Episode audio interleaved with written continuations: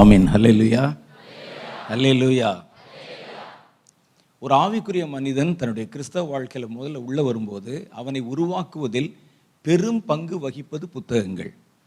அதை வந்து நம்ம வந்து விட்டுறக்கூடாது. பழைய மிஷினரிகளுடைய வாழ்க்கை நல்ல தேவ ஊழியர்கள் தங்களுடைய அனுபவத்தை சொல்லுவது எப்படி ஜெபிக்கணும் எப்படி வேத வாசிக்கணும் போன்ற காரியங்கள் எல்லாம் நம்ம வந்து விடாமல் வாசிக்கணும்.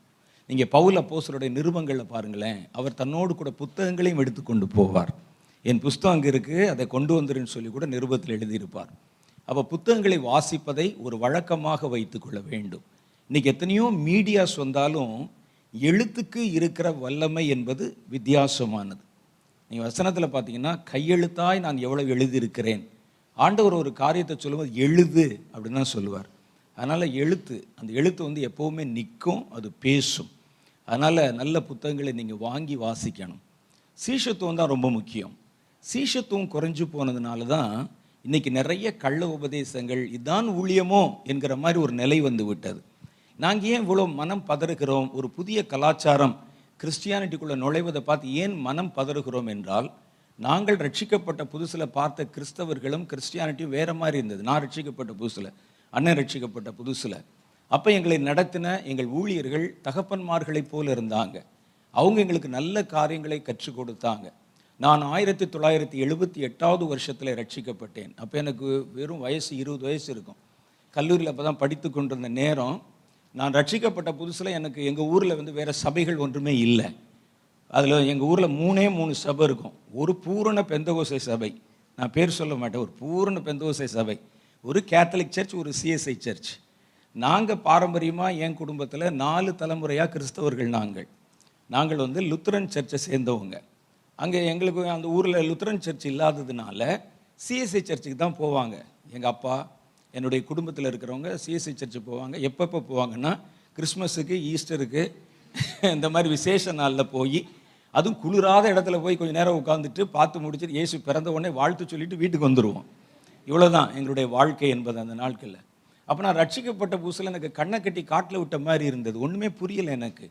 எங்கே போகுதுன்னு சொல்லிட்டு இந்த ரெண்டு சர்ச்சு பார்த்தேன். இந்த சர்ச்சில் இருக்கிற காரியங்கள் நமக்கு வந்து ஆர்சி சர்ச்சுக்கு போக முடியாது. ஏனென்றால் அது பிறகு நான் கொஞ்ச நாள் கம்யூனிஸ்டில் இருந்ததுனால எனக்கு அந்த கடவுள் நம்பிக்கை அதை பற்றிலாம் எனக்கு அதிகமாக ஒன்றும் தெரியாது. அதை நான் நம்புவதும் இல்லை இந்த நாட்களில். ரட்சிக்கப்பட்டாச்சு இப்போது கிறிஸ்டியானிட்டியை பற்றி ஒன்றுமே தெரியாது. யார் என்ன எப்படின்னு தெரியாது. கேத்தலிக் சர்ச்சில் நம்ம போகலாமா அப்படின்னு யோசித்து பார்த்தேன். போவதற்கு எனக்கு மனசு வரல. ஏன்னா நான் சின்ன வயதில் வந்து கேத்தலிக் ஸ்கூலில் தான் படித்தேன் நான். ஏறத்தாழ ஒரு ஐந்து வருடங்கள் கேத்தலிக் ஸ்கூலில் அங்கே தான் படித்தேன். அதனால் நான் பார்த்துருக்கிறேன் இது வந்து அவ்வளோ நல்லா இல்லை இந்த சபையினுடைய க- காரியங்கள் அப்படின்னு. நான் தேர்ந்தெடுத்தது இந்த பூரண பெந்தகோசை சபை. அந்த சபை நான் தேர்ந்தெடுத்து உள்ளே போனேன் நல்லா இருந்தது. அங்கே நல்லா ஆவியில் நிறைந்து ஜெபிப்பாங்க. நான் ஏற்கனவே சொன்ன மாதிரி மூணு மணி நேரம் சாலிடாக பிரசங்கம் பண்ணுவாங்க. ரொம்ப அழகாக பேசுவாங்க பிரசங்கம் பண்ணுவாங்க. எங்கள் பாஸ்டரை நாங்கள் பாஸ்டர்னு சொல்ல மாட்டோம் பிரதர் தான் சொல்லணும். ஏன்னா வசனத்தில் போட்டுக்கு நீங்கள் ஒருவர் ஒரு சகோதரர் கூப்பிடுங்கனால அதனால் எங்கள் சபையில் அப்படி தான் பண்ணுவாங்க. எங்கள் சபை வந்து சீஷத்துவத்துக்கு ரொம்ப பேர் பெற்ற ஒரு சபை. நான் அங்கே இருந்தபோது பார்த்த ஒரு காரியத்தை நான் உங்களுக்கு சொல்லுகிறேன். என்னால் அங்கே ரொம்ப நாள் குப்பை கொட்ட முடியல. ரெண்டரை வருஷம் தான் அங்கே இருந்தேன். அப்புறம் வந்து வெளியே வந்துட்டேன். அங்கே நான் அங்கே இருந்து பார்த்தேன் அதில் சீஷத்துவம். ரொம்ப கடுமையாக கடைப்பிடிப்பார்கள். நமக்கே கோபமாக இருக்கும். நமக்கு அப்போ இதெல்லாம் தெரியாததுனால. நான் இருந்த பொழுது பார்த்த ஒரு சம்பவத்தை மாத்திரம் உங்களுக்கு சொல்லிடுறேன். அதில் ஒரு பிடபிள்யூடியில் பெரிய ரேங்க் என்ஜினியராக இருந்த ஒரு மனிதர். அவர் வந்து ரிட்டையர்ட் ஆகிட்டார் ரிட்டையர்ட் ஆன உடனே அவருடைய மனைவி இல்லை. பிள்ளைகளெல்லாம் வெளியே செட்டிலாக இருந்தாங்க. இவர் வந்து ரிட்டையர்ட் ஆன பிறகு அவர் என்ன செய்தாருன்னா நம்ம இந்த ஊழியத்தில் அவர் சபைக்கு வருவார் முன்ன. பெரிய ரேங்கில் இருந்தவர். அதற்கு பிறகு இந்த சபைக்கு வர்றதுனால நம்ம இனிமேல் இந்த சபையில் போய் முழு நேர ஊழியராக நம்மை ஒப்பு கொடுத்துருவோம் அப்படின்னு வந்தார். அவர் பேர் மிஸ்டர் வில்லியம்ஸ் என்பது. அவர் உள்ளே வந்தார். வந்த உடனே முதல்ல அவருக்கு சில கண்டிஷன் சொன்னாங்க. அந்த கண்டிஷனை வச்சு பார்த்தா இதெல்லாம் ஒரு கண்டிஷனே கிடையாது. கர்த்தர் உங்களை நல்ல சுகமாக நடத்துறதுக்கு வேறு மாதிரி சொல்கிறார் உங்களுக்கு ட்ரெஸ் எல்லாம் கொடுத்துருவேன்னு சொல்கிறாங்க அங்கே அங்கே என்ன நடந்துன்னு சொல்றேன் கேளுங்க. அப்படி சொன்ன உடனே அந்த போதகர்கள் அவரை அழைத்து கை வைத்து ஜெபம் பண்ணி முழு நேர ஊழியத்துக்கு எடுத்துக்கொண்டாங்க. அப்போ முதல்ல சொன்னது என்னென்னா உன் கையில் ஒரு பைசா இருக்கக்கூடாது உனக்கு அந்த பிஎஃப்ல வந்த பணம் எல்லாத்தையும் செட்டில் பண்ண வேண்டியது செட்டில் பண்ணிவிட்டு மீதம் உன்னுடைய பங்கு என்று இருப்பதை சபையில் கொடுத்துடணும். வெறும் கையாக தான் வந்து சேரணும். எதையும் எடுத்துகிட்டு வரக்கூடாது. அவர் உடனே என்ன செய்தார்னா எனக்கு யாரும் இல்லை பிள்ளைகள் எல்லாம் நல்ல ஃபாரினில் இருக்கிறாங்க. அதனால் என்னுடைய போர்ஷன் இந்த முழு பிஎஃப்னு சொல்லி காசை கொண்டாந்து கொடுத்துட்டாரு முழுசாக அப்புறம் அவருடைய பெட்டி எடுத்துகிட்டு வந்தார். இந்த துணியெல்லாம் பார்த்துட்டு இதெல்லாம் வேண்டாம்னு சொல்லி எடுத்துட்டாங்க. அவங்களுக்கு ஒரு ட்ரெஸ் கோட் இருக்கிறது. தங்க வச்சுருந்தாங்க. என்கிட்ட தம்பி தம்பின்னு ரொம்ப நல்ல பிரியமாக பேசுவார் அவர்.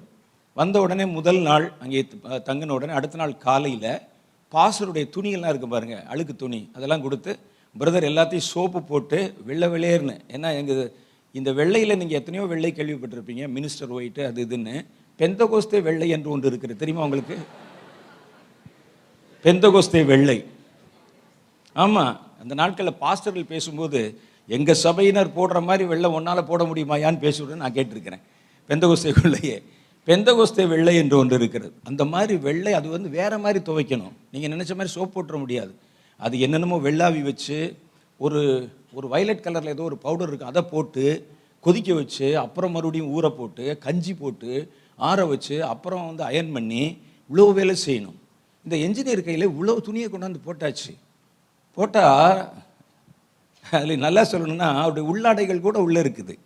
எல்லாத்தையும் சோப் போட்டு அதை துவைச்சு வந்து இந்த மாதிரி வைக்கணும்.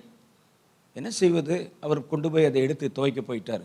போனால் அப்போ வந்து அந்த காலங்களெல்லாம் அதிகமாக இந்த மாதிரி பைப் வசதி இருக்காது. ஒரு கிணறு இருக்கும் அதில் வந்து ஒரு உருளை போட்டு அதை பக்கெட்டில் இறைக்கணும். இறைச்சி அதை வந்து துணியெல்லாம் துவைச்சு போட்டு. முடிச்சு வந்தோடனே என்ன செய்வாங்கன்னா ஒரு மாப் இது ஒன்று கொடுத்து அந்த சபை வளாகம் முழுவதையும் க்ளீன் பண்ணணும். அதை க்ளீன் பண்ண சொல்லிடுவாங்க சில நேரத்தில் அவருக்கு வந்து சாப்பாடு கொடுப்பாங்க சில நேரம் மறந்த மாதிரி விட்டுருவாங்க அவரை. அவனா அவர் வாய் திறந்து கேட்கக்கூடாது. விட்டுருவாங்க. சில நேரத்தில் என்ன செய்வார்னா அடுத்த நாள் காலையில் பிரசங்கம் வரும். ஞாயிற்றுக்கிழமை சர்வீஸ் எங்கள் போதகர்களுக்கு ஒரு வழக்கம் இருக்கிறது. அவங்க என்ன செய்வாங்கன்னா ஏசி ரூமில் இருந்தாலுமே ஒருத்தர் அவருக்கு விசிறி வச்சு வீசினா தான் தூங்குவாங்க எங்கள் போதகர்கள். எங்கள் சபையில். நான் அதனால தான் பேர் சொல்ல மாட்டேன்னு சொன்னேன். விசிறி வச்சு வீசிக்கிட்டே இருக்கணும். அவர் சோத்திரம் சோத்திரம் சோத்திரம் சொல்லி படுத்துக்கிட்டே இருப்பார். இன்னொரு சீசன் என்ன செய்யணும்னா அவர் கால் வலிச்சாலும் வலிக்கலைனாலும் காலை பிடிச்சி விடணும்.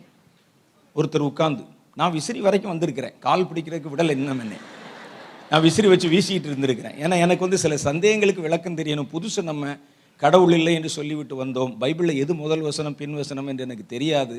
அதனால் அவர்கிட்ட பாஸ்டர்கிட்ட வந்து அப்படியே விசிறி வச்சு வீசிட்டு பாஸ்டர் அப்படின்னு. சொன்னேன் என்ன?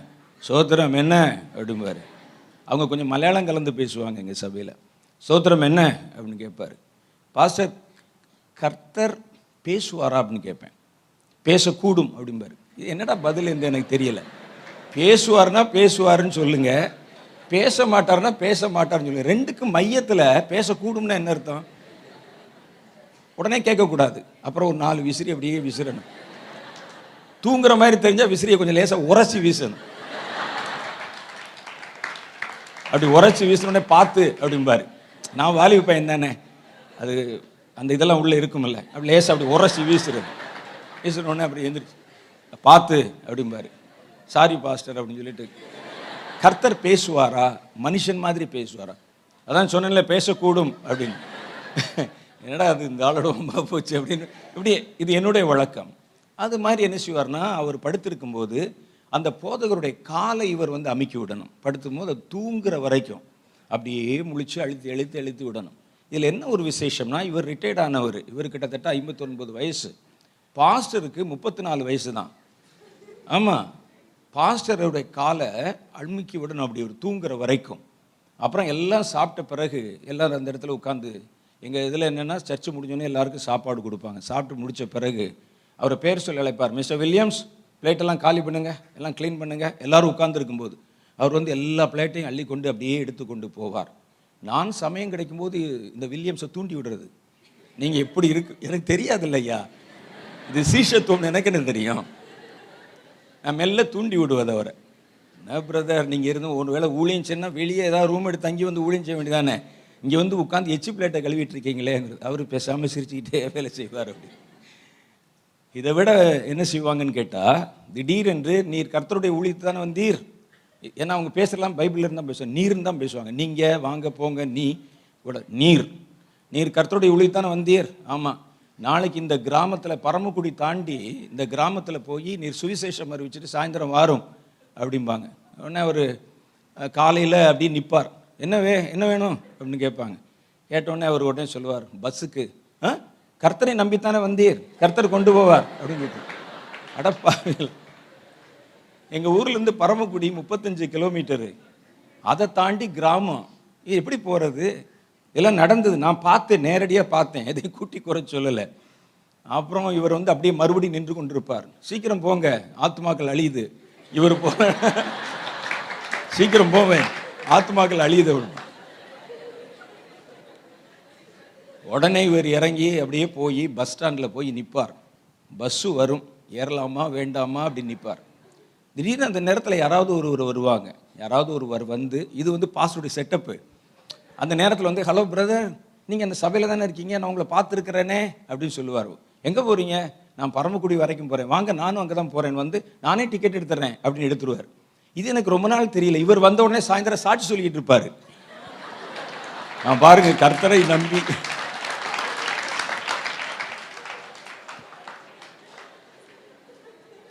பாஸ்டர் சொன்னார் நான் கர்த்தரை நம்பி கரெக்டாக போய் பஸ் ஸ்டாண்டில் நின்னேன். ஒருத்தர் ப்ரைஸ் தலாட்னு வர்றாரு பிரதர் எங்களுக்கு தான் தெரியுமே டைமிங்கோட வருவார். ப்ரைஸ் தலாட்னு வர்றாரு. எங்கே போனேட்டே பரமக்குடினே அவர் நானும் பரமக்குடி தான் சொல்கிறாரு கர்த்தருடைய பரிசுத்த நாமத்துக்கு ஸ்தோத்திரம் அப்படிம்பாரு. அப்படின்னு சொன்னால் எல்லாரும் கை தட்டுவாங்க எனக்கு சந்தேகம் இது எங்கேயோ இடிக்குதேடா நாங்கள் கட்சியில் இருந்த ஆட்கள் இல்லையா? கம்யூனிஸ்ட் கட்சி. எங்கள் கட்சியினுடைய கொள்கையே ஏன் எதற்கு எப்படி? எந்த ஒரு கேள்வியும் ஏன் எதற்கு எப்படி கேளு? ஏன்னா ஒரு மாதிரி சந்தேகமாக இருக்கு. ஒரு தடவைனா பரவாயில்ல. ஒவ்வொரு தடவையுமா அந்த ஆள் பறக்கப்படி போகிறான் நம்ம ஹெல்ப் பண்ணுற ஆள். கடைசியில் விசாரித்து பார்த்தா இவர் விசுவாசத்தை சோதிப்பதற்கு பாஸ்டர் தான் ஒரு ஆளை செட்டப் பண்ணி கையில் காசு கொடுத்து அனுப்புவாராம் கரெக்டாக அங்கே. அவர் போய் என்ன செய்கிறாரு அப்படின்னு பார்க்க. ஆனால் கடைசி நிமிஷம் வரைக்கும் அவருக்கு திக்கு திக்குன்னு தான் இருக்கும். அந்த மாதிரி அவரை வந்து ட்ரைனிங் பண்ணாங்க. ட்ரைனிங் பண்ணுவாங்க அந்த நாட்களில். அது சீஷத்துவம். அது இப்போ இப்போ நமக்கு கேட்பதற்கு சிரிப்பாக இருக்குது. ஆனால் அந்த நாட்களை நான் பார்க்கும்போது எனக்கு இப்போ தான் அதனுடைய அர்த்தம் புரிகிறது. ஒரு மனிதன் தன்னைத்தான் வெறுத்து. ஏன்னா அவர் அப்படியே ஃப்ரெஷ்ஷாக உள்ளே வரும்போது என்ஜினியர் என்ற போர்வையில் தான் இருப்பார். மனசில் என்ஜினியர் உட்காந்துட்டு தான் இருப்பார். அந்த என்ஜினியரை முதல்ல கீழே இறக்கணும். அவருக்கு கீழே எவ்வளோ பேர் வேலை பார்த்துட்டு இருந்தாங்க. இவர் உள்- அவர் உட்காந்து வேலை வாங்கி கொண்டிருந்தார். அதை முதல்ல இறக்கணும். அதுக்கு பிறகு தான் அவரை ஊழியத்தில் பயன்படுத்தணும். அப்போ எங்கள் சபையில் பைபிள் வசனம் வாசிப்பதற்கு ஒரு நேரம் இருக்கும். அந்த வசனம் வாசிப்பதற்கு பாஸ்டர் கூப்பிட்டு இன்னைக்கு நீர் வசனத்தை வாசிக்கணும் அப்படின்னு சொல்கிறதுக்கே அவன் கிட்டத்தட்ட நாலு வருஷம் சபைக்கு வர்ற உத்தம விசுவாசியாக இருந்தால் தான் பைபிள் வாசிக்கவே கொடுப்பாங்க அவருக்கு நேரம். பைபிள் வாசிக்க நேரம் கொடுத்துட்டா இவன் என்னமோ ஒலிம்பிக்கில் ஜெயித்த மாதிரி அவருக்கு சந்தோஷத்தை பார்த்தா வர வாரம் பாஸ்டர் என்னை கூப்பிட்டு பைபிள் வாசிக்க சொல்லிட்டார். பைபிள் ரீடிங் பண்ண சொல்லிட்டார் என்னை நாளைக்கு ஜெபம் பண்ண சொல்லிட்டார் அப்படின்னு அவ்வளோ சந்தோஷப்படுவாங்க. அப்போ எங்களுக்கு கர்த்தரை குறித்த ஒரு பயம் ஒரு மதிப்பச்சம் இருந்தது. அதுதான் சீஷத்துவ வாழ்க்கை. அதில் வந்து பழகணும். நான் இதில் பார்த்தேன் எனக்கு அங்கே ஒரே ஒரு பிரச்சனை என்னென்னா இந்த சுவிசேஷ ஊழியம் வெளியே போய் செய்கிற ஊழியத்தை இங்கே சபையில் செய்ய மாட்டாங்க. மற்றபடி அதில் வந்து நல்ல டீச்சிங் இருக்கும் நல்ல வசனம் சொல்லி கொடுப்பாங்க. ஆனால் போய் சுவிசேஷத்தை போய் அறிவிக்கலாம்னு சொல்லி நான் என்னுடைய நண்பர்களுக்கு போய் சொன்னதுக்கு எங்கள் பாஸ்டருக்கு கோவம் வந்துருச்சு. அது நாங்கள் தான் சொல்லணும் நீ எப்படி சொல்லலாம்னு சொல்லி நான் பார்த்தேன் கர்த்தருடைய ஆவியானவர் என்னை வேறு மாதிரி ஏவுறார். நான் கேட்குற கேள்விக்கு என்- எங்கள் போதுகிற இடத்துல பதில் இல்லை. நான் ரட்சிக்கப்பட்ட அன்னைக்கே பரிசுத்தாவி அபிஷேகம் பெற்ற அன்றைக்கே என்னுடைய கண்கள் திறந்து நான் தேவ தரிசனங்களை கண்டேன். ஒரே நாள் ராத்திரியில். ராத்திரி பதினோரு பன்னெண்டு மணிக்கு எனக்கு அபிஷேகம் காலையில் மூணு மணிக்கு நான் தரிசனம் பார்த்தேன் ஓப்பன் விஷனில். அப்போ எனக்கு இதை பற்றி தெரியணும்னு எனக்கு ஆசை. ஏன்டா நமக்கு இப்படி நடக்குது? அண்ணன் கேட்ட மாதிரி ஏன் எனக்கு இப்படி நடக்குது? அப்போ இது நமக்கே இப்படி நடந்ததுனால் இவ்வளோ வருஷம் சபைக்கு போகிறவங்க போதகராக இருக்கவங்களுக்கு எவ்வளோ நடந்திருக்கும் அப்படின்னு நினச்சி எனக்கு உள்ளே நடப்பதை நான் எப்படி வழிப்படுத்துவதுன்னு தெரிஞ்சுக்கிறதுக்கு தான் போய் போதகர் இடத்துல போய் கேட்டால் அவர் பேசக்கூடும் நிற்கக்கூடும் பார்க்கக்கூடுங்கிறார். என்ன நமக்கு கேட்குற மாதிரி பதில் கிடைக்கலன்னு சொல்லி நான் அங்கேருந்து நேராக புறப்பட்டு திருநெல்வேலி பாளையங்கோட்டைக்கு வந்து அங்கே ஒரு தேவ மனிதருக்கு கீழே நான் இருந்தேன். இது பள்ளிக்கு பயந்து பாம்பின் வாயில் மாட்டிக்கொண்ட மாதிரி.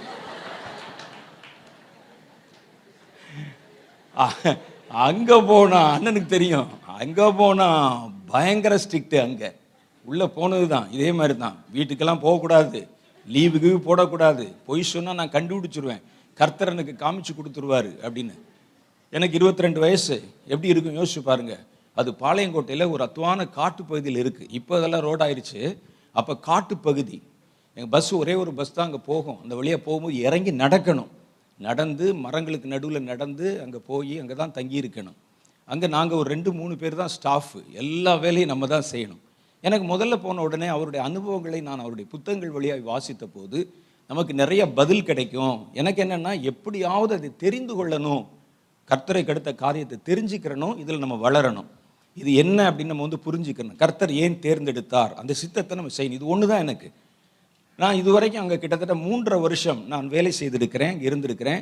ஒரு பைசா சம்பளம் வாங்கினதில்லை. நான் நான் அவரிடத்தில் கேட்டதும் இல்லை அவர் கொடுத்ததும் இல்லை. ஆனால் இப்போ நம்ம பார்க்கும்போது கல்ச்சரே மாறி போச்சு. ஒருவர் வரும்போது அங்கேருந்து வரும்போது வருகிறார் ஊழியத்துக்கு வருகிறார் எவ்வளோ சம்பளம் கொடுப்பீங்க? அப்படிங்கிறார். இன்க்ரிமெண்ட் எப்படி கொடுப்பீங்க? அப்படின்னு கேட்குறார். சேலரி எப்படி கொடுப்பீங்க? அதெல்லாம் வாங்குங்க. எல்லாம் ரைட் வெளியே போய் என்ன சொல்லுவாங்கன்னா நான் ஏசு உடைக்கிறால ஊழியக்காரனாக இருக்கிறேன்னு சொல்லுவாங்க. சம்பளம் வாங்கிட்டா அப்புறம் என்ன ஊழியக்காரன்? வேலைக்காரன் நீ.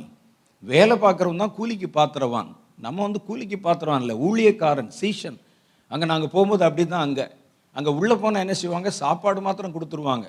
மற்றபடி அந்த இடத்துல அப்படி இருக்கணும். நல்ல கட்டட வசதிகள் இருக்காது.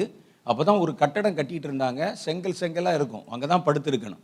இதில் நான் போயிருக்கும்போது அடுத்த வருஷம் அடுத்த வருஷம் சாதையா வந்து சேர்ந்துட்டார் உள்ளே. நாங்கள் ரெண்டு பேர் தான் ஒரே ரூமில் அங்கே படுத்துருப்போம். அங்கே இருக்கணும். அங்கே மற்ற காரியங்கள் ஊழியங்கள் எல்லாம் செய்யணும். ரெண்டு பேருக்குமே சின்ன வயசு. அவர் என்னை விட நாலு வயசு சின்னவர். ரெண்டு பேரும் அப்படி இருப்போம். அண்ணன் தான் கூடுவார். ரெண்டு பேரும் உள்ளே இருப்போம். வேறு வெளியே போக முடியாது நாங்கள் உள்ளேயே படுத்துருக்கணும். அப்போ என்ன செய்வாங்கன்னா பசிக்கும் இல்லை. சின்ன வயசு தானே. ஒரு இருபத்தி ரெண்டு வயசு இருபத்தி மூணு வயசு. ஏதாவது வெளியே நாங்கள் தபால் ஆஃபீஸுக்கு போகும்போது ரகசியமாக ஏதாவது வாங்கிட்டு வந்துடுவார் உள்ளே. வாங்கிட்டு வந்து உள்ளே வச்சுருந்தா எங்கள் ஊழிய தலைவர் ஐயா இருக்கிறாருல்ல அவர் என்ன செய்வார்னா சாயந்தரம் நேரம் ஆச்சுன்னா ரூம்களுக்கு அப்படி ரைடு வருவார். ஏன்னா ப்ரைவேட் ப்ராப்பர்ட்டி எதுவுமே இருக்கக்கூடாது. அங்கே கொடுக்கறத தான் சாப்பிடணும். அது தவிர யாராவது உள்ள இந்த நொறுக்கு திணிக்கணும் வச்சிருந்தா அப்படியே தலானியை தூக்கி பார்ப்பாரு. சன் இது என்ன ரொம்ப நல்லா இருக்கே? ரொம்ப பிடிக்கும் அப்படின்னு எடுத்துகிட்டு போயிடுவார் அவ்வளோதான் உள்ளதும் போச்சுடா அப்படின்னு. மூன்றரை வருஷம் மூன்றரை வருஷம் அங்கே இருந்தோம்.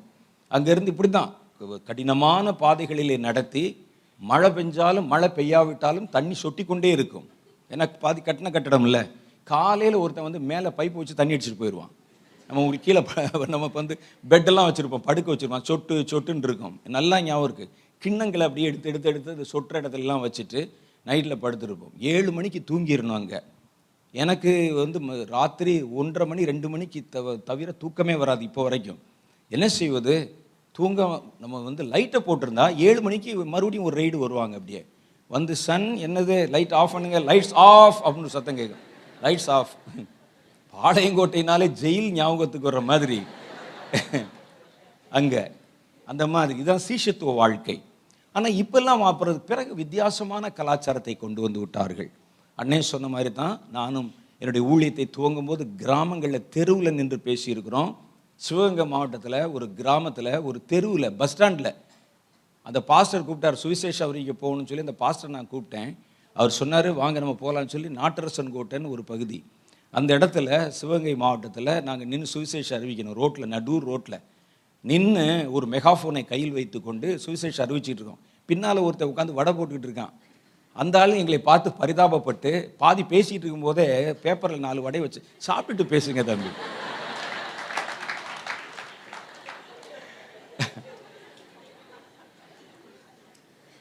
இந்த மூணார் மலையில் பகுதியில் சேர்ந்த தம்பி இருக்கிறாரு. கேட்டு பாருங்கள் மூணார் மலையில் என் கால்படாத எஸ்டேட்டே இருக்காது. நடந்தே போகணும் மலை ஏறணும் மலை இறங்கணும் போகாத பகுதி இருக்காது. இப்படிலாம் ஊழியம் செஞ்சு தான் வரணும். இப்போ நமக்கு வந்து அதை சுகமாய் மாற்றி விட்டார்கள். ஊழியம் என்றால் வேறு மாதிரி கொண்டாந்துட்டாங்க. நல்ல ஒரு மேடை நல்ல ஒரு மேடை அலங்காரங்கள். நாங்கள்லாம் மேடையில் வந்து நிற்கிறதுக்கே எத்தனையோ வருஷம் ஆச்சு ஒவ்வொரு கிராமங்களில் ஆற்றுக்குள்ளே ஆற்றங்கரையில் நின்று கூட்டம் நடத்தியிருக்கோம். ஓடாத ஆற்றுல தண்ணி இல்லாத எங்கள் ஊர் பக்கம்லாம் ஆறுன்னு பேர் இருக்கும் ஆனால் ஓடாது. அதில் வந்து மீட்டிங் நடத்தியிருக்கோம். மேடை போடுவதற்கு ஒரு நாலு பெஞ்சை கூடவே தூக்கி கொண்டே போவோம். எங்கள் பாஸ்டரில் வந்திருக்காங்க கேட்டு பாருங்கள் அதை தூக்கி கொண்டே போய் நாங்களே அதை கயிறை வச்சு கட்டி ஒரு சின்ன பெட்ரோமாக்ஸ் லைட்டை வைத்துக்கொண்டு மெகாஃபோன் வச்சு பேசியிருக்கிறோம். அதில் ரட்சிக்கப்பட்டவங்க இன்றைக்கு வரைக்கும் இருக்கிறாங்க. அந்த மாதிரி இப்படி இறங்கி தான் ஊழியம் செய்யணும். சுவிசேஷம் என்பது. அப்போ கர்த்தருடைய காரியத்தில் அந்த பாரம் நமக்கு இருக்கணும். சும்மா அப்படியே படுத்துக்கொண்டே இருந்து திடீர்னு ஒரு அழைப்பு வந்தது கால் வந்தது நம்ம வந்து பேசணும் வாங்கன்னு சொல்லிலாம் கூப்பிட்டெல்லாம் ஊழியம் செய்கிற கலாச்சாரமெல்லாம் இப்போ தான் நம்ம பார்க்குறோம். இந்த ஊழியங்கள் கார்ப்பரேட் மயமானதுக்கு பிறகு தான் நம்ம பார்க்குறோம் அதை. இதுக்கு முன்னாலெல்லாம் அப்படி இல்லை. அப்போ ஒவ்வொரு காரியத்திலும் அப்போ அண்ணன் சொன்னாங்க பாஸ்டர் ஜீவானந்த ஐயா. அந்த ஜீவானந்தம் ஐயாங்கிற ஒரு ஒரு பெரிய ஒரு தேவ மனிதர். ஆனால் நீங்கள் அவர்கிட்ட பேசுனீங்கன்னா அவர் மாதிரி தாழ்மையான ஒரு மனிதரை நான் இதுவரைக்கும் பார்த்ததே இல்லை. அந்த அளவுக்கு தாழ்மையானவர். பேசிகிட்டே இருக்கும்போதே ஏதோ நம்ம கூட படித்தவர் மாதிரி ஆயிடுவார் பேசும்போது. கொஞ்சம் கூட தன்னை ஒரு பெரிய ஊழியர் மாதிரி காட்ட மாட்டாங்க. ராமநாதபுரம் மாவட்டத்தில் அவரை அழைத்து கொண்டு நான் கிராம ஊழியத்துக்கு நாங்கள் ரெண்டு பேரும் சேர்ந்து போயிருக்கிறோம். அவ்வளோ பெரிய ஊழியக்காரர் மேடை இருக்காது. நின்று பேசுவார் தெருவில் நின்று பேசுவார். பேசி உடனே ஒரு பாட்டு பாடி ஏசி என்னை கைவிட மாட்டார்னு ஒரு பாட்டு பாடி அவரே வந்து அந்த இந்த இது வாசித்து பாட்டு பாடி ஒரு சுவிசேஷம் அறிவித்து ஒரு பத்து பிசாசை துரத்திட்டு வந்துடுவார் அப்படி. அதுதான் நாங்கள் அன்றைக்கு பார்த்த ஊழியர்களும் எங்களை நடத்தினவர்களும். ஆனால் இன்னைக்கு வந்து வேற மாதிரி இருக்கு. வேற மாதிரி இன்னைக்கு பார்த்தீங்கன்னா எல்லாம் ஒரு கார்ப்பரேட் மயமாக ஒரு ஊழியம் என்றாலே இப்படி தான் இருக்கணும் ஒரு ட்ரெஸ் கோட் இப்படி இருக்கணும் ஒரு கோட் போட்டு தான் நம்ம வந்து சுவிசேஷம் அறிவிக்கணும் கல கலாச்சாரமெல்லாம் அதற்கு பிறகு வர ஆரம்பித்து விட்டது. நீ இப்போ மறுபடியும் நம்ம நம்ம எங்கே போகிறோம் சீஷத்துவ வாழ்க்கைக்குள்ளே கடந்து போகிறோம் அந்த மாதிரி வந்து வேறொரு புது கலாச்சாரம் வந்ததுனால தான் கிறிஸ்டியானிட்டியில் அந்த ஏற்ற பலம் இல்லாமல் போய்விட்டது. Strong- ஒரு ஸ்ட்ரென்த் இல்லை. ரட்சிக்கப்பட்ட மக்கள் வர்றாங்க. ஆனால் அவனால் நிலைக்க முடியலை. நல்ல வித்து தானே நல்ல விளைச்சலை தரும். யோசிச்சு பாருங்க. நல்ல வித்து தான் நல்ல விளைச்சலை தரும். அப்போ அதனால் கர்த்தர் நமக்கு கொடுத்துருக்கிற ஒரு நல்ல வாய்ப்பு அதை நீங்கள் பயன்படுத்தி கொள்ளணும். நல்ல ஒரு வாய்ப்பு கர்த்தர் கொடுத்துருக்கிறார். தன்னைத்தான் வெறுத்து தன் செல்லை துறந்து கர்த்தருடைய சிலுவை சுமந்து அவரை பின்பற்றி வருகிறவன் தான் அவருக்கு பாத்திரவான். இயேசு இருந்தால் இன்னைக்கு வசனத்தை அப்படி தான் சொல்லியிருப்பார். தன்னைத்தான் வெறுத்து தன் செல்லை துறந்து. ஏன்னா ஒருவன் தன்னைத்தானே கூட வெறுத்துருவான் செல்லை மாத்திரம் துறக்க மாட்டான். அதை கழுத்தில் போட்டே தான் போவான். கஷ்டமாக தான் இருக்கும். ஆனால் என்ன செய்வது? இந்த கஷ்டத்தின் இக்காலத்தின் பாடுகள் இனி வரக்கூடிய தேவ மகிமைக்கு ஒப்பிடத்தக்கன அல்ல என்று வேதத்தில் எழுதியிருக்கிறது. பாடுபடணும். இப்போ நம்ம பாடுபடாவிட்டால் எப்போ பாடுபட போகிறோம் பரலோகத்தில் போய் சுவிசேஷம் சொல்ல முடியுமா உங்களால்? சொல்லுங்கள் ஹீலிங் பண்ண முடியுமா? அங்கே போய் டீச்சிங் பண்ண முடியுமா? ஒரே ஒரு வாழ்க்கை ஒரே ஒரு சந்தர்ப்பம் ஒரே ஒரு தருணம். உலகத்தில் இருக்கும்போது தான் நம்ம இந்த வேலையெல்லாம் காரியங்களெல்லாம் செய்ய முடியும். அதனால் இதை கற்றுக்கொண்டு நாம் அது காரியத்தில் கடந்து வர வேண்டும். சரி நாம் இன்றைய தினம் நம்முடைய வார்த்தைகளுக்குள்ளே நம்ம கடந்து போக போகிறோம்.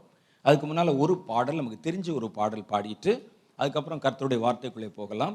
என் ஜெபத்தை கேட்கிறார் எனக்கு அருள்கிறார். கண்மலையில் என்னை வைத்து பாதுகாக்கிறார். என் ஜெபத்தை கேட்கிறார் எனக்கு அருள்கிறார். கண்மலையில் என்னை வைத்து பாதுகாக்கிறார். என் ஜெபத்தை கேட்கிறார் எனக்கு அருள்கிறார். கண்மலையில் என்னை வைத்து பாதுகாக்கிறார். அலைகள் என் மேல் புரண்டாலும் அஞ்சிட மாட்டேன் அலைகள் என் மேல் புரண்டாலும் அஞ்சிட மாட்டேன் மலைகள் என் மேல் விழுந்தாலும் பயப்பட மாட்டேன். மலைகள் என் மேல் விழுந்தாலும் பயப்பட மாட்டேன். என் ஜெபத்தை கேட்கிறார் எனக்கு அருள்கிறார். கண்மலையில் என்னை வைத்து பாதுகாக்கிறார். என் ஜெபத்தை கேட்கிறார் எனக்கு அருள்கிறார். கண்மலையில் என்னை வைத்து பாதுகாக்கிறார்.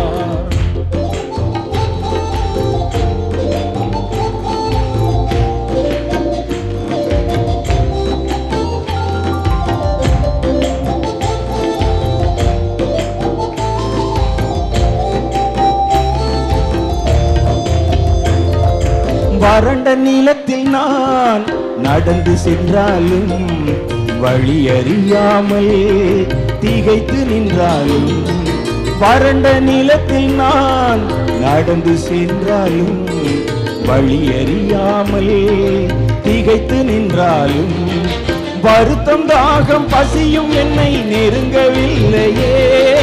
வருத்தம் தாகம் பசியும் என்னை நெருங்கவில்லையே. வழி நடத்தும் தேவன் கரம் உருகவில்லையே வழி தேவன் கரம் துருகவில்லையே. என் கேட்கிறார் எனக்கு அருள்கிறார்.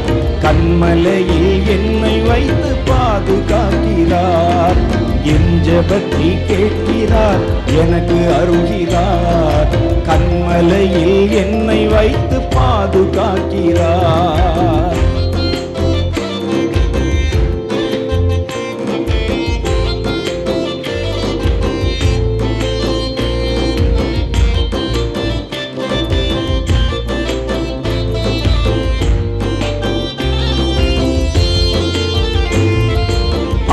மரங்களில் துளிர் விழுந்தாலும் திராட்சை கொடிகளே கனி எழுந்தாலும் அத்தி மரங்களில் இலையுதிர்ந்தாலும் திராட்சை கொடிகளே கனி எழுந்தாலும் ஒன்றும் என்னை கலங்க வைக்க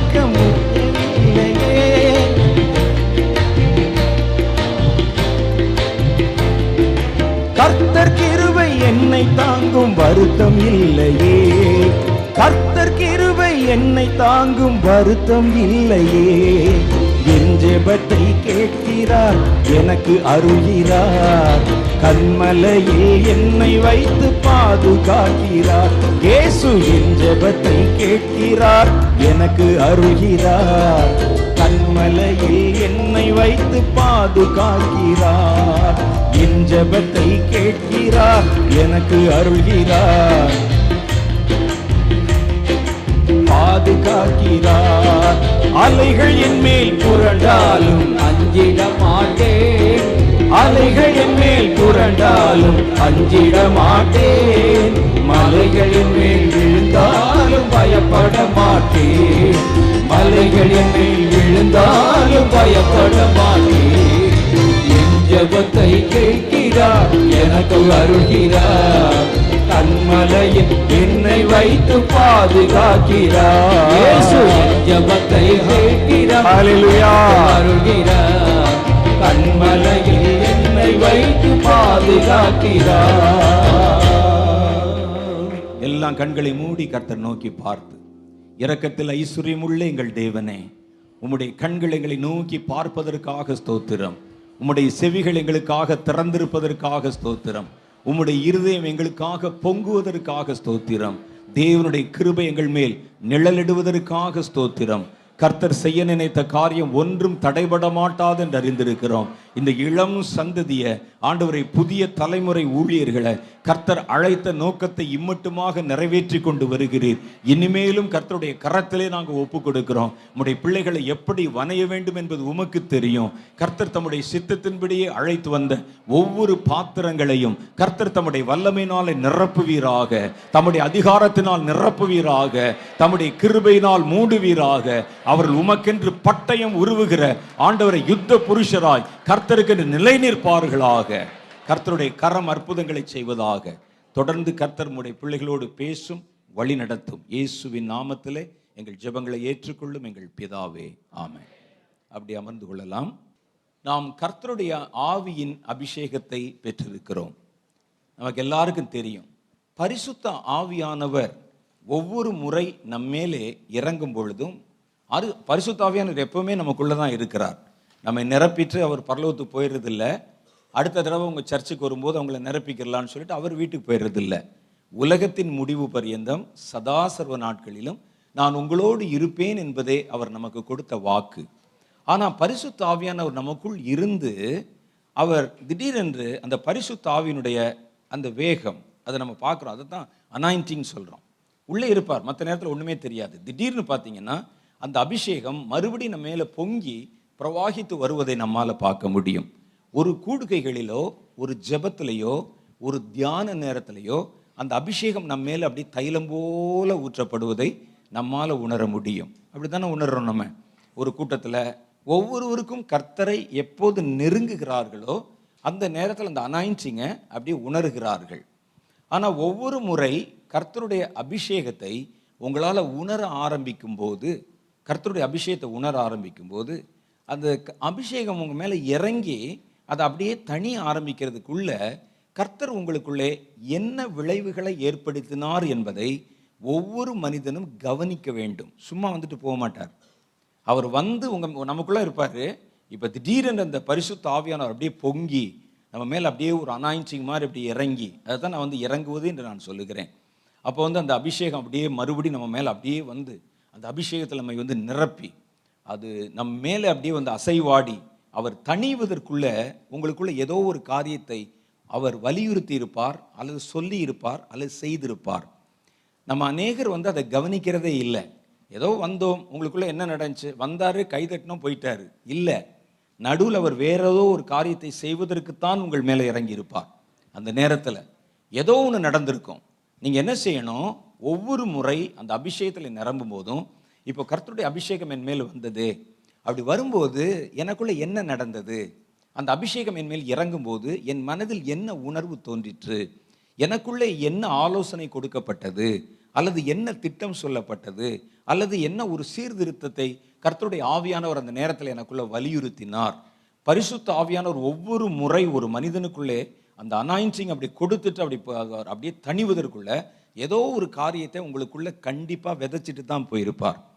அதை நம்ம வந்து பார்க்க பழகணும். சும்மா நம்ம வந்து நிரம்புகிறோம் கொஞ்ச நேரம் அந்நிய பாஷை பேசுகிறோம் கொஞ்ச நேரம் நல்லா அப்படியே ஆவியில் நிரம்புகிறோம் கையெல்லாம் ஆடுது.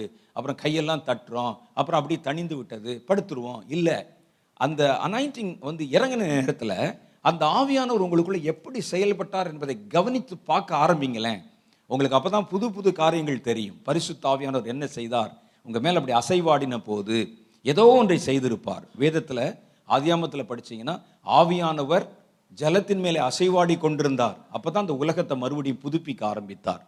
ஆவியானவர் அப்படி அசைவாடிட்டார்னால உங்கள் மேலே ஏதோ ஒரு காரியத்தை உங்களுக்குள்ளே செஞ்சுட்டு தான் அவர் விலகி இருப்பார். அந்த- அல்லது அப்படி தணிந்திருப்பார்.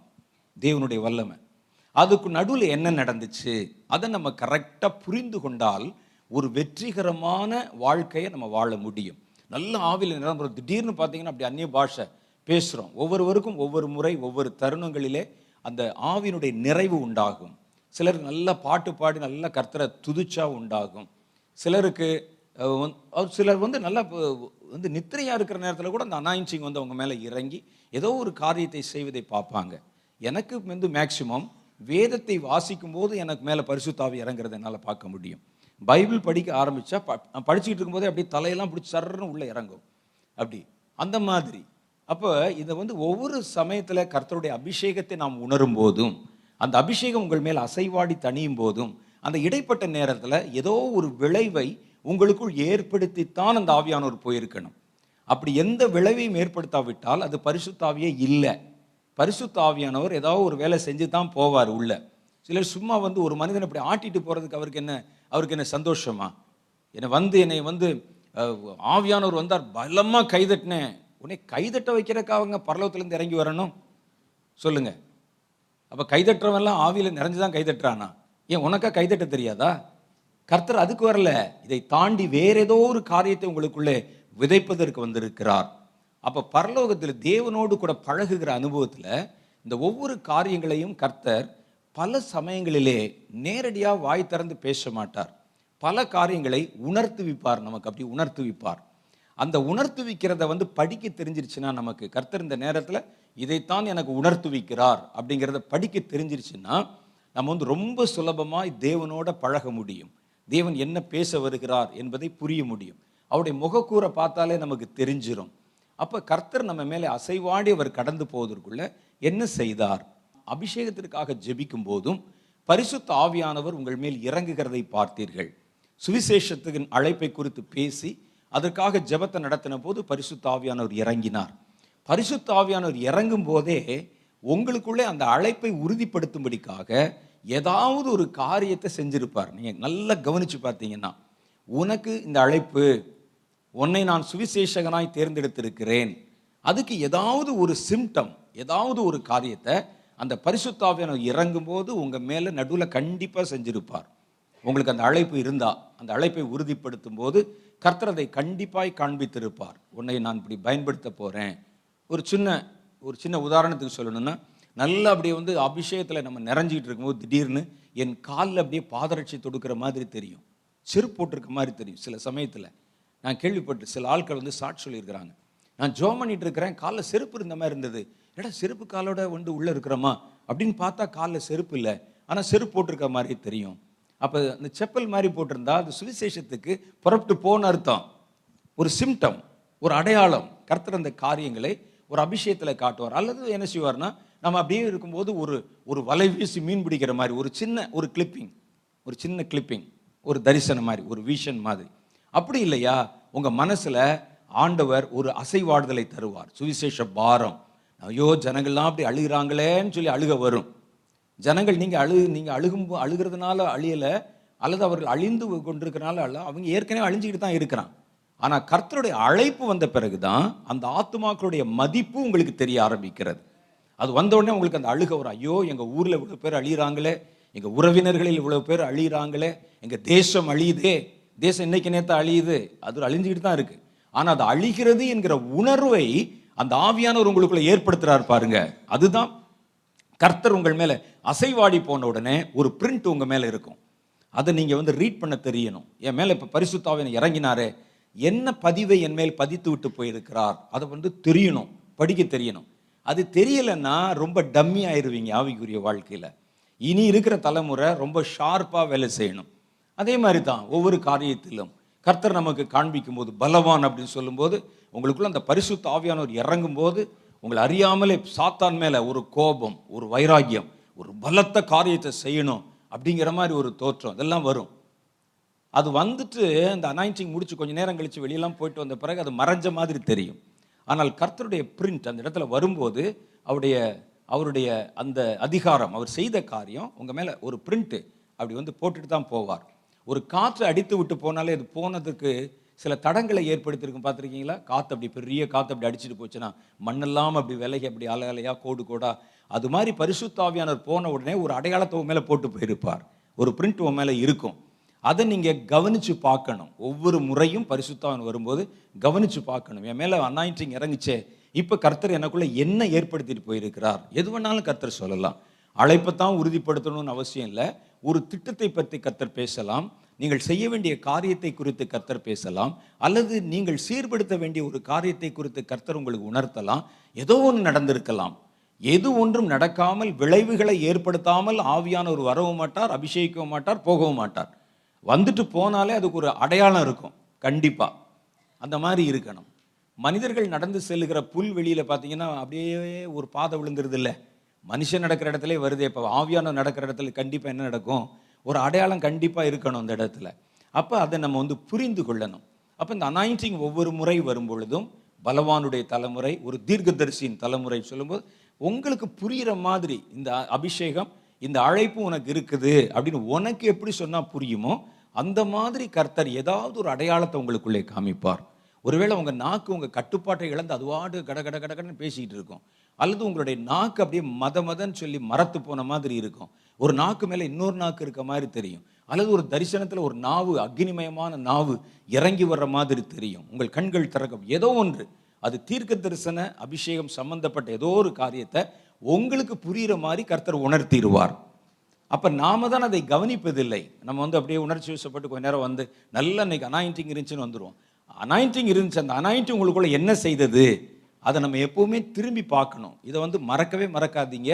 எப்போ நீங்கள் ஜெபித்தாலும் அபிஷேகம் என் மேல் இறங்கிற்றே எனக்குள்ளே என்ன விளைவை ஏற்படுத்தி விட்டு போயிருக்கிறார் அப்படிங்கிறத நீங்கள் ரீட் பண்ண தெரியணும் அதை புரிந்து கொள்ளணும். அப்போ தான் ஆவிக்குரிய வாழ்க்கையில் முன்னேறி வளர முடியும். அப்போ இந்த நாட்களில் ஏழு தலைமுறையை குறித்து பேசி கொண்டிருக்கிறாங்க நமக்கு முதல் தலைமுறை நமக்கு தெரியும். நம்ம நம்ம பார்த்த மாதிரி தீர்க்க தரிசன தலைமுறை ஜெபிக்கும் தலைமுறை. அது ப்ரேயர் ஜெனரேஷன் தீர்க்க தரிசன தலைமுறை அடுத்து நம்ம என்ன பார்த்தோம்? பலவான்களின் தலைமுறை சுவிசேஷகர்களின் தலைமுறை நாலு. ஆ ஆறுதல் ஆறுதல் கம்ஃபர்டிங் காயங்கட்டுதல் காயங்கட்டுகிற ஊழியம் ரொம்ப பிரதானமானது. ஏன் அப்படின்னு சொன்னால் இனி வருகிற காலங்களில் ஜனங்கள் ஒரு மாதிரி மனநிலை ஒரு மாதிரி பேதலிச்ச மாதிரி ஆயிடுவாங்க. இனி வருகிற சம்பவங்களை பார்த்து. வேதம் சொல்லுகிறது தங்களை சுற்றி நடக்கிற ஆபத்துகளை பார்க்கறதுனால மனுஷருடைய இருதயம் சோர்ந்து போகும் அப்படின்னு வசனத்தில். நீங்கள் நல்லா பார்த்துருப்பீங்க லாக்டவுன் பீரியடில் எத்தனை பேருடைய மனநிலை பாதிக்கப்பட்டு தெரியுமா உங்களுக்கு? அப்படியே வீட்டுக்குள்ளே அடைஞ்சு கிடந்து அடுத்து என்ன நடக்குமோன்னு தெரியாமல் எதிர்கால வாழ்க்கை என்னன்னு தெரியாமல் அப்படியே ஒரு மாதிரி இனி வருகிற காலம் அப்படித்தான் இருக்கும். அப்போ நிறைய பேர் மனநிலையிலே குழப்பமும் மாற்றம் அடைந்து ஆறுதல் இல்லாமல் தவிப்பாங்க. அதனால் சிலர் தற்கொலை பண்ணிக்கிருவாங்க சிலர் கொலை பண்ணிடுவாங்க சிலர் ஏதாவது காரியத்தை செஞ்சுருவாங்க. அந்த மாதிரியான காரியங்கள் இனி வருகிற நாட்களில் மனுஷர்கள் மேலே ஒரு ப்ரெஷர் வரும். ப்ரெஷர் கொடுத்து கொடுக்கப்பட்டு கொண்டே இருக்கும். இந்த லாக்டவுன் பீரியடில் நிறைய இடத்துல நிறைய இடத்துல தற்கொலை செய்து கொண்டவர்கள் அதிகம். ஃபாரினில் வெளிநாட்டில் இந்தியா மாதிரி தேசங்களை தன்னை தற்கொலை செய்து கொண்டவர்கள் அதிகம். கொலை செய்தவர்கள் அதிகம். ஏன்னா ப்ரெஷர் அவனுக்கு தாங்க முடியலை. என்ன செய்வது? வீட்டை விட்டு வெளியே போக முடியாது. ஒன்றும் செய்ய முடியாது. அவனை அடைச்சு வச்சு அந்த மனிதனுடைய மனநிலை அப்படி பயந்து லேசாக காய்ச்சல் வந்தால் கூட உடனே தற்கொலை. எனக்கு கொரோனா இருக்குமோ? மூக்கில் வாயிலெல்லாம் டியூப் விட்டுருவானுங்களோ அதுக்கு நாமளே செத்து போயிடலாண்டான்னு சொல்லி. பயம். இனி வருகிற காலம் முழுசு அப்படித்தான் இருக்கும். அப்போ இந்த சூழ்நிலையில் தான் இந்த கம்ஃபர்டர்ஸ் அவங்களுடைய அந்த அபிஷேகம் அவசியமாய் தேவைப்படுகிறது. இந்த ஒவ்வொரு அனாயிண்டிங் பற்றி பேசி ஒவ்வொரு அழைப்பை பற்றி பேசி ஜெபம் நடத்தும்போது அந்த அழைப்பை கர்த்தர் உங்களுக்குள்ளே உறுதிப்படுத்தி இருக்கிறாரான்னு பாருங்க. இந்த அழைப்பு உனக்கு இரு- உனக்கு உரியது. நீ இதை வந்து செய்யணும் அப்படின்னு பலமான சாட்சியோடு கர்த்தர் உங்களிடத்துல கண்டிப்பாக உறுதிப்படுத்தி இருப்பார் ஒரு அடையாளம் உங்கள் மேலே வச்சுட்டு தான் போயிருப்பார். இவைகளை நம்ம தேர்ந்து தெளிந்து காரியங்களை செய்யணும். இன்னைக்கு நம்ம பார்க்க போகிறது கடைசி காலத்தில் கர்த்தருக்கு வேண்டிய இன்னும் ஒரு தலைமுறை யுத்த வீரர்கள். ஆவிக்குரிய ஸ்பிரிச்சுவல் வாரியர்ஸ் ஆவிக்குரிய யுத்த புருஷர். புதிய ஏற்பாட்டு காலத்தில் நமக்கு சண்டை கிடையாது யுத்தம் கிடையாது. ஒருத்தன் சண்டை போட வந்த பழைய ஏற்பாட்டு காலத்தில் தேவனுடைய ஜனங்கள் யுத்தம் செய்தார்கள். அவங்க வந்து மாம்சத்தோட யுத்தம் செஞ்சாங்க. வெண்கல வில்லும் என் கை விரல்களால் வளையும்படி கர்த்தர் என் கைகளை யுத்தத்திற்கு பழக்கு வைக்கிறார் என்று தாவிது சொன்னார். அந்த நாட்கள் அவங்க யுத்தம் செஞ்சு தான் ஆகணும். அந்த தேசத்தை காப்பாற்றுவதற்கு எதிரிகளிடத்திலிருந்து காத்து கொள்வதற்கு யுத்தம் செய்யணும். யுத்தம் என்றால் மாம்ச பிரகாரம் நேருக்கு நேர் யுத்தம். கத்தி தூக்கிட்டு போய் யுத்தம் செய்யணும். அதற்கு பிறகு புதிய ஏற்பாட்டு காலத்தில் நம்முடைய யுத்தம் என்பது நமக்கு நாமே செய்து கொள்ளுகிற யுத்தம். பாவத்துக்கு எதிராக போராடுகிறதிலே ரத்தம் சிந்தத்தக்கதாக நீங்கள் இன்னும் எதிர்த்து நிற்கவில்லையே. ஆவியும் மாம்சமும் ஒன்றுக்கொன்று விரோதமாக போராடுகிறது. அப்போ இந்த போராட்டம் எங்கள் வெளியில் புதிய ஏற்பாட்டு காலத்தில் நமக்கு நாமே எதிரி. மாம்சம் ஒரு பக்கம் இழுக்கும். ஆவி ஒரு பக்கம் இழுக்கும். ஆவியினாலே மாம்சத்தின் கிரிகளை அழித்தால் பிழைப்பீர்கள் என்று வசனத்தில் இருக்குது அப்போ அது வந்து அழிக்கிறது எப்படி? ரொம்ப கஷ்டம். எதிரி வந்தால் கூட ஒரு பட்டையை துவச்சி போட்டு தள்ளிட்டு போயிடலாம் இவன் உள்ளே இருக்கிற ஆள். இவனை வந்து வெறுக்கவும் முடியாது துரத்தவும் முடியாது ஜெயிக்கவும் வேண்டும். எப்படி இருக்கும்? இருபத்தி நாலு மணி நேரமும் இதோடு தான் நம்ம வாழணும். இதுக்கு நிறைய தேவை இருக்கிறது. ஔவையார் சொல்கிற மாதிரி ஒரு நாள் உணவை ஒளியென்றால் ஒளியாய் இரு நாளைக்கு ஏலென்றாய் ஏலாய். ஒரு நாளும் என்னோவு அறியாய் இடும்பை கூர் என் வயிறே உன்னோடு வாழ்வது அரிது. ஒரு நாளைக்கு சாப்பிடாம இருடான்னு சொன்னால் சாப்பிடாம இருக்க மாட்டேன். இன்னைக்கு நிறைய கிடைச்சிக்கு ரெண்டு நாளைக்கு சேர்த்து சாப்பிடுனா அதுவும் சாப்பிட முடியாது. ஒரு நாளும் என்னுடைய வலி உனக்கு தெரியாது. இடும்பை கூர் என் வயிறே தொந்தரவு பண்ணுற என் வயிறே உன் கூட வாழ்கிறது கஷ்டம். அதுக்காக வயிறு இல்லாமல் வாழ முடியுமா? ஒரு நார்மலாக உழவுக்காவது ஒரு வயிறு இருக்கணும்ல அப்போ தானே வாழ்க்கை. அப்போ அது மாதிரி என்னென்னா மாம்சத்தை முழுசாக துறக்கவும் முடியாது. அதோடு தான் வாழணும். ஆனால் அதை ஜெயிக்கணும். கஷ்டம் தானே எதிரியை நம்ம கூடயே வச்சுக்கிட்டு இருந்தால் எப்படி இருக்கும்? அவன் எந்த நேரம்டா நம்ம அசர்வன்னு பார்ப்பான். இதுதான் புதிய ஏற்பாட்டு காலத்தில் நமக்கு காட்டப்பட்ட யுத்தம். ஆனால் அந்த யுத்தத்தின் எல்லாவற்றின் பின்னால் இருந்து பார்த்தீங்கன்னா ஒரு சக்தி பின்னால் இருந்து அதுதான் கிரியை செய்யும். அதுதான் பிசாசு. அந்த நாட்களில் தேவனுடைய ஜனத்தை எதிர்க்கும்படிக்கு ராஜாக்களை தூண்டிவிடும். அசீரியர்களை சிவனை இந்த மாதிரி கல்தேயர்களை அம்மோனியர்களை இப்படி ஒவ்வொருத்தனையாக தூண்டி விட்டு சத்ரு பின்னால் வந்து தேவ ஜனத்துக்கு எதிராக தடைகளை கொண்டு வந்து எப்படியாவது உங்களை சிதறடிச்சிடணும் அப்படின்னு போராடும் பின்னால் இருந்து. அது பின்னால் இருந்து போராடும் இவன் வந்து முன்னால் குதிரையில் வருவான் வந்து சண்டை போடுவான். மாம்சத்தோட மாம்சம் சண்டை கலந்தார்கள் அந்த நாட்களில். அடுத்து வரும்போது நம்முடைய மாம்சத்தை தூண்டிவிடும். பின்னால் இருக்கிற பிசாசு மெல்ல மாம்சத்தில் இருக்கக்கூடிய உணர்வுகள் உணர்ச்சிகளை தூண்டிவிட்டு ஆவிக்கு எதிராக போராட வைக்கும் சாத்தான். அப்போ நம்ம என்ன செஞ்சோம்? முதல்ல நம்முடைய ஜனங்களை தேவ ஜனங்களை எதிர்த்து வந்த ராஜாக்களோட யுத்தம் பண்ணோம்.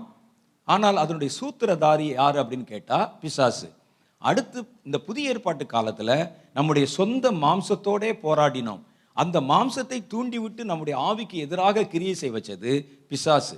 மூணாவது ஒரு காலகட்டம் வருகிறது கடைசி காலம். இப்போ தான் மெயின் வில்லனை நேருக்கு நேராய் சந்தித்து சண்டை போட போகிறோம் மெயின் வில்லனை சண்டை போட போகிறோம் பின்னால் இருந்து ராஜாக்களை ஏவி விட்டவன். பின்னால இருந்து உங்கள் மாம்சத்தை ஏவி விட்டவன். இது எல்லாவற்றுக்கும் மூல காரணியாகிய சாத்தான் இருக்கான் பாருங்க. அவனை நேருக்கு நேராக எதிர்த்து சண்டை செய்ய போகிறோம். எப்பவுமே கிளைமேக்ஸில் தான் மெயின் வில்லன் வருவார். பாரு நீங்கள் பாருங்க. பார்த்துருப்பீங்களே இன்னும் தெரியாத மாதிரி உட்காந்துருக்கீங்க பார்த்துருப்பீங்களே. முதல்ல அடியாள் வருவான் ஒரு ஒரு மாதிரி பரட்டை தலையில் வருவான் பான் பராக் போட்டு வருவான். சண்டை போடுவான். இவன் இல்லை. அவர் ஹெலிகாப்டரில் வருவார். திடீர்னு வெளிநாட்டிலேருந்து கூலிங் கிளாஸை போட்டு வருவார். அவர் தான் மெயின் வில்லன் அது வரைக்கும் அவன் போராடிக்கிட்டு இருப்பான். மெயின் வில்லன் அடிச்சிட்டிங்கன்னா முடிஞ்சு கதை. இந்த கர்த்தர் வந்து இந்த கடைசி கிளைமேக்ஸ் இருக்கு பாருங்க. இந்த நேரத்தில் தம்முடைய ஜனங்களை அன்று ராஜாக்களுக்கு முன்பாக கொண்டு வந்து நிறுத்தினார். எதிர்த்து வந்த ராஜாக்கள். புதிய ஏற்பாட்டு காலத்தில் தன் சொந்த மாம்சத்துக்கு எதிராக கொண்டு வந்து நிறுத்தினார். இவைகளுக்கு எல்லாவற்றுக்கும் மூல காரணியாகிய மெயின் வில்லன் ஆகிய சாத்தானுக்கு முன்னால கொண்டு வந்து நேருக்கு நேராய் நிறுத்த போகிறார். இதான் கடைசி காலம் கடைசி கால யுத்தம். அந்த கடைசி கால யுத்தத்துல இதுவரைக்கும் பார்த்தீங்கன்னா மாம்சத்தோட யுத்தம் நடந்தது ரத்தத்தோட யுத்தம் நடந்தது. கழுத்து சீவனம் ரத்தம் அப்ப சொல்றாரு இனி ஒரு காலம் வருகிறது. இந்த காலத்துல மாம்சத்தோட உங்களுக்கு யுத்தம் இல்லை ரத்தத்தோட யுத்தம் இல்லை. அதிகாரங்களோடும் துரைத்தனங்களோடும் அந்தகார லோகாதிபதிகளின் ஆவிகளின் சேனைகளோடும் வானமண்டலத்தின் பொல்லாத ஆவிகளின் சேனைகளோடும் உங்களுக்கு போராட்டம் உண்டு. பார்த்தீங்களா? வசனத்தில் எஃபேசியர் ஆறாவது அதிகாரம் பனிரெண்டாவது வசனம் பதினோராவது வசனத்திலேருந்து பாருங்க. கடைசியாக பத்தாவது வசனத்திலிருந்தே பார்த்துருவோம். கடைசியாக என் சகோதரரே கர்த்தரிலும் அவருடைய சத்துவத்தின் வல்லமையிலும் பலப்படுங்கள். அவர் சொல்ல கடைசியாக உங்களுக்கு ஒரு காரியம் சொல்கிறேன் கர்த்தரிடலும் அவருடைய வல்லமையிலும் பலப்படுங்க. ஏன் பலப்படணும்? நீங்கள் பிசாசின் தந்திரங்களோடு எதிர்த்து நிற்க திராணி உள்ளவர்களாகும்படி தேவனுடைய சர்வாயுத வர்க்கத்தை எடுத்துக்கொள்ளுங்கள் ஏனெனில் மாம்சத்தோடும் இரத்தத்தோடும் அல்ல. இதுவரைக்கும் நடந்த யுத்தமெல்லாம் மாம்சத்தோடையும் இரத்தத்தோடையும் தான் நடந்தது. பழைய ஏற்பாட்டு காலமாக இருந்தாலும் புதிய ஏற்பாட்டு சபையின் காலமாக இருந்தாலும் மாம்சத்தோட இரத்தத்தோட. புதிய ஏற்பாட்டில் மாம்சத்தோடு தானே போராடணும்னு சொன்னேன். மாம்சத்தோட. ஆனால் இப்போ மாம்சத்தோடும் இரத்தத்தோடும் அல்ல துரைத்தனங்களோடும் அதிகாரங்களோடும் இப்பிரபஞ்சத்தின் அந்தகார லோகாதிபதிகளோடும் வான மண்டலங்களில் உள்ள பொல்லாத ஆவிகளின் சேனைகளோடும் நமக்கு போராட்டம் உண்டு. ஆகையால் தீங்கு நாளிலே அவைகளை நீங்கள் எதிர்க்கவும் சகலத்தையும் செய்து முடித்தவர்களாய் நிற்கவும் திராணி உள்ளவர்களாகும்படி தேவனுடைய சர்வாயுத வர்க்கத்தையும் எடுத்துக்கொள்ளுங்கள். அவர் சொல்றார் கடைசி ஒரு யுத்தம் ஃபைனல் வார் ஒன்று வருது. இந்த யுத்தம் இதுவரைக்கும் நீங்கள் பார்த்தீங்களே ராஜாக்களோட சண்டை அது இல்லை. அதையும் கர்த்தர் தான் நடத்தினார். மாம்சத்தோட சொந்த மாம்சத்தோட சண்டை அதையும் கர்த்தர் தான் நடத்தினார். இந்த ரெண்டு மாதிரி யுத்தம் இல்லை. இனி வருகிற யுத்தம் டைரக்டாக நேருக்கு நேராக அதிகாரங்களோட துரைத்தனங்களோட அந்தகார லோகாதிபதிகளோட வானமண்டலத்தின் பொல்லாத ஆவிகளின் சேனைகளோட நமக்கு போராட்டம் உண்டு. எப்பங்க போராட்டம் உண்டு? எப்போ போராடணும்? அவர் சொல்கிறாரு ஆகவே ஆகையால் தீங்கு நாளிலே. சண்டை எப்போ ஆரம்பிக்குதான்? பழைய ஏற்பாட்டு காலத்திலையும் இல்லை புதிய ஏற்பாட்டு காலத்திலையும் இல்லை தீங்கு நாளிலே. அதுக்கு ஒரு காலகட்டம் வச்சிருக்கிறாங்க. இந்த வகை யுத்தத்தை தேவ ஜனங்கள் செய்வதற்கு ஒரு காலகட்டம். பழைய ஏற்பாட்டு காலம் எதிர்த்து வந்த ராஜாக்களோடு யுத்தம் செய்கிற காலம். புதிய ஏற்பாட்டு காலம் நம்முடைய ஆவிக்கு விரோதமாக எதிர்த்து கிரியை செய்கிற மாம்சத்தோடு யுத்தம் செய்கிற காலம். கடைசி காலம் இந்த தீங்கு நாள். தீங்கு நாளில் அவைகளை நீங்கள் எதிர்க்கவும். நீங்கள் எப்பவுமே அவைகளோடு எதிர்த்து சண்டை போடணும் அவர் சொல்லலை பாருங்களேன். தீங்கு நாளிலே. எதையா தீங்கு நாள்? ம்? உலகம் ஆரம்பித்து என்னைக்கு இந்த பழத்தை கடித்தானோ அன்னைக்கு இருந்தே தீங்கு நாள் தான் ஏதாவது ஒரு நாள் தீமை நடக்காத ஒரு நாள் இருக்கா உலகத்தில் எங்கேயாவது? இது வரைக்கும் நீங்கள் பார்த்த வரைக்கும் சொல்லுங்களேன். ஒரு இருபத்தஞ்சி வருஷம் முப்பது வருஷம் உலகத்தை பார்த்துருக்கீங்களே தீமையே இன்னைக்கு நடக்கலைங்க. லீவு போட்டான் பிசாஸ். எங்கேயும் விபத்து ஆக்சிடென்ட்டு ஒன்றுமே இல்லை. அப்படின்னு சொல்லிட்டு எந்திரிக்கும் போதே தலையில் தட்டி ரத்தம் வந்துடும் பென்சில் சீவிட்டே யோசிப்பீங்க. இன்னைக்கு தான் ஒன்றும் இல்லை போல. அப்படின்னு நினைப்பீங்க. சீவிடும் கையை. எப்படியாவது. தீமை நடக்காத நாளே இல்லை. அப்போ இதில் எதை தீங்கு நாள் என்று நாம் கொள்ளுவது? இயேசு சொல்லுகிறார் உலக தோற்றம் முதல் இதுவரை தோன்றியிராத தீமைகள் அந்நாளிலே தோன்றியிருக்கும். எப்போ? கடைசி காலத்தில். கடைசி காலத்தை குறித்த அடையாளத்தை இயேசு சொல்லும்போது மற்ற இருபத்தி நாலில் லூக்கா இருபத்தொன்னில் சொல்லும்போது உலக தோற்றம் முதல் இதுவரை தோன்றிராத ஆபத்துகள் அல்லது தீமைகள் அந்த நாளில் தோன்றியிருக்கும் என்று கர்த்தர் சொல்கிறார் அப்போ இந்த கடைசி காலத்துக்கு பேர் தான் தீமையின் நாட்கள் தீங்கு நாட்கள். புரியுதா உங்களுக்கு? இந்த காலத்தில் தீமை அதிகாரம் பெற்றிருக்கும். நீதி அநீதி என்று சொல்லப்படும். அநீதி தான் நீதியாக நிற்கும். இந்த கடைசி நாட்கள் எங்கே பார்த்தாலும் தீமை. இந்தியாவில் தான் அப்படின்னு இல்லை. எங்கே பார்த்தாலும். அமெரிக்காவில் போனால் அப்படித்தான். யூகேல போனால் அப்படித்தான். எல்லா இடத்துலும் தீமை கொஞ்சம் கொஞ்சமாய் அதிகாரம் பெற்று வருவது உங்களுக்கு தெரியுதா? ஆமாம் தீமை அதிகாரம் பெறுகிறது. எங்கு பார்த்தாலும். இதுவரைக்கும் முன்னே போதும் இல்லாத அளவிற்கு ஒரு குறிப்பிட்ட இப்போ ஒரு பத்து வருஷத்துக்குள்ள தீமை கொஞ்சம் கொஞ்சமாய் அதிகாரம் பெற்று வருவதை கண்கூடாய் பார்க்க முடிகிறது. ஆண்டு சொன்ன வார்த்தை அப்படியே நிறைவேறுகிறது. நோவாவின் காலத்தில் எப்படி நடந்ததோ மனுஷகுமாரன் வரும் காலத்தில் அப்படியே நடக்கும். ஜனங்கள் விற்பதும் கொள்வதும் பெண் கொண்டும் பெண் கொடுத்தும் வெள்ளம் தங்களை வாரிக்கொண்டு போக மட்டும் உணராதிருந்தார்கள். லோத்துவின் காலத்தில் நடந்தது நினைத்துக் கொள்ளுங்கள். லோத்துவின் காலத்தில் நடந்த மாதிரியே மனுஷகுமாரன் வரும் காலத்தில் நடக்கும். இப்போ பாருங்க எங்கே பார்த்தாலும் வக்கிரம் எங்கே பார்த்தாலும் அருவருப்பு அதை செய்வதற்கு இப்போ எவ்வளவு நம்ம என்னானாலும் செய்யலாம். அந்த அளவுக்கு தேசம் கலாச்சாரம் ஜனங்கள் மக்கள் ஏன் சபைகள் எல்லாம் மாறி போனதை பார்க்குறோம். அதுதான் நாகரிகம் என்று சொல்லப்படுகிறது. இப்போ சொன்னாங்களே நீங்கள் செல்ஃபோன் வச்சுருக்க கூடாதுன்னு. செல்ஃபோன் வச்சுருக்காத ஒருத்தனை மதிப்பானா ஐயா யாராவது? ஊருக்குள்ளே சொல்லுங்கள் ஃபோனே இல்லை. சொன்னால் மதிப்பானா? ஒரு ஃபோன் வச்சுருக்கணும். பேசுகிறோமோ பேசலையோ? அந்த காலத்தில் ஃபோன் கண்டுபிடிக்கப்பட்ட போது கிரகாம்பெல் ஃபோன் கண்டுபிடிச்ச போது அந்த ஃபோனை பேசுறதுக்கு தான் கண்டுபிடிச்சாங்க. இப்போ இந்த ஃபோன் பேசுகிறத தவிர வேறு எல்லாமே செய்யுது. எல்லாமே செய்யுது ஃபோனு ஃபோட்டோ எடுக்குது வாட்ஸ்அப் அனுப்புது அங்கே பேசுது சாட் பண்ணுது டிக்டாக்கில் நடிக்குது அது பண்ணுது என்னென்னமோ பண்ணுறான் ஃபோனை வச்சுட்டு கையில். அப்போ இவைகள் எல்லாம் இந்த கடைசி நாட்கள் அடையாளம் தான் தீமை. தீமை நன்மை என்று சொல்லப்படும்.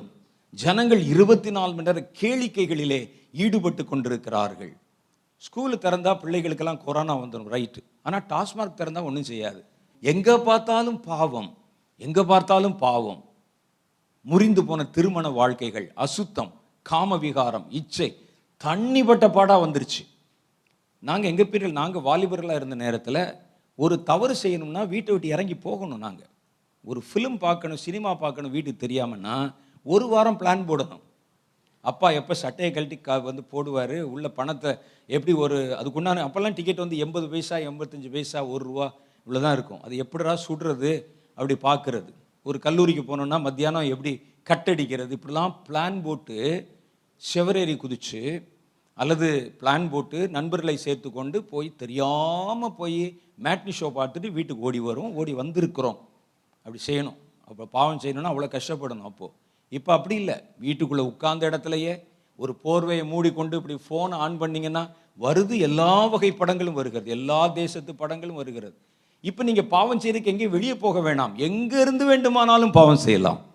தண்ணீர் போல எல்லாருடைய கைகளிலும் கொடுக்கப்பட்டு விட்டது. அப்போ இது இந்த காலம் தான் சொன்னார். நோவா காலத்தில் எப்படி நடந்ததோ மனுஷகுமாரன் வரும் காலத்தில் அப்படியே நடக்கும். மனிதர்கள் விற்பதும் கொள்வதும் பெண் கொண்டும் பெண் கொடுத்தும் வெள்ளம் தங்களை வாரிக்கொண்டு போக மட்டும் உணராதிருப்பார்கள். இந்த காலத்துக்கு பேர் தான் தீமையின் காலங்கள். தீமை எல்லா காலத்தில் இருந்தாலும் தீமையினுடைய உச்சகட்டம் இந்த கடைசி காலங்களில் தான் இருக்கும். தீமை. ஒருவன் கொலை செய்வான் அது தப்பாக இருக்காது. எவ்வளவோ காரியங்கள் நடக்கும். பொள்ளாச்சியில் பாருங்க எவ்வளோ பயங்கரங்கள் நடந்தது. அது யாரும் பெருசாக கருதுவதில்லை. என்னங்க அப்படின்னு சொல்கிற அளவுக்கு போச்சு. இந்த மாதிரி ஒவ்வொரு காரியங்களிலும் தீமைகள் அங்கீகாரம் பெறும். தீமைகள் அதிகாரம் பெறும். தீமை வந்து மேலோங்கி இருக்கும். தீமை செய்வதை யாரும் பாவம் என்றே கூட நினைக்க மாட்டாங்க. இதெல்லாம் என்னங்க பாவம் என்று சொல்லுவாங்க? அந்த மாதிரி ஒரு காலகட்டத்துக்கு பேர் தான் தீங்கு நாட்கள்.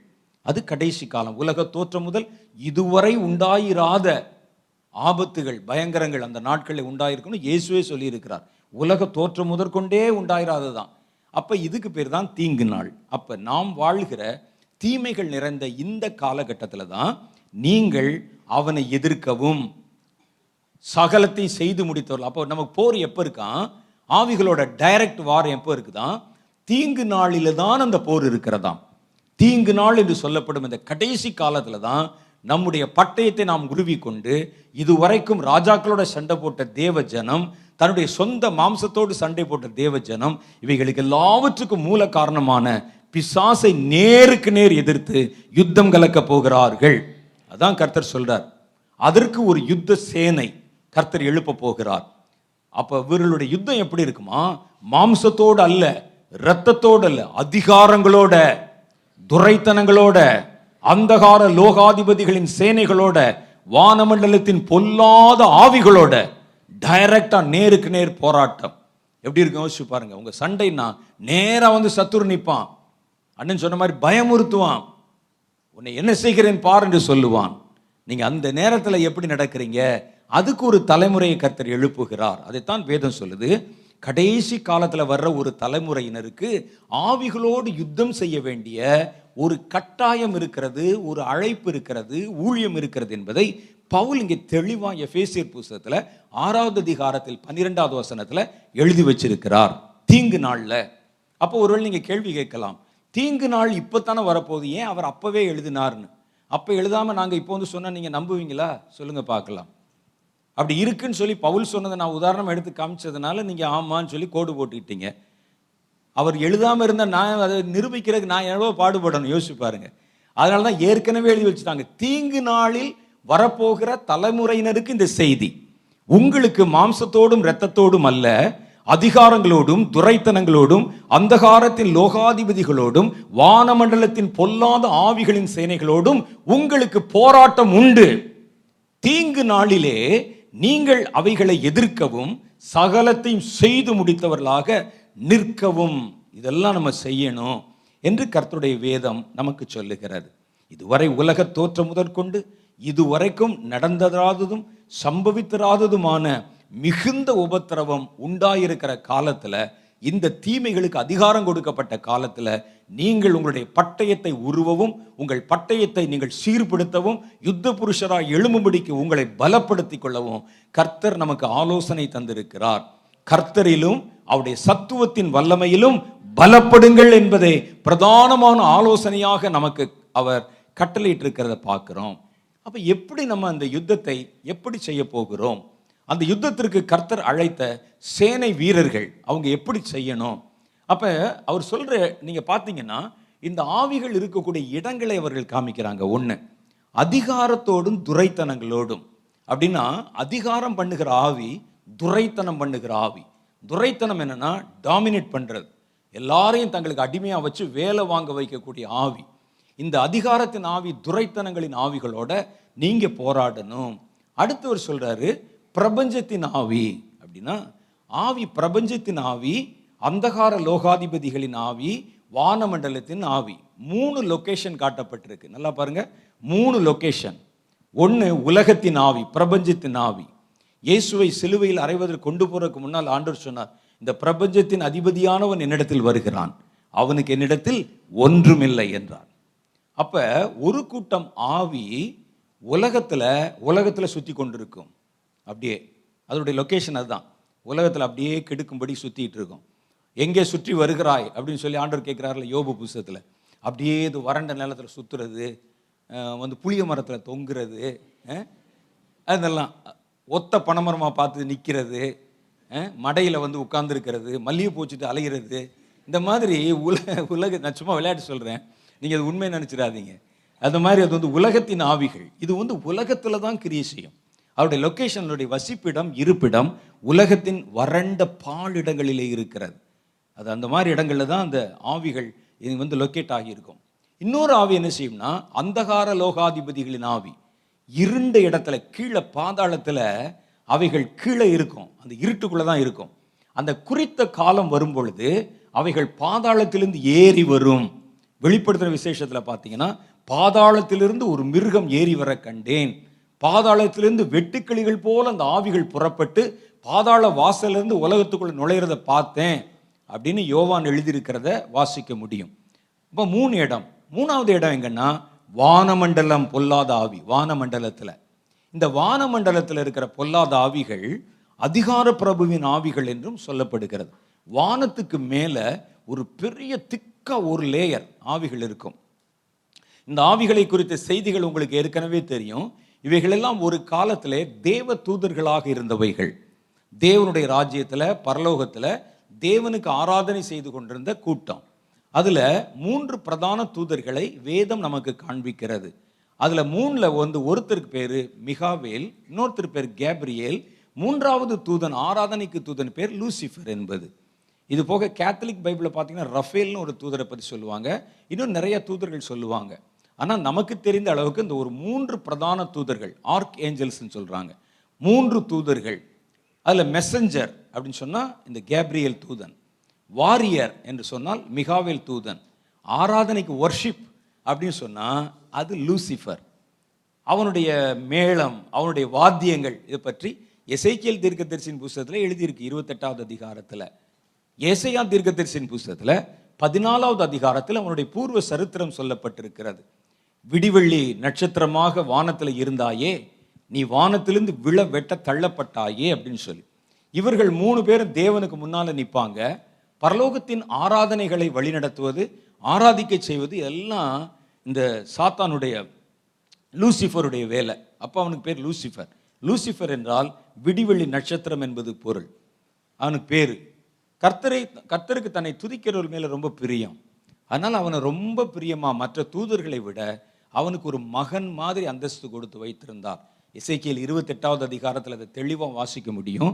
ஒருவரும் நுழைந்திராத அக்னி கற்கள் இருக்கிற தேவனுடைய அந்தரங்க இடங்களிலெல்லாம் உலாவி வந்தாயே என்று அவனை பற்றி சொல்லியிருக்கோம். பிசாஸ் ஒரு காலத்தில் அதெல்லாம் உள்ளெல்லாம் போய் அவ்வளோ இடம் கொடுத்தான். அவனுடைய மனசில் ஒரு மேட்டிமை. அவனுக்கு என்ன தோன்றிட்டுன்னா மற்ற எல்லா தூதர்களை விட எப்போவுமே ஒரு மனுஷனுக்குள்ளே எப்போ பிரச்சனை வரும்னா நாம் நம்மை மற்றவரோடு கம்பேர் பண்ணாதான் தான் பிரச்சனை வரும். மேக்சிமம் பிரச்சனை கம்பேர் பண்ணால் தான் பிரச்சனை வரும். நம்மை விட இவன் இவ்வளோ பணம் வச்சுருக்கிறானே நம்மை விட இவன் அழகா இருக்கிறானே நம்ம விட இவன் அப்படிலாம் நினச்சிங்கன்னா தப்பாக போயிடும் ஒவ்வொருவருக்கும் ஒரு ஸ்பெஷாலிட்டி இருக்கிறது. நீங்கள் அதை மாத்திரம் பார்த்தா போதும் வேறு யாரோடையும் உங்களை கம்பேர் பண்ணி பார்க்காதீங்க. நீங்கள் செய்ய முடிந்ததை அவர் செய்ய முடியாது அவர் செய்ய முடிந்ததை நீங்கள் செய்ய முடியாது. ஒவ்வொருவருக்கும் ஒவ்வொரு விதமான இண்டிவிஜுவலிட்டி இவன் என்ன செய்தான்? இந்த ரெண்டு பேரோட கம்பேர் பண்ணி பார்த்தான். மிகாவேல் இவ்வளோ பெரிய தேவதூதன் அந்த கர்த்தருடைய அந்தரங்க இடங்களுக்குள்ளே அந்த அக்னி கற்கள் இருக்கிற இடத்துக்குள்ளே உலாவுவதற்கு அவனுக்கு அதிகாரம் கிடைச்சிச்சா? கர்த்தர் என்னைத்தானே நேசித்து மகன் மாதிரி வச்சிருக்கிறார் அந்த இடத்துல. இந்த பக்கத்தில் ஒரு ஆள் நிற்கிறான் கேப்ரியல். இவனுக்கு அந்த இது கிடைச்சிச்சா? இந்த கம்பேரிசன் பண்ணாலே அது சாத்தானுடைய குணம். இதனால தான் அவனுக்குள்ள மேட்டிமை வந்துச்சு. நான் இவர்கள் இரண்டு பேரை விட ஒரு ஸ்டெப் மேலே அப்படின்னு நினைச்சான்.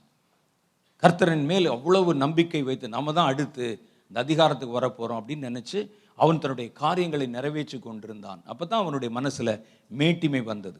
இதே போல் ஒரு காரியம்தான் இந்த பேதுருவின் வாழ்க்கையில் நடந்தது. இயேசு தன் சீஷரிடத்தில் தான் சிலுவையிலே படப்போகிற பாடுகளை பற்றி பேசினார் அதுக்கு முன்னால தன் சீஷர்களை அழைத்து கர்த்தர் அவரிடத்திலே ஒரு கேள்வி கேட்டார். ஜனங்கள் என்னை பற்றி என்ன சொல்லுகிறார்கள்? என்று. சிலர் சொன்னாங்க உண்மை ஒரு பெரிய தீர்க்கதரிசின்னு சொல்கிறாங்க நீர்தான் வரப்போகிறவராகிய எலியா என்று சொல்லுகிறார்கள். அப்படி ஒவ்வொருத்தரும் ஒவ்வொன்று சொன்னாங்க. அப்போ பேதுரு முந்தி கொண்டு நீர் அப்போ ஆண்டவர் சொன்னாரு அவங்க சொல்றது இருக்க நீங்க என்ன சொல்றீங்க? அப்படின்னு கேட்டபோது மற்றவர்கள் மௌனமாக இருக்க பேதுரு முந்தி கொண்டு நீர் உன்னதமான தேவனுடைய குமாரன் என்று சொன்னார். சொன்ன உடனே கர்த்தர் சொன்னார் அவனை பார்த்து பேதுருவை பார்த்து மாம்சமும் இரத்தமும் இதை உனக்கு வெளிப்படுத்தவில்லை. பரலோகத்தின் தேவனானவரே இதை உனக்கு வெளிப்படுத்தினார் சொன்னார். அவ்வளோதான் சொல்லிட்டு அவர் அடுத்த டாபிக் போயிட்டார். இந்த பேதுருவின் மனசில் என்னென்னா இப்போ பக்கத்தில் இருக்க மற்றவர்களோட தன்னை கம்பேர் பண்ண ஆரம்பிச்சார். இந்த யோவான் மார்பிளே சாய்ந்து கொண்டிருந்தானே அவனுக்கு தெரிஞ்சிச்சா? இவர் யாருன்னு? ம்? இவனுக்கு தெரிஞ்சுச்சா? இப்படி ஒருத்தரா கர்த்தர் என்னைத்தானே அது பன்னெண்டு பேருக்கு நடுவில் புகழ்ந்தார் என்று ஒரு கணம் நினைத்தார். நினச்ச உடனே அவருக்கு நம்ம ஒரு பெரிய ஆளு நமக்கு பரலோகத்தின் தேவன் டைரக்ட் கனெக்ஷன் கொடுத்து பேசிகிட்டே இருக்கார் போல இருக்கு நினச்சிட்டான். நிறைய பேருக்கு அப்படி தான் சொல்லுவாங்க. சொன்ன உடனே நம்ம அப்படியே பரலோகத்தின் தேவன் நம்ம தான் பெட்டு போல இருக்கு நம்மகிட்ட தான் டைரக்ட் கனெக்ஷன் இருக்கு போல இருக்கு நினைச்சிடக்கூடாது இப்படி வந்து பக்கத்தில் இருக்கவங்க உசுப்பேத்தி விட்டு விழுந்தவனே நிறையா பேர் இருக்கிறான். சவுல் ராஜா அவன் சும்மா தான் போனான். போய் வஸ்திரமெல்லாம் விலையை கடந்து கொஞ்ச நேரம் அந்நிய பாஷை பேசி தீர்க்க தரிசனம் உரைத்தான். வரும்போது அந்த ஜனங்கள் பக்கத்தில் இருக்கவங்க அப்படி உசுப்பேத்து சவுலும் தீர்க்க தரிசிகளில் ஒருவனும் சவுலும் தீர்க்க தரிசிகளில் ஒருவனும் இப்படி கேட்க கேட்க என்ன இப்படி தீர்க்க தரிசனம் சொல்கிறான்னு சொல்ல சொல்ல சவுளுடைய மனசில் ஒரு மேட்டிமை வந்து தீர்க்கதரிசிகள் செய்ய வேண்டிய பலியை சாமுவேல் வர தாமதமான போது தானே செய்து விட்டான். ஏன்னா அவனுக்கு என்னென்னா சாமுவேல் வராட்டா என்ன? நானும் ஒரு தீர்க்கதரிசி தானே? அப்படின்னு ஒரு நினப்பு. இப்படி பக்கத்தில் சொல்கிறத கேட்டு இந்த காதில் கேட்டு அந்த காதில் விட்டுறணும். அதை தூக்கி சுமந்தீங்கன்னா இதுதான் ப்ராப்ளம் அப்போ இதை வந்து பேதூர் அப்படி நினச்ச உடனே மற்றவர்களுக்கு தெரியாததை கர்த்தர் நமக்கு வெளிப்படுத்தினார். இவ்வளோ பேர் இருக்கும்போது நமக்கு வெளிப்படுத்தினார். அதையே நினச்சிக்கிட்டே இருந்திருக்கிறார். திடீரென்று ஆண்டவர் வந்து டாப்பிக்கை மாற்றி தான் சிலுவையில் பட வேண்டிய பாடுகளை பற்றி பேசினார். உடனே கர்த்தரை மெல்ல அப்படி அழைத்து இங்கே வாங்க அப்படின்னு கூப்பிட்டான். வந்து ஆண்டு கே கூப்பிட்றாரு அவர் வயசான ஒரு பெரியவர் வேற. வந்து கூப்பிட்ட உடனே இதெல்லாம் சொல்லக்கூடாது வெளியே. ம் என்று சொன்னான். இதெல்லாம் அவன் வந்து பப்ளிக்காக சொல்கிறது உமக்கு அப்படியெல்லாம் நேரிடுகிறது இல்லை என்று சொல்லி கொஞ்சம் அப்படி ஒரு மாதிரி முகத்தை சொண்டி அப்போ ஆண்டவர் சொன்னார் பின்னாக போ சாத்தானே நீ எனக்கு இடரலாக இருக்கிறாய். யாரை சொன்னார் நினைக்கிறீங்க நீங்கள் பேதுருவே இல்லை பேதுருவுக்கு பின்னால் வந்துட்டான் சாத்தான். அவன் மேட்டுமை மனசில் வந்த உடனே அடுத்த செகண்டே பக்கத்தில் தோளில் கை போட்டான். வா பேதுரு உனக்கு பாரு அவர் எப்படி பேசுகிறார் பற்றி அவருக்கு வயசு முப்பத்தி மூணு உனக்கு ஐம்பத்தி மூணு வயசு இருபது வயசு பெரிய ஆள் அவருக்கு அனுபவம் இல்லாமல் பேசுகிறார் கொஞ்சம் கூப்பிட்டு அவரை கண்டிச்சு வை அப்படின்னு சொல்லியிருப்பான் போல இருக்கு. அப்படிதானே இருக்கும்? பிஹைண்ட் தி ஸ்க்ரீன் அப்படி தான் இருக்கும். சொன்ன உடனே இவருக்கு உடனே வந்துருச்சு. அப்படி எனக்கு நமக்கு தான் இப்போ வந்து டைரக்ட் கனெக்ஷன் இருக்கேன். இதை பிதாதான் சொல்கிறாருன்னு நினச்சிட்டாரு இந்த ஆள் நினச்சிட்டு சொல்லி நல்லா வாங்கி கேட்டினான். பின்னாக போ சாத்தானே. ஒரு நிமிஷம் நீடித்த அந்த மேட்டிமை அடுத்த நிமிஷம் தரைமட்டமாச்சு. இப்போ எல்லாரும் பார்த்தாங்க. ஓ இவனு சாத்தானில் ஆண்டவர் சொல்கிறாரு ஒரு நிமிஷம் அப்போ தான் தேவகுமாரன் மாதிரி பேசினார். அடுத்த நிமிஷம் போட்டு உடைச்சிட்டாரு. ஆண்டவர்கிட்ட ரொம்ப கவனமாக இருக்கணும். கொஞ்சம் மேட்டிமைக்கு இடம் கொடுத்தாலும் தலையில் தட்டி நீங்கள் யார் என்பதை உங்களுக்கு புரிய வைத்து விடுவார். அதான் ரொம்ப கவனம். அப்போ இதில் நம்ம பார்க்குறோம் இந்த ஆவிகள் அங்கிருந்து அதற்குள்ளே மேட்டிமை வந்தபோது அதோடு கூட தூபம் போட்டு அதுக்கு ஜால்ரா போடுற ஒரு கூட்டம் ஆவிகள். இவைகள் எல்லாம் சேர்ந்து தேவனுக்கு விரோதமாய் கலகம் பண்ணி சத்ரு என்ன செய்தான்? பிசாசு லூசிஃபர் உன்னதத்துக்கு மேலாக என் சிங்காசனத்தை உயர்த்துவேன். கர்த்தருடைய சிங்காசனத்துக்கு மேலாக நான் உயர்ந்திருப்பேன் என்று தன் இருதயத்திலே சொன்னான் என்று ஏசையா பதினாலாவது அதிகாரத்தில் சொல்லியிருக்கு. அப்படி சொன்னபோது வானத்தில் ஒரு யுத்தம் உண்டாச்சு. கர்த்தர் சாத்தானையும் லூசிஃபரையும் அவனை சேர்ந்த தூதர்களையும் அவர்கள் வைத்திருந்த அதிகாரங்கள் எல்லாவற்றையும் பறித்து விட்டு அவருடைய வெளிச்சத்தை இருளாக்கி அவர்களை கீழே தள்ளி விட்டார் போ அப்படின்னு.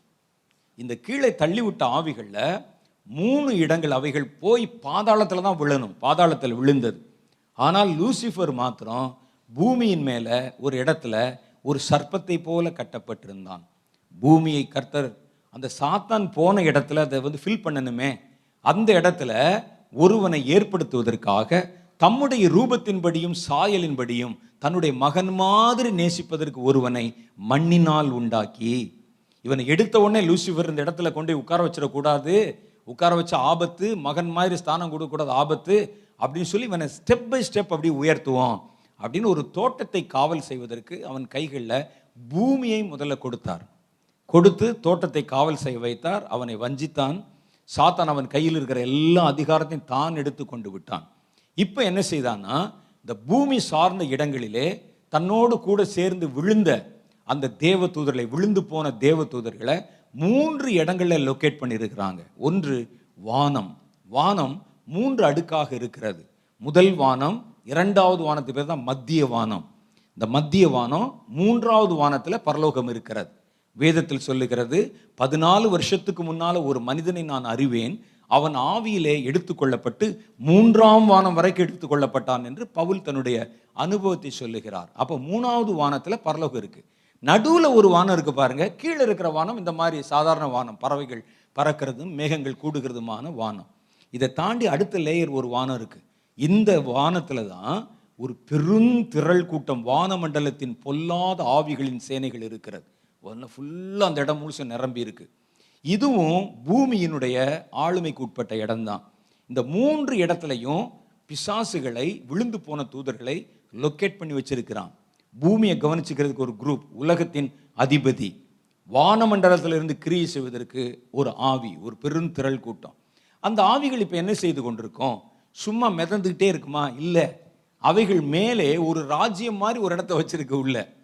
வச்சிருந்த அங்கிருந்து பூமியினுடைய அதிகாரங்களை கட்டுப்படுத்துகிறது. ஒவ்வொரு தேசத்துக்கு நேராக வானத்தில் ஒரு லொகேஷன் அந்த இடத்த வச்சு அந்த தேசத்தினுடைய ஆளுமையை தன் கையில் வைத்துக்கொண்டு அந்த தேசத்தில் நடக்கிற தீமைகள் காரியங்கள் அதிகாரங்கள் இவைகளெல்லாம் உருவாக்குவதும் ஏற்படுத்துகிறதுமான காரியங்களை வச்சு அதற்கு அதிபதிகளை நியமித்து வச்சிருக்கிறான் அந்த இடத்துல. வேதத்தில் நீங்கள் வாசித்தா தானியலின் புஸ்தகத்தில் தெளிவாய் சொல்லப்பட்டிருக்கும் அங்கே இருந்து ஒரு செய்தி சொல்வதற்கு தானியலுக்கு செய்தி சொல்ல கேப்ரியல் தூதன் அனுப்பப்படுகிறார். அப்போது பெர்ஷியாவின் அதிபதி என்னை வானத்தில் எதிர்த்தான். பெர்ஷியா வழியாக இறங்கி வரணும். வரும்போது பார்த்தீங்கன்னா வானமண்டலத்தை தாண்டி வரணும். யாரு? கேப்ரியல் தூதன். தானியல் ஜெபம் பண்ண ஆரம்பித்தார். அவர் ஜெபம் பண்ண உடனே பரலோகத்தில் ஜெபம் கேட்டுருச்சு. கர்த்தர் அவருக்கு ஒரு செய்தி சொல்லி அனுப்பி அவருடைய ஜெபத்துக்கு பதில் கொடுத்து அனுப்பி அதை கொண்டு போகும்படிக்கு கேப்ரியல் இடத்துல கொடுத்தாங்க.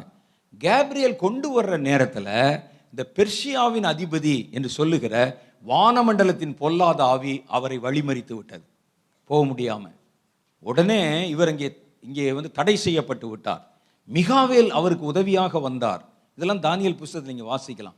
மிகாவேல் வந்து யுத்தம் செய்து அவரை ரிலீஸ் பண்ணி அனுப்பினார். இதற்கு இடைப்பட்ட நாள் எவ்வளோ தெரியுமா? இருபத்தி ஓரு நாள் ஆயிருக்கு. அங்கே உள்ளவரை லாக் பண்ணி வச்சு அவருக்கு வந்து கீழே விடாமல் தடை செய்து அப்புறம் மிகாவில் வந்து யுத்தம் பண்ணி ரிலீஸ் பண்ணி அப்போ வானமண்டலத்தில் நடுவில் ஒரு லேயர் இந்த பொல்லாத ஆவிகள் இருப்பதாக வேதம் நமக்கு சுட்டி காண்பிக்கிறது. இந்த வானமண்டலத்தின் பொல்லாத ஆவிகள் தான் பூமியில் இருக்கிற அதிகாரங்களை கட்டுப்படுத்துகிறது. பூமியில் நீங்கள் என்னென்ன அதிகாரங்களை ஏற்படுத்துகிறீங்களோ அவைகளுக்கெல்லாம் நேரடி தொடர்பு இந்த வானமண்டலத்தின் ஆவிகளோட வைக்கப்பட்டிருக்கிறது. ஒரு பிரதமரை கட்டுப்படுத்துவதற்கு ஒரு ஆவி. அங்கே இருக்கிற ராணுவ தளபதியை கட்டுப்படுத்துறதுக்கு ஒரு ஆவி. அங்கே இருக்கிற நம்ம சொன்ன மாதிரி பஞ்சாயத்து தலைவனை கட்டுப்படுத்துகிற கூட ஒரு ஆவி. அதனால தான் பஞ்சாயத்து தலைவருடைய பிஏ கூட நான் யார் தெரியுமான்னு கேட்குறான். ஏன் கேட்குறான்? மேலே இருக்கிறான் அது அது வந்து மேட்டிமைக்கு மொத்த குத்தகை. இந்த ஆவி ஒருத்தன் தொட்டுட்டாலே அவனை பார்த்தாலே தெரிஞ்சிடும் மேட்டிமை. நான் தான் எனக்கு ஒப்பானவரும் இல்லை நிகரானவரும் இல்லைன்னு சொல்லி டைலாக் பேச வைக்கும். அவருடைய கண்கள் மேட்டிமையினால் எடுப்பாக பார்க்கிறதுன்னு வசனம் சொல்லுது. மேட்டிமையான ஆட்களை பார்த்தாலே நமக்கு தெரியுமே. அப்போ கர்த்தர் நமக்கு என்ன சொல்கிறாருன்னா இந்த தீங்கு நாட்களிலே நீங்கள் இந்த வானமண்டலத்தில் இருக்கிற பொல்லாத ஆவிகளையும் பூமியிலே இருக்கிற பிரபஞ்சத்தின் ஆவிகளையும் அந்தகாரத்திலே கீழே பாதாளத்தில் இருக்கிற ஆவிகளையும் எதிர்க்க திராணி உள்ளவர்கள் அவர்களோடு உங்களுக்கு போராட்டம் உண்டு அப்படின்னு கர்த்தர் சொல்லி இருக்கிறத பார்க்குறோம். எப்போ நம்ம வந்து போராட போகிறோம் முதல் போராட்டத்தை கர்த்தருடைய வேதம் நமக்கு வெளிப்படுத்தி சொல்லுகிறது. வெளிப்படுத்தின விசேஷம் பன்னிரெண்டாவது அதிகாரம் ஏழாவது வசனத்திலிருந்து பன்னிரெண்டாவது வசனம் வரைக்கும். முதல் யுத்தம் நம்ம கலந்து கொள்ள போகிற ஆவிக்குரிய யுத்தம். ஸ்பிரிச்சுவல் வார் ஆவிகளோட சண்டை. ஆவிகளோட சண்டை போட தயாரா நீங்க? சண்டை போடணும் ஆவிகளை. சும்மா சலங்க சத்தம் கேட்குது கொலுசு சத்தம் கேட்குது நடக்குது சிரிக்கிற மாதிரி கேட்குது பயப்படக்கூடாது. இதுக்கே பயந்தால் அவருடைய தலைவனை பார்த்து நீங்கள் என்ன செய்வீங்க? ஆ, யோசித்து பாருங்கள். பிசாசு என்பவன் ஒண்ணுமில்ல வெறுமனே நம்ம ஏமாற்றுகிறவன். நீங்கள் லேஸ் அப்படி தட்டினா கீழே விழுந்துருவான். ம்? சரி இப்போ நம்ம வாசிக்கலாம். வெளிப்படுத்தின விசேஷம் பன்னிரெண்டாவது அதிகாரம் ஏழாவது வசனத்திலிருந்து பன்னெண்டு வரைக்கும். வானத்திலே யுத்தம் உண்டாயிற்று. மிகாவிலும் அவனை சேர்ந்த தூதர்களும் வலு சர்ப்பத்தோட யுத்தம் பண்ணினார்கள். வலு சர்ப்பமும் அதை சேர்ந்த தூதரும் யுத்தம் பண்ணியும் ஜெயம் கொள்ளவில்லை. வலு சிற்பத்தோட வலு சிற்பம் என்பது நம்ம ஏற்கனவே பார்த்த மாதிரி பிசாசனுடைய திரித்துவத்தில் பிதாவின் ஸ்தானம் போன்ற ஸ்தானத்தில் இருக்கிறது. வலு சிற்பம் அதுக்கு மூணு திரித்துவம் இருக்கு. வலு சிற்பம் மிருகம் பீஸ்ட் அந்தி கிறிஸ்து மூன்றாவது கள்ள தீர்க்கதரிசி. இது மூணுமே அதனுடைய ஸ்பிரிட்டு தான். மூணு. மூணாக செயல்படுகிறது திரித்துவம் மாதிரியே அங்கே ஒரு டூப்ளிகேட் திரித்துவம். இதில் இந்த தலைவர் இருக்கிறார் பாருங்க வலு இது வானத்தில் இருக்குதாங்க. வானத்தில் வலு சர்ப்பமும் அதோடு கூட சேர்ந்த தூதர்களும் அவனோடு சண்டை பண்ணாங்க. வலு சர்ப்பமும் அதை சேர்ந்த தூதர்களும். அப்போ வலு சர்ப்பம் வானத்தில் தனியாக இல்லை ஒரு பெரிய கூட்டம் தூதர்களோடே அது இருக்கிறது. அதெல்லாம் சேர்ந்து மிகாவேலோட சண்டை போடுகிறது. பண்ணியும் மிகாவேலை ஜெயிக்க முடியவில்லை. வானத்தில் அவர்கள் இருந்த இடமும் காணாமல் போய்விட்டது. இந்த முதல் சீனை நீங்கள் நல்லா படிக்கணும். இதில் யாருக்கு யாருக்கு சண்டை நடந்தது? மிகாவேலுக்கும் அவனை சேர்ந்த தூதர்களுக்கும். ம்? அங்க யாரு வந்து எதிரணியில் இருந்தா? வலு சிற்பமும் அவனை சேர்ந்த தூதர்கள் இவங்க தான் சண்டை போடுறாங்க. நம்ம எங்கேயா வர்றோம்? பாருங்க. வானத்திலே அவர்கள் இருந்த இடம் காணாமல் போயிற்று. உலகம் அனைத்தையும் மோசம் போக்குகிற பிசாசு என்றும் சாத்தான் என்றும் சொல்லப்பட்ட பழைய பாம்பாகிய பெரிய வலு சர்ப்பம் தள்ளப்பட்டது. அது பூமியிலே விழத்தள்ளப்பட்டது. அதோட கூட அதை சேர்ந்த தூதர்களும் தள்ளப்பட்டார்கள். வானத்திலிருந்து போ கீழே தள்ளப்பட்டார்கள். அப்பொழுது வானத்திலே ஒரு பெரிய சப்தம் உண்டாகி நல்லா கவனிங்க இப்பதான் முக்கியமான வசனம் வருது. வானத்திலே ஒரு சப்தம் உண்டாகி இப்பொழுது ரட்சிப்பும் வல்லமையும் நமது தேவனுடைய ராஜ்யமும் அவருடைய கிறிஸ்துவின் அதிகாரமும் உண்டாயிருக்கிறது. இரவும் பகலும். அப்ப எங்க உண்டாயிருக்குது? வானத்துல அவர்கள் இருந்த இடத்துல அவனை தள்ளிட்டு கிறிஸ்துவின் ராஜ்யமும் அதிகாரமும் இப்போ வானத்தில் கொண்டு வந்து வைக்கப்பட்டு விட்டது. வானத்தில் உண்டாயிருக்கிறது இரவும் பகலும் நம்முடைய தேவனுக்கு முன்பாக நம்முடைய சகோதரர் மேல் குற்றம் சுமத்தும் பொருட்டு அவர்கள் மேல் குற்றம் சாட்டுகிறவன் தாழ தள்ளப்பட்டு போனான். அப்போ வானத்தில் இப்போ இருக்கிற அந்த பிசாசுக்கு என்ன வேலை அப்படின்னு கேட்டால் அதிகாரங்களை கட்டுப்படுத்துவது மாத்திரம் இல்லையா அங்கிருந்து மூணாவது வானத்தை பார்த்து இந்த பாருங்க கீழே ரட்சிக்கப்பட்டேன்னு சொன்னானே. அப்ளிகேஷன் எழுதி கொடுத்தானே? என்ன பண்ணுறான் பாருங்க. என்று சொல்லி உங்கள் மேலே இரவும் பகலும் குற்றச்சாட்டு சொல்லிக்கிட்டே இருக்கிறது. இரவும் பகலும் அப்படியே நொய் நொய் நொய்யுன்னு பேசியிருந்தா எப்படி இருக்கும் பாருங்க பரலோகத்தில். அவர்களுக்கு தேவதூதல் பாடிட்டு இருப்பாங்க. ஓய் கேட்குதா யாரு? நம்ம ஆள் அங்கே போனானே. ஆ, மூணு நாள் கேம்ப்பு இப்போ என்ன செய்கிறான்னு பாருங்க. ஒரு குற்றஞ்சாட்டுவது இரவும் பகலும் குற்றஞ்சாட்டி கொண்டே இருக்கிறவன் கீழே தள்ளப்பட்டு போய்விட்டான். அடுத்து பாருங்க இனிமே தான் முக்கியம் வருது. மரணம் நேரிடுகிறதா இருந்தாலும் அதற்கு தப்பும்படி தங்கள் ஜீவனையும் பாராமல் ஆட்டுக்குட்டியின் இரத்தத்தினாலும் தங்கள் சாட்சியின் வசனத்தினாலும் அவனை ஜெயித்தார்கள் யுத்தம் நடந்துருச்சு ஜெயம் கிடைச்சிருச்சு. நீங்க முதல்ல சொன்னீங்க யுத்தத்துல மிகாவேலும் அவனை சேர்ந்த தூதர்களும் தான் யுத்தம் பண்ணாங்க. ஓகேயா அந்த எதிரணியிலே சாத்தானும் வலுசர்ப்பமும் அவனை சேர்ந்த தூதர்களும் தான் யுத்தம் பண்ணாங்க. ஆனால் கீழே சொல்லுது யார் ஜெயித்தார்கள் என்றால் மரணம் நேரிடுகிறதா இருந்தாலும். அப்போ தூதர்களுக்கு மரணம் நேரிடுமா? அப்போ அவர்கள் இல்லை. அடுத்து அதற்கு தப்பும்படி தன் ஜீவனையும் பாராமல் ஆட்டுக்குட்டியின் ரத்தத்தினாலும் நீங்கள் நல்ல ஒரு காரியத்தை தெரியணும் ஆட்டுக்குட்டியின் ரத்தத்தை மனிதர்கள் தான் பயன்படுத்த முடியும். வேற யாரும் பயன்படுத்த முடியாது. அது மனிதர்களுக்காக சிந்தப்பட்ட ரத்தம் அதானே உண்மை? அதை தூதர்கள் பயன்படுத்த முடியாது. தூதர்கள் அதை மகிமைப்படுத்தலாம் அதை துதிக்கலாம் கர்த்தர் இவ்வளவு பெரிய காரியத்தை திட்டத்தை செய்தாருன்னு அது அவர்களுக்கு உரியதல்ல தூதர்களுக்காக கர்த்தர் ரத்தத்தை சிந்தினாரு. சொல்லுங்க. அவர் நம்மை போல மாறி தம்முடைய ரத்தத்தை மனிதர்களுக்காக சிந்தினார். அப்ப இந்த ரத்தத்தை நம்ம தான் பயன்படுத்த முடியும். தங்கள் சாட்சியின் வசனத்தினாலும் அவனை ஜெயித்தார்கள். அப்ப யுத்தம் செய்தது மிகாவேலும் அவனை சேர்ந்த தூதர்களும் என்று காட்டப்பட்டிருக்கிறது. இங்கே ஜெயித்தது மனிதர்கள் என்று காட்டப்பட்டிருக்கிறது. அப்ப மனுஷன் எப்பயா சண்டை போட்டான்? அப்ப மனிதர்கள் இங்கிருந்து இயக்க அங்கே யுத்த வீரர்களான மிகாவேலும் அவனை சேர்ந்தவர்களும் சண்டையிட்டார்கள் அப்படின்னு தான் நம்ம கொள்ளணும். யுத்தத்தை நடத்தினது மனிதர்கள். கர்த்தர் அவங்களுக்கு திட்டம் கொடுத்தார். நீ சொல்லு. நீ சொன்னா தான் அந்த இடத்துல அவர்கள் கிரியை செய்ய முடியும். ஏனென்றால் அந்த மத்திய வானம் என்பது பூமிக்கு பூமிக்கு உட்பட்டது. பூமியின் ஆதிக்கத்துக்கு அதி ஆதீனத்துக்கும் உட்பட்டது. அதனால தான் பிசாஸ் அங்கே வந்து டேரா போட்டிருக்கிறான் பெருசா. அப்ப இந்த பூமிக்கு உட்பட்ட இடத்துல மனிதன் தான் கட்டளை கொடுக்க முடியும். அப்ப மனிதர்கள் கட்டளை கொடுக்கும்போது அங்கே உங்களுக்காக மிகாவேல் தேவதூதன் யுத்தம் செய்கிறான். அமெரிக்காவுக்கும் மத்திய கிழக்கு நாடுகளுக்கும் சண்டை. அங்கே வந்து அமெரிக்க அதிபர் இருக்கிறார். கடைசியில் ஜெயிச்சது யாருன்னு கேட்டால் அங்கே வந்து பில் கிளின்டன் ஜெயித்தார் அப்படின்னு போடுவாங்க. அவர் சண்டைக்கே போயிருக்க மாட்டார். அவர் இங்கேருந்து என்ன செய்வார்னா ஆர்டர் மாத்திரம் கொடுத்துட்டு இருப்பார். இந்த படைகள் இப்போ போய் தாக்குங்க. அப்படி தானே செய்கிறாங்க எந்த எந்த பிரதமராவது பிரசிடென்ட்டாவது போய் சண்டைக்கு போகிறாங்களா சதாம் ஹுசேன் மாதிரி ஆளுக்க தான் நேராக போய் ட்ரெஸ்ஸை போட்டு போய் நிற்பான் மற்ற எல்லா நாட்டிலையும் பார்த்தீங்கன்னா இவர்கள் இருந்து யுத்தத்தை நடத்துவார்கள் அவர்கள் யுத்தத்தை செய்வார்கள். புரியுதா?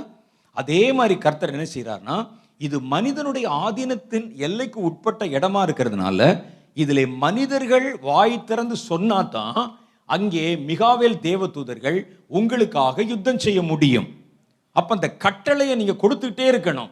நீங்கள் கட்டளை அந்த சாத்தானை தள்ளுகிறேன் அந்த பிசாசை துரத்துகிறேன் அப்படின்னு அதை துரத்துங்க அப்படின்னு சொன்ன உடனே மிகாவில் தேவதூதனும் அவனுக்கு கூட சேர்ந்துக்கணும்.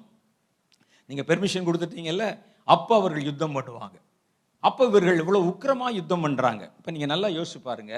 இந்த சத்துரு மேலே சண்டை செய்து கொண்டிருக்கிறான். அவனுக்கு நல்லா தெரியுது மனிதரின் ஆதீனத்துக்கு உட்பட்ட இடம் நம்ம மனிதர்களுடைய எல்லைக்குள்ளே தான் வந்து கூடாரம் போட்டிருக்கிறோம். இப்போ திடீரென்று வானத்தில் இருக்கிற தூதர்கள் இதுவரைக்கும் அப்படி இறங்குவதும் ஏறுவதுமா போயிட்டு இருந்தவங்க திடீர்னு சண்டை போட்டு இடத்த காலி பண்ணுறான்னு சொல்லி நம்ம துரத்துறாங்களே.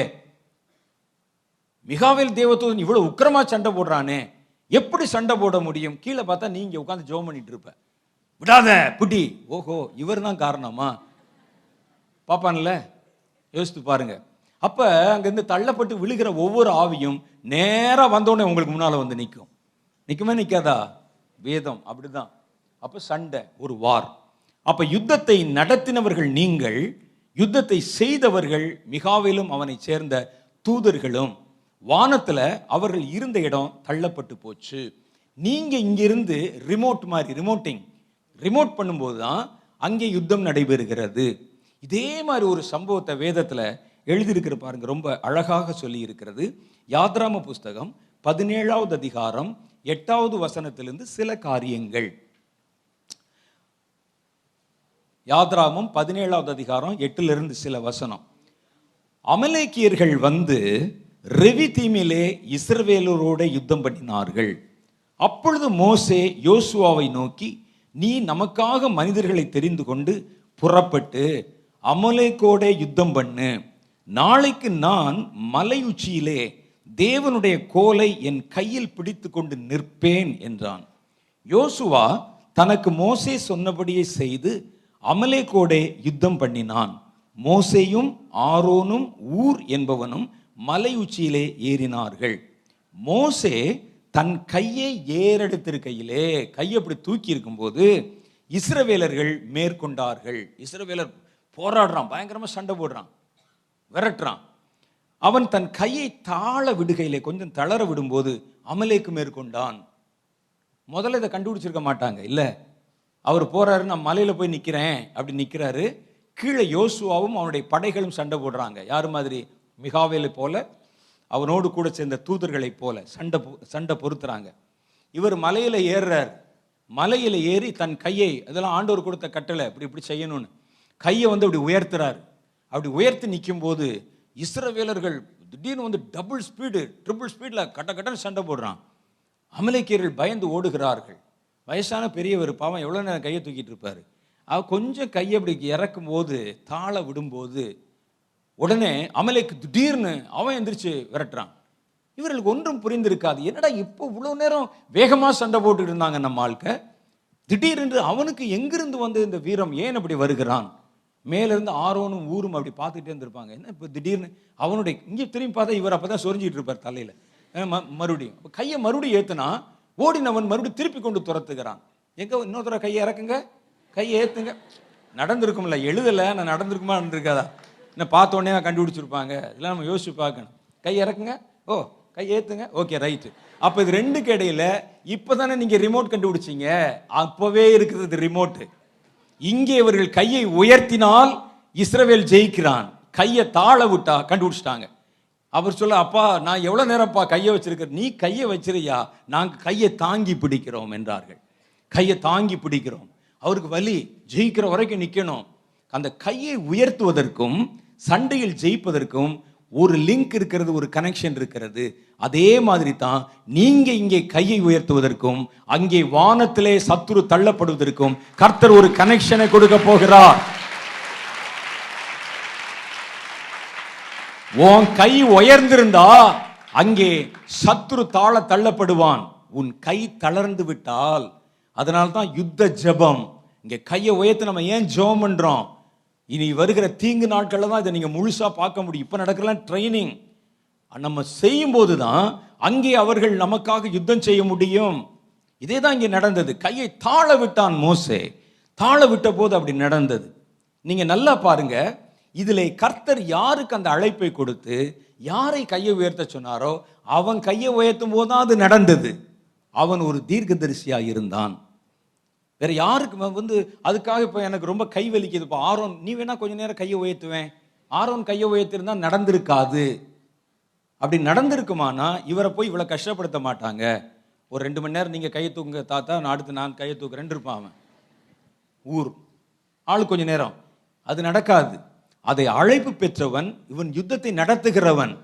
நீ கையே வலிச்சாலும் அதுக்கு முட்டு கொடுத்தாவது நிறுத்தணும் ஒழிய உன் கையை தளர விடவே கூடாது. அதான் யுத்தம். கையிலே அந்த வாளை எடுத்து பட்டயத்தில் சண்டை போட்டவனுக்கு எப்படி கை வலித்ததோ சண்டையை நடத்தின மோசைக்கும் அதே போல கை வலித்திருக்கும் ஆமா அவருடைய உயர்த்தப்பட்ட கை அங்கே ஜெயத்தை கொடுத்தது. அதே மாதிரி தான் நாளைக்கு உயர்த்தப்பட்ட உங்களுடைய கை வானத்திலே ஒரு பெரிய ஜெயத்தை கொடுக்க போகிறது. இங்கு நீங்கள் செய்கிற இந்த கிரியை வானத்திலே ஒரு பெரிய வெற்றியை நமக்கு தரப்போகிறது என்று கர்த்தருடைய வேதம் நமக்கு சொல்லுகிறத பார்க்கிறோம். வானத்துல இதுவரைக்கும் விழத்தள்ளப்பட்டதிலிருந்து இதுவரைக்கும் ஆட்சி நடத்தி கொண்டிருக்கிற சாத்தான் ஏன் தள்ளப்பட வேண்டும்? ஏன் அவனை தள்ளுறாங்க அப்படின்னு கேட்டா வேதம் சொல்லுது ஒன்று தெசலோனிக்கேன் புஸ்தகம் நாலாவது அதிகாரம் பதினாறு பதினேழு ஆகிய வசனங்களில் ஒரு காரியத்தை நமக்கு அங்கே நினைவூட்டுகிறார்கள். ஏனெனில் கர்த்தர் தாமே ஆரவாரத்தோடும் பிரதான தூதனுடைய சப்தத்தோடும் தேவ எக்காலத்தோடும் வானத்திலிருந்து இறங்கி வருகையிலே அப்பொழுது கிறிஸ்தவர்க்குள் மறித்தவர்கள் முதலாவது எழுந்திருப்பார்கள். பின்பு உயிரோடு இருக்கும் நாமும் கர்த்தருக்கு எதிர்கொண்டு போக மேகங்கள் மேல் அவர்களோடே கூட ஆகாயத்தில் எடுத்துக்கொள்ளப்பட்டு இவ்விதமாய் எப்பொழுதும் கர்த்தருடனே இருப்போம். ஆகாயத்தில் வானத்தில் ஒரு மீட்டிங் நடக்குது. பரிசுத்த தூதர்களோட ஆரவாரத்தோட பிரதான தூதனுடைய சத்தத்தோட தேவ எக்காலத்தோட வானத்திலிருந்து கர்த்தர் இறங்கி வருவார். நம்ம எடுத்துக்கொள்ளப்பட்டு டைரக்டா பரலத்துக்கு போறது அவர் இறங்கி பாதி தூரத்தில் வந்து நிற்கிறார் பாதி தூரத்தில். அடுத்து அந்த நேரத்தில் அந்த எக்கால சத்தம் ஊதும்போது ஏசு இப்போ பாருங்க மத்திய வானத்தில் தான் நிற்கிறார் பூமிக்கு இன்னும் இறங்கி வரல. அவருடைய கால் வந்து ஒலிவ மலையில் நிற்கலை அவர் பூமிக்கு இறங்கி வரல. அது முதல் முறை இயேசு வரும்போது வானத்தில் வந்து நிற்கிறார் வசனத்தில் போட்டிருக்கா? வானத்தில் வந்து அவர் இறங்கி வருகிறார். அப்பொழுது கிறிஸ்துவுக்குள் மரித்தவர்கள் மறித்த எல்லாரும் இல்லை கிறிஸ்துவுக்குள் மரித்தவர்கள். சீஷனா இருந்து கிறிஸ்துவனுடைய சித்தத்தை நிறைவேற்றி முதல்ல நமக்கு முன்னாலேயே அவர் வருகைக்கு முன்னாலேயே மரிச்சு போனவங்க முதலாவது உயிரோடு எழுந்திருப்பார்கள். கல்லறைகள் திறக்கப்படும் உயிரோடு எழும்பாங்க அப்படியே போவாங்க. என்னடா அது புதுசாக இருக்கே எல்லாம் போகிறாங்களே நீங்கள் பார்த்துட்டு இருக்கும்போது அப்போது உயிரோடு இருக்கும் நாமும் கர்த்தருக்கு எதிர்கொண்டு போக மேகங்கள் மேல் அவரோட கூட ஆகாயத்தில் எடுத்துக்கொள்ளப்படுவோம். அப்போ உயிரோடு இருக்கிற நாம நமக்கு முன்னால் மறித்து போன பரிசுத்தவான்கள் கல்லறைகளிலிருந்து புறப்பட்டு நம்ம எல்லாம் அப்படியே மேலே எடுத்துக்கொள்ளப்படுவோம். எடுத்துக்கொள்ளப்பட்டு அவர் மேலேருந்து கீழே இறங்கி வருவார். இந்த ரெண்டு பேரும் சந்திக்கிற இடம் இருக்கு பாருங்க. அதுதான் எங்க? மத்திய வானம். இந்த மத்திய வானத்தில் தான் இப்போ பிசாசு டென்ட் போட்டு வச்சிருக்கிறான். என்க்ரோச்மெண்ட் ராஜா வரும்போது என்ன செய்வாங்கன்னா ஒரு மந்திரி வரும்போது என்க்ரோச்மெண்ட்னா தெரியுமில்ல? கடை இவ்வளவுக்கு தான் இருக்கும். மெல்ல மெல்ல மெல்ல அப்படியே பந்தலை போட்டு அங்கே சர்பத்து கடை வச்சு இது வரைக்கும் பிளாட்ஃபாரத்தை எல்லாம் மூடிடுவாங்க. இது மாதிரி என்க்ரோச் பண்ணி ஆக்கிரமிப்பு பண்ணி வச்சிருக்கிற இடம். ஆண்டவர் இது வரைக்கும் விட்டு வச்சிருந்தார் போட்டோன்னு. இப்போ ஒரு பெரிய மீட்டிங் நடக்க போகுது. தேவன் தம்முடைய பிள்ளைகளோடும் எடுத்துக்கொள்ளப்பட போகிற பரிசுத்தவான்களோடும் மேலிருந்து இறங்கி வருகிற இயேசுவும் இங்கே சந்திக்க போகிறார்கள். அது எவ்வளோ பெரிய சந்திப்பாருங்க யோசிச்சு பாருங்க. எப்படி இருக்கும்? நமக்கு சிம்பிளாக எழுதியிருக்கிறாங்க. கற்பனை பண்ணி பாருங்கள் அப்படியே ஆரவாரத்தோட ஒரு பக்கம் எக்கால சத்தம் ஒரு பக்கம் ஆண்டோருடைய ஆண்டவருடைய துதிக்கிற சத்தம் பரிசுத்தவான்கள் எல்லாம் இறங்கி வரும்போது நாம் இங்கிருந்து போகிறோம் நாம் எடுத்துக்கொள்ளப்பட்டு நாம் இதுவரைக்கும் ஆராதித்த கேள்விப்பட்ட பார்த்த கொஞ்சம் தரிசனத்தில் பார்த்தவரை முகமுகமாய் பார்த்தபோது எப்படி இருக்கும்? ம்? அந்த சீன் எப்படி இருக்கும்? நமக்கு அழுகையாக வரும். போய் அவரை வந்து அவர் காலை பிடிக்கணும் அவரை வந்து துதிக்கணும். பக்கத்தில் பார்த்தீங்கன்னா பரிசுத்தவான்கள் எவ்வளோ அழகாக இருக்கும். அண்ணன் சொன்னாங்க நான் அமெரிக்கா போகிறதுக்கு விரும்புறதுக்கு ஒரே ஒரு காரணம் அங்கே இருக்கிற தேவனுடைய பிள்ளைகளை பார்க்கணும் அப்படின்னு. இங்கே இருந்தவர்களே பார்க்கணும்னா எல்லாவற்றையும் செய்து ஜெயித்து வந்தவர்களை பார்க்கறது எப்படி இருக்கும்? இவ்வளோ பெரிய சந்தோஷம் அந்த இடத்துல நடத்தப்படும்னா முதல்ல இந்த கிரவுண்டு சுத்தமாக்கப்படணும். இருக்கிற சாத்தான். அதுக்குத்தான் அங்கே ஒரு யுத்தம். என் ஜனங்களை சந்திக்க போகிறேன் இந்த இடத்துல. நான் இறங்கி வரப்போகிறேன். அவர்கள் எதிர்கொண்டு வரப்போகிறார்கள். மத்திய வானத்திலே ஒரு பெரிய சந்திப்பு நமக்காக வைக்கப்பட்டிருக்கிறது. அங்கிருந்து கர்த்தர் நம்மை அழைத்து கொண்டு பரலோகத்துக்கு எடுத்துக்கொண்டு போவார். இப்போ பூமிக்கு இறங்கி வர மாட்டார் அங்கே வந்து நிற்பார் நம்ம எல்லாம் அப்படி போவோம். நாம் எதிர்கொண்டு போவோம். நம்மை அழைத்து கொண்டு மறுபடியும் அவர் வானத்துக்கு எடுத்துக்கொள்ளப்பட்டு நம்ம எல்லாரையும் கொண்டு அங்கே செட்டில் பண்ணிடுவார். எப்படி இருக்கும் சந்தோஷம்? அதுக்கு தான் முதல்ல இந்த இடத்த சுத்தப்படுத்தணும். பிசாசு ஒரு பக்கம் அவன் அந்த பக்கம் இருக்கும்போது நம்ம போய் அங்கே நடக்க முடியுமா? அவ்வளோ பேர் போக முடியுமா? அதனால இந்த இடத்த முதல்ல அவர்கள் சுத்தப்படுத்துகிறாங்க அடுத்த காரியத்தை பாருங்கள். இந்திற்காக நீங்கள் யுத்த புருஷராக பட்டயத்தை ஏந்தி பொல்லாத சத்துருக்கு எதிராக நீங்கள் யுத்தம் செய்யணும். இரண்டாவது யுத்தம் வானத்தை தொடர்ந்து. வானத்தில் யுத்தம் நடந்துச்சுன்னு பார்த்தோம்ல அடுத்து பாருங்க பூமியில். வெளிப்படுத்தல் விசேஷம் பன்னிரெண்டாவது அதிகாரம் பன்னிரெண்டாவது வசனம் சொல்லுகிறது. மேலே இருந்து அவன் விழ தள்ளப்பட்டான் அதோட முடிஞ்சில்ல. இப்போ பாருங்க அடுத்து என்ன செய்கிறான் ஆகையால் பரலோகத்தில் உள்ளவங்களே அவைகளில் வாசமாய் இருக்கிறவர்களே களி கூறுங்கள். வானத்திலிருந்து அவன் வீழ கீழே விழப்பட்ட தள்ளப்பட்டு விட்டான். வானமண்டலத்தின் பொல்லாதாவி பரலோகத்தில் இருக்கிறவங்களே நீங்கள் சந்தோஷமாக இருங்க. இனிமே அவனால் டிஸ்டர்பன்ஸ் இல்லை. ராத்திரிலாம் கத்த மாட்டான் அங்கிருந்து. ஏய் அவன் மேலே குற்றம் இவன் மேலே குற்றம் சொல்லி குற்றம் சாட்டுகிறவன் தாழ தள்ளப்பட்டு போனான். அதனால பரலோகத்தில் உள்ளவர்களே சந்தோஷமாயிருங்கள். ஆனா பூமியிலும் சமுத்திரத்திலும் குடியிருக்கிறவர்களே ஐயோ! பிசாசானவன் தனக்கு கொஞ்ச காலம் மாத்திரமே உண்டென்று அறிந்து மிகுந்த கோபம் கொண்டு உங்களிடத்தில் இறங்கினபடியினால் உங்களுக்கு ஆபத்து வரும் என்று சொல்ல கேட்டேன். வானத்திலிருந்து அவனை கீழே தள்ளி விட்டாச்சுல்ல? அவனை டீக்ரேட் பண்ணியாச்சுல்ல? அவன் பூமியில் இறங்கும்போது கோபத்தோட இப்பதான் என்ன செய்வானா பூமியில் எத்தனை தீமைகள் இருக்குமோ எல்லாவற்றையும் கட்டவிழ்த்து விட்டு மனுஷர் மேலே அவனுடைய கோபம் திரும்பும். அதனால நீங்க வானத்திலிருந்து அவன் தள்ளப்பட்ட உடனே உங்க பட்டயத்தை உள்ளே போட்டக்கூடாது இப்போ தான் இப்போ நீங்கள் டைரக்டா எடுத்து அந்த பட்டயத்தை வைத்து சத்துருவை நீங்கள் எதிர்க்க வேண்டும். சண்டை போடணும். நம்ம தான் சண்டை போடணும். அப்போ தேவ ஜனங்கள் இந்த காரியத்தில் மூன்று நிலை யுத்தங்களை சந்திக்கிறாங்க. முதல்ல வானத்தில் யுத்தம் நடக்கையில் வானத்திலும் பூமியில் இருக்கும் ஆவிகளையும் அவர்கள் எதிர்கொள்ள வேண்டும். வானத்துல யுத்தம் முடிந்த நிலையில பூமியின் மேல் கோபமாக இறங்கி இருக்கும் சாத்தானையும் அதோடு கூட சேர்ந்த பூமியின் ஆவிகளையும். இது அங்கிருந்து விழுந்து வானமண்டலத்தில் பொல்லாத ஆவி பூமியில ஒரு படை இருக்கு பாருங்க பிரபஞ்சத்தின் ஆவி அதையும் சேர்த்து கூட்டி கொண்டு இந்த மனுஷரில் தாண்டா காரணம் என்று சொல்லி தீமைகளை பூமியிலே கட்டவிழ்த்து விடும். அப்பவும் நம்ம என்ன செய்யணும்னா நம்முடைய யுத்தத்தை நாம் நிறைவேற்ற வேண்டும் என்று கர்த்தர் விரும்புகிறார். இந்த மாதிரி யுத்தம் நமக்கு முன்பாக வைக்கப்பட்டிருக்கிறது. வானமண்டலத்தின் பொல்லாத ஆவிகளின் சேனைகளோட நமக்கு போராட்டம் உண்டு என்று கர்த்தர் சொல்லுகிறார். இது மாத்திரம் இல்லை இப்போ இப்போ செயல்படுத்தப்படுகிற காரியங்களில் உலகத்தில் கிரியை செய்கிற பொல்லாத அந்தி கிறிஸ்துவின் ஆவி. இதோடு கூட நம்ம யுத்தம் பண்ணணும்.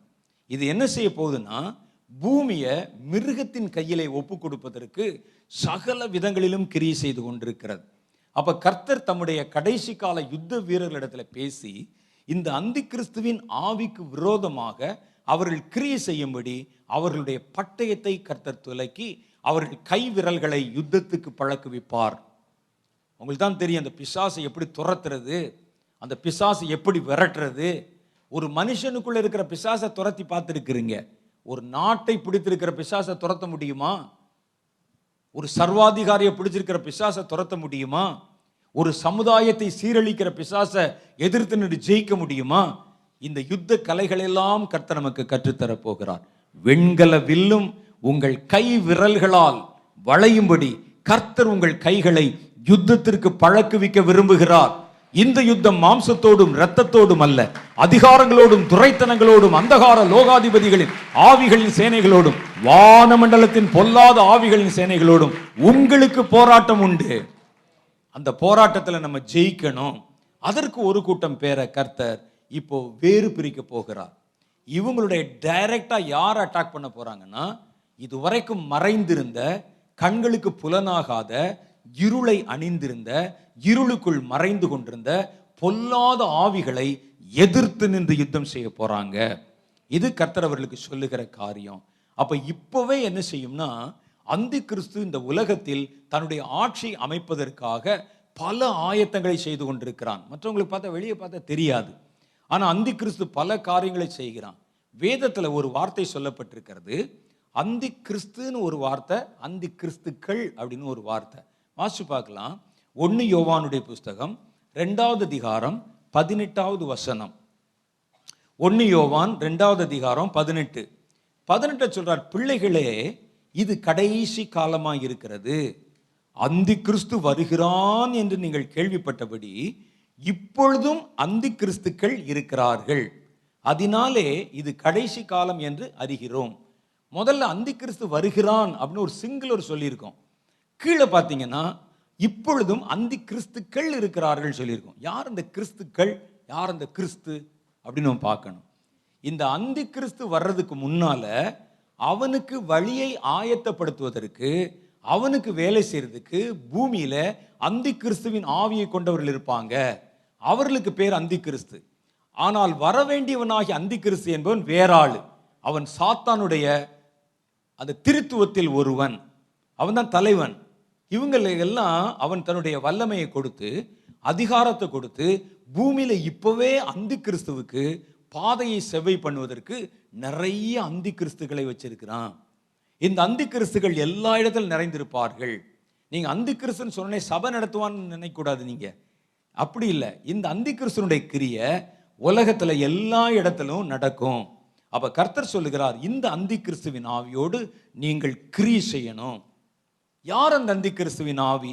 ஒன்னு யோவா நாலாவது அதிகாரம் மூணாவசனம் சொல்லுகிறது மாம்சத்தில் வந்த இயேசு கிறிஸ்துவை அறிக்கை பண்ணாத எந்த ஆவியும் தேவனால் உண்டானது அல்ல. வருமென்று நீங்கள் கேள்விப்பட்ட அந்தி கிறிஸ்துவனுடைய ஆவி அதுவே. அது இப்பொழுதும் உலகத்தில் இருக்கிறது. அந்தி கிறிஸ்துவின் ஆவி யோவான் காலத்திலிருந்து இப்போ வரைக்கும் இருக்கு. அது அந்தி கிறிஸ்துவுக்கு பாதையை செவை பண்ணி கொண்டே இருக்கிறது. வரப்போகிற அந்தி கிறிஸ்து தான் இனிமேல் வரப்போகிறான் இது ரெண்டுக்கும் உள்ள வித்தியாசத்தை நீங்கள் புரிஞ்சுக்கிறணும். உங்கள் யுத்தம் இந்த கடைசி நாட்களிலே இந்த மறைந்திருக்கிற அந்தி கிறிஸ்துக்களோட உங்களுடைய யுத்தத்தை நீங்க செய்யணும். கிறிஸ்துவை மட்டுப்படுத்துகிற அல்லது அவமரியாதை பண்ணுகிற மறுதளிக்கிற எந்த ஆவியும் அந்தி கிறிஸ்துவின் ஆவி அப்படிங்கிறத நீங்க தெரிந்து கொள்ளணும். பாருங்க இன்னைக்கு சபைகளுக்குள்ளே ஒரு பெரிய கூட்டம் ஊழியர்கள் எழும்பி இருக்கிறாங்க. அவர்கள் கிறிஸ்துவினுடைய அந்த கர்த்தத்துவத்தை மட்டுப்படுத்தி பேசுறாங்க. இயேசு கிறிஸ்துவை மட்டுப்படுத்தி. அவர் ஒரு தேவன் தான் ஆனால் அதற்காக எல்லா பவரும் உடையவர் அல்ல. அவர் ஒரு சாதாரண மனிதன் மாதிரி தான் அவருக்கும் பாவ சிந்தனை இருந்தது. அவரும் பாவத்தோட போராடினார். இப்படிலாம் வந்து பிரசங்கம் பண்ற பேசுகிற ஒரு கூட்டம் ஆட்கள் இருப்பாங்க. வினோதமான காரியங்களை சொல்லி தேவ ஜனங்களை கர்த்தரை விட்டு திசை திருப்புகிறவர்கள். இதெல்லாம் அந்தி கிருஷ்ணனுடைய ஆவி. இதோடு நீங்க போராடணும். அப்- சொல்லுது. இப்போ பாருங்க நம்ம வந்து எழுப்புதலுக்காக எவ்வளோ செஞ்சு திடீர்னு ஒரு ஆள் வந்து எழுப்புதல்கிற வார்த்தையே இல்லை பைபிளே இல்லை சும்மா. இது என்னென்னா இப்போ ஒரு ட்ரெண்ட் ஆரம்பிச்சிருக்கிறது. நல்ல பெரிய ஊழியர்களை பார்த்து அவங்க செய்கிற ஏதாவது ஒன்று மொட்டையாக இல்லைன்னு சொல்லிடணும் சொன்ன உடனே ஒரு பத்து பேர் அவர் கமெண்ட் போட்டு அதாக்கு தான் சொல்லி அந்த பெரிய ஆள் ஆக்கிடுவான் ஏன்னா அது வரைக்கும் அவர் பாவம் வெளியவே தெரிய மாட்டார் யாருக்கும். ஒரு பத்து பேரை வச்சு சபை நடத்திக்கிட்டு இருப்பார். எப்படிங்க பிரபலமாகிறது? எப்படி பிரபலமாகுது? பெரிய ஊழியக்காரர் யாருன்னு பாரு.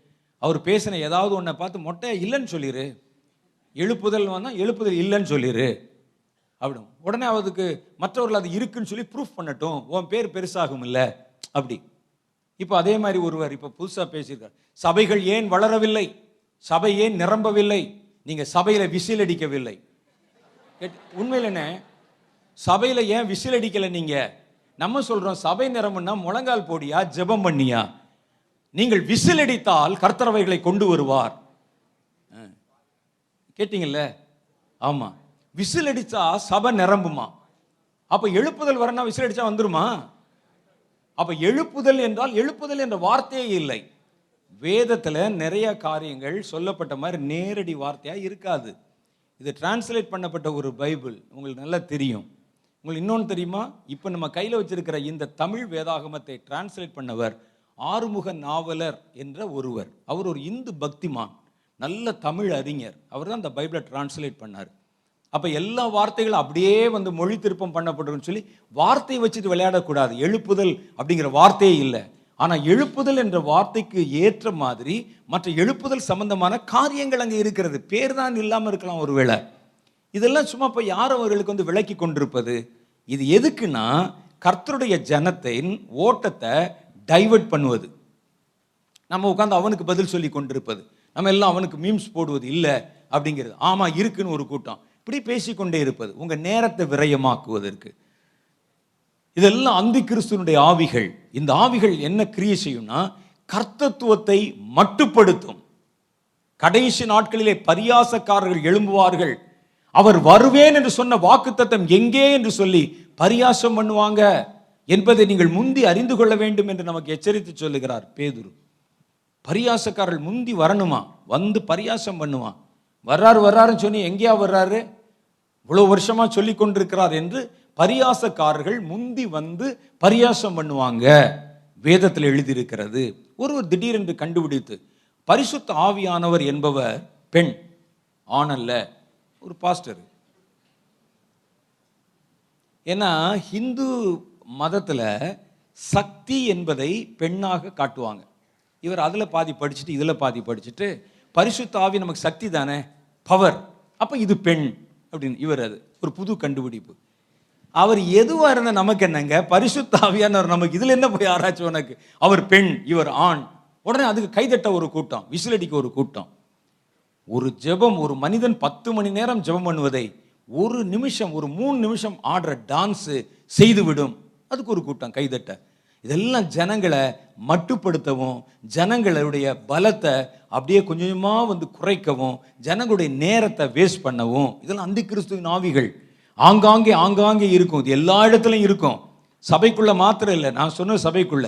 சபைக்குள்ள இருக்கும் அரசியல் இருக்கும் வியாபாரத்தில் இருக்கும். எல்லாவற்றிலும் உங்களை சுற்றிலும் அந்த அந்தி கிறிஸ்து நாவினுடைய கிரியைகளை உங்களால் பார்க்க முடியும். இவைகள் எல்லாம் கிறிஸ்துவை மட்டுப்படுத்தி தாங்கள் ஆராதிக்கிற அல்லது வேறு காரியங்களை முக்கியத்துவப்படுத்தி மனிதருடைய இருதயங்களிலே கருத்தேற்றம் பண்ணுகின்றன. இந்த ஆவிகள் கட்டுப்படுத்தப்பட வேண்டும். இப்பவே நீங்க உங்க பட்டயத்தை எடுத்து இந்த ஆவிகளுக்கு விரோதமான உங்களுடைய யுத்தத்தை நீங்கள் துவக்க வேண்டும் என்பது கர்த்தருடைய விருப்பம். வலு சர்ப்பம் மூணு விதமா கிரியை செய்கிற இந்த காரியங்களை நம்ம பார்க்குறோம். சாத்தான் வலு சர்ப்பம் என்று அவனுக்கு ஒரு பேர். ரெண்டாவது அவனுக்கு பேர் என்ன அப்படின்னு கேட்டிங்கன்னா அந்தி கிறிஸ்து மூணாவது கள்ள தீர்க்க தரிசி நாலாவது அவங்களுக்கு ஹெல்ப்புக்கு ஒரு ஆள் மகாவேசி. இதெல்லாம் பார்த்தீங்கன்னா இதே மாதிரி நம்ம பரலோகத்தில் இருக்கிற செட்டப் மாதிரி. பிதா குமாரன் பரிசுத்தாவி சபை. சபை ஸ்திரீன்னு தானே சொல்கிறாங்க இது மாதிரி நாலு இருக்குல்ல நம்மகிட்ட. அதே மாதிரி அவன் அங்கே டூப்ளிகேட் பாருங்க. வலு சர்ப்பம் அந்தி கிறிஸ்து கள்ள தீர்க்கதரிசி மகாவேசி. அப்போ ஒவ்வொன்றும் சொல்லுது. வெளிப்படுத்தும் விசேஷம் பன்னெண்டாவது அதிகாரத்தில் வலு சர்ப்பத்தை பற்றி படிக்கிறோம். ஒன்று யோவான் ரெண்டாவது அதிகாரம் பதினெட்டில் நம்ம பார்த்தோம் அந்தி கிறிஸ்துவை பற்றி கள்ள தீர்க்கதரிசியை பற்றி வெளிப்படுத்தின விசேஷம் பதினாறாவது அதிகாரம் பதிமூன்றாவது வசனத்தில் படிக்கிறோம். பத்தொன்பதாவது அதிகாரம் இருபதாவது வசனத்தில் படிக்கிறோம்.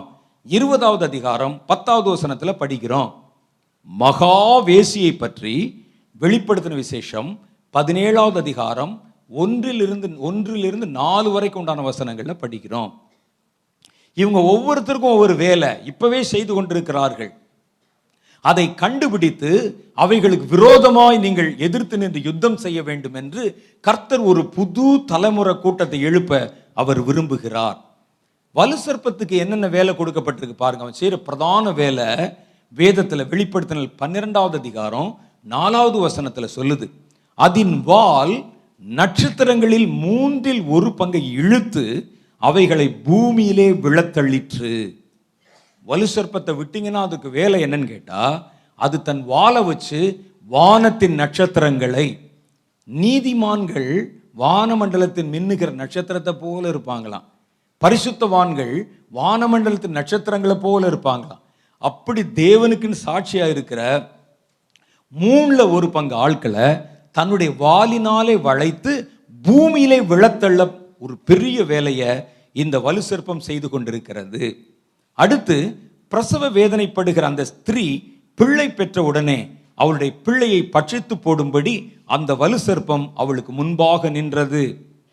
அப்புறம் ஸ்திரீயோட அது யுத்தம் செய்து மூணாவது அது என்ன செய்யுதுன்னா வெளிப்படுத்தின விசேஷம் பன்னிரெண்டாவது அதிகாரம் பதினேழாவது வசனத்தில் அப்பொழுது வலு சிற்பமானது ஸ்திரீயின் மேல் கோபம் கொண்டு தேவனுடைய கற்பனைகளை கை கொள்ளுகிறவர்களும் இயேசு கிறிஸ்துவை குறித்து சாட்சி உடையவர்களுமாகிய அவளுடைய சந்ததியாகிய மற்றவர்களுடனே யுத்தம் பண்ண போயிற்று. இப்போ வலு சிற்பத்துக்கு என்னென்ன வேலை இருக்குது? நல்ல தேவனுக்கென்று நீதிமான்களாக இருக்கக்கூடிய கர்த்தருடைய ஜனங்களை பூமியில் இழுத்து போற்றணும். மறுபடியும் பாவத்தில் விழ வச்சிடணும். அவங்கள தள்ளி விட்டுறணும் ரெண்டாவது ஸ்திரீ என்ற சபையோட யுத்தம் பண்ணணும். மூன்றாவது என்ன செய்யணும் அப்படின்னு கேட்டால் கர்த்தருடைய கற்பனைகளை கை கொள்ளுகிறவர்கள் இயேசு கிறிஸ்துவை குறித்து சாட்சி உடையவர்கள் அவளுடைய சந்ததியாராகிய மற்றவர்களுடனே யுத்தம் பண்ணணும் கர்த்தருடைய ஜனங்களுடனே சண்டை போடணும். இதெல்லாம் அதனுடைய வேலை. அந்தி கிறிஸ்துவுக்கு அடுத்து அடுத்து நாலாவது அவனுடைய வேலை என்னன்னு கேட்டால் அந்தி கிறிஸ்து என்ற உலகத்தை ஆளப்போகிற அதிபதிக்கு தன்னுடைய பலத்தையும் அதிகாரத்தையும் கொடுக்கணும். இவ்வளவு வேலை யாருக்கு இருக்குது வலு சொற்பத்துக்கு இவனை தான் நீங்கள் எதுக்க போகிறீங்க எங்க? அவன் எங்கெங்கே போராடுகிறானோ அங்கெல்லாம் நீங்கள் அவனுக்கு எதிராக யுத்தத்தை துவக்க போறீங்க. கர்த்தருடைய பரிசுத்த ஜனங்களை கீழே விழத்தள்ளுவதற்கு அவன் தன் வாளை நீட்டினான். நீங்க போய் அந்த இடத்துல நின்றணும். அவனை தள்ள விடக்கூடாது. அவனை அவனோடு கூட யுத்தம் கலக்கணும் அவனுடைய பலத்தை பகிஷ்கரிக்கணும். அவருடைய பலத்தை குறைத்து போடணும். அதற்காகத்தான் பட்டயம் உருவுகிற தேவனுடைய ஜனங்களை கர்த்தர் இந்த நாட்களிலே எழுப்புகிறார். அடுத்து என்ன செய்யுமா? கர்த்தருடைய ஜனங்களோட யுத்தம் செய்யுமா? ஒரு சபை நடத்துறவங்க ஊழியம் செய்கிறவங்க இவங்களோட யுத்தம் செய்யும். அவங்கள ஊழியம் செய்ய விடாது. தொந்தரவு பண்ணும் துரத்தும் விரட்டும்.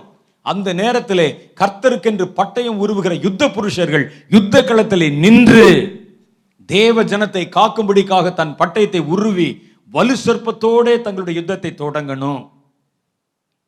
இது நம்முடைய கர்த்தர் கொடுத்திருக்கிற வேலை. அடுத்து அந்தி கிறிஸ்துவுக்கு தன் பலத்தையும் அதிகாரத்தையும் கொடுப்பானவன். இதெல்லாம் பார்க்கும்போது வலு சர்ப்பத்தோட நம்ம கிரியை செய்து சண்டை போடணும். வெளிப்படுத்தின விசேஷம் பதிமூணாவது அதிகாரம் பதினொன்றிலிருந்து பதினேழு வரைக்கும் கள்ள தீர்க்கதரிசியின் பணிகள் சொல்லப்பட்டிருக்கிறது. அதோட வார். பின்பு வேறொரு மிருகம் பூமியிலிருந்து எழும்ப கண்டேன். அது ஒரு ஆட்டுக்குட்டிக்கு ஒப்பாக இரண்டு கொம்புகளை உடையதாக இருந்து வலு சர்ப்பத்தை போல பேசிற்று. அது முந்தின மிருகத்தின் அதிகாரம் முழுவதையும் அதன் முன்பாக நடப்பித்து சாவுக்கேதுவான காயம் ஆற சொஸ்தமடைந்த முந்திய மிருகத்தை பூமியும் அதன் குடிகளும் வணங்கும்படி செய்தது. முதல்ல வலு சிற்பத்தினுடைய பணி என்னன்னு பார்த்தோம். அந்த வேலைகளுக்கு எதிராக எல்லாம் நீங்கள் கிரியை செய்யணும். பரிசுத்தவான்கள் அது தொட வருதுன்னா நீங்க தான் போய் நிற்கணும் பாதுகாவல் பண்ணணும். தேவனுக்கென்று பிரகாசிக்கிற நட்சத்திரங்களைப் போல இருக்கிறவர்களை தன் வாளால விழத்தள்ளி பூமியில தள்ளணும்னு நினைச்சிச்சுன்னா நீங்க தான் அதோடு கூட யுத்தம் பண்ணி ஒரு பெரிய ஒரு யுத்தத்தை ஏற்படுத்தி அவர்களை பாதுகாக்கணும். போர் வீரர்கள் அவங்களுக்கு அதான வேலை? செய்யணும். தன் அதிகாரத்தை அந்திக்கிறிஸ்து கொடுக்க போகும்போது நீங்க சண்டை போடணும் அந்த அதோடு மிருகத்தோட யுத்தம் பண்ணணும். அப்ப என்ன நடக்கும் அப்படின்னு கேட்டா இந்த யுத்த புருஷர்கள் எழும்பி இந்த ஆவிகளோட யுத்தம் பண்ணும்போது அது செய்ய வேண்டிய செய்ய நினைத்த காரியத்தை முழுசா செய்ய முடியாது. செய்யும் ஆனால் முழுசாக செய்ய முடியாது. ஒரு twenty percent twenty five percent தான் செய்ய முடியும். இன்றைக்கி காலையில் நம்ம ஜெபம் பண்ணும் போது நம்ம சொன்னோமே அவன் கொடுப்பான் ஒரு காரியத்தை கொடுப்பான். ஆனால் நீங்கள் அதற்கு முன்னாலே அதைகளை அவைகளை தடை செய்யும் போது அவனுக்கு முழுசாக அதை கொடுக்க முடியாது. அந்த கிறிஸ்துக்கு அப்புறம் டம்மியான காரியத்தை தான் கொடுக்க முடியும். நீங்கள் பாதியை நீங்கள் சுட்டரித்து விடுகிறீர்கள். பாதியை செயலற்றதாக்கி விடுகிறீர்கள். அதிகாரத்தையும் பலத்தையும் அந்த கிறிஸ்து கொடுக்கணும் வச்சிருக்கிறான் பாருங்க. நீங்க அவனோட யுத்தம் பண்ணி அவைகளை குலைத்து போடுகிறீர்கள். அவன் கொடுப்பதற்கு அவன் கையில கொஞ்சம் தான் இருக்கணும். பவர் அப்ப கர்த்தர் என்ன செய்யறார் அதோடு கூட யுத்தம் கலக்க வைக்கிறார். அடுத்து உங்களோட யுத்தம் யாரோட? கள்ள தீர்க்கதரிசியின் ஆவிகளோட நீங்கள் யுத்தம் புரிய வேண்டும். கள்ள தீர்க்கதரிசிகள் என்ன செய்வாங்க? கள்ள தீர்க்கதரிசி என்ன செய்வான்? அவன் முந்தின முரு முந்தின மிருகத்தின் அதிகாரம் முழுவதையும் அதன் முன்பாக நடப்பித்து சாவுக்கேதுவான காயம் ஆற சொஸ்தமடைந்த மிருகத்தை பூமியும் அதன் குடிகளும் வணங்கும்படி செய்தது. அந்தி கிறிஸ்து நாவிக்கு என்ன வேலைன்னா இந்த அந்தி கிறிஸ்துவ அந்த மிருகத்தை ஜனங்கள் ஆராதிக்கணும். அதுக்கு என்னென்ன முயற்சி உண்டோ எல்லாம் செய்யுமா. கர்த்தரை தவிர வேறு எதையும் ஆராதிக்க வைக்கணும். அன்றியும் அது மனுஷருக்கு முன்பாக வானத்திலிருந்து பூமியின் மேல் அக்னியை இறங்க பண்ணத்தக்கதாக பெரிய அற்புதங்களை நடப்பித்தது. மிருகத்தின் முன்பாக அந்த அற்புதங்களை செய்யும்படி தனக்கு கொடுக்கப்பட்ட சத்துவத்தினாலே பூமியின் குடிகளை மோசம் போக்கி அப்படின்னா ஃபால்ஸ் மிராக்கள் ஃபால்ஸ் அற்புதங்கள் ஃபேக் மிராக்கள் இதெல்லாம் செய்து அதன் மூலம் பூமியின் குடிகளை மோசம் போக்கி. அப்படி அது செய்ய ஆரம்பிக்கும் போது நீங்கள் அவைகளுக்கு எதிராக யுத்தம் செய்யணும். ஐயோ என்னமோ நடக்குதுன்னு சொல்லி நீங்கள் பார்த்துட்டு வாயை திறந்து நிற்கக்கூடாது நாம் அதோடு கூட யுத்தம் செய்து அதனுடைய வல்லமையை கட்டுப்படுத்தணும். மேலும் அம்மிருகத்தின் சொரூபம் பேசத்தக்கதாகவும் மிருகத்தின் சொரூபத்தை வணங்காத யாவரையும் கொலை செய்யத்தக்கதாகவும் மிருகத்தின் சொரூபத்திற்கு ஆவியை கொடுக்கும்படி அதற்கு சத்துவம் கொடுக்கப்பட்டது. அந்த மிருகத்துக்கு ஆவியை கொடுக்கும்படி சத்துவம் கொடுக்கப்பட்டதாம். அது சிறியோர் பெரியோர் யாவர் மேலும் அதிகாரம் பெற்று தரித்திரர் சுயாதீனர் அடிமைகள் யாவரும் தங்கள் வலது கையிலாவது நெற்றிகளிலாவது ஒரு முத்திரையை பெறும்படிக்கும் அந்த மிருகத்தின் முத்திரையாவது அதன் நாமத்தையாவது அதன் நாமத்தின் இலக்கத்தையாவது தரித்து கொள்ளுகிறவன் தவிர ஒருவனும் விற்கவும் கொள்ளவும் கூடாதபடி செய்து. இதெல்லாம் கள்ள தீர்க்கதரிசியின் வேலை. இதெல்லாம் அந்த பூமியில செய்ய ஆரம்பிக்கும் போது நீங்க உங்க யுத்தத்தை ஆரம்பிச்சிடணும். யுத்தத்தை. அந்த ஆவிகளின் கிரியைகளை நீங்கள் வாசிக்க நேரும் போது அதை கொஞ்சம் கொஞ்சமாக நாட்டுக்குள்ளே அமல்படுத்த துவங்கும் போது அவர்கள் புதிதாக ஒரு காரியத்தை வைத்து இதுதான் உங்கள் தேவன் என்பதைப் போல காண்பித்து உங்களை அவைகளை ஆராதிக்க சொல்லும் போது உங்களுடைய உங்களுடைய வாழ்வாதாரத்தை பாதித்து தங்களை பின்பற்றும்படிக்கு அவர்கள் நிர்பந்திக்க ஆரம்பிக்கும் போது இதெல்லாம் கள்ள தீர்க்கதரிசி ஆவியினுடைய வேலைங்கிறத புரிஞ்சுக்கிட்டு நீங்கள் உங்கள் யுத்தத்தை துவக்க வேண்டும் அவனுக்கு எதிராக. மூணாவது கடைசி ஆள் பாருங்க. மகாவேசி. அவளுடைய வேலை வெளிப்படுத்தின விசேஷம் பதினேழாவது அதிகாரத்தில் சொல்லுகிறது. பூமியின் ராஜாக்களை வஞ்சிப்பது. முதல் வேலை. கள்ள தீர்க்கதரிசியின் வேலை மிருகத்தை எல்லாரும் ஏற்றுக்கொள்ளும்படி செய்வது அவனுடைய வேலை. அந்தி கிறிஸ்துவ எல்லாரும் ஏற்றுக்கொள்ளும்படி செய்யணும் அப்படிங்கிறது அவன் வேலை. இங்கே மகாவேசி என்று சொல்லப்பட்ட இந்த ஸ்திரீயினுடைய வேலை என்னன்னா பூமியின் ராஜாக்களை வஞ்சிப்பாள். அவள் நோக்கமே யாருன்னா அதிகாரத்தில் இருக்கவங்க பிரசிடென்ட்டு பிரதமர்கள் இந்த மாதிரி பெரிய பெரிய ஆட்களை வஞ்சித்து தன்னுடைய கட்டுப்பாட்டுக்குள்ளே கொண்டு வந்து விடுவாள். வெளிப்படுத்தின விசேஷம் பதினேழாவது அதிகாரம் ஒன்றாவது வசனம். அப்படின்னா இந்த ஆவி எங்கே கிரியை செய்யும்? மகாவேசின் ஆவி அரசியலில் கிரியை செய்யும். அரசியலில். பெரிய பெரிய அதிகாரம் உள்ள அதிபர்கள்.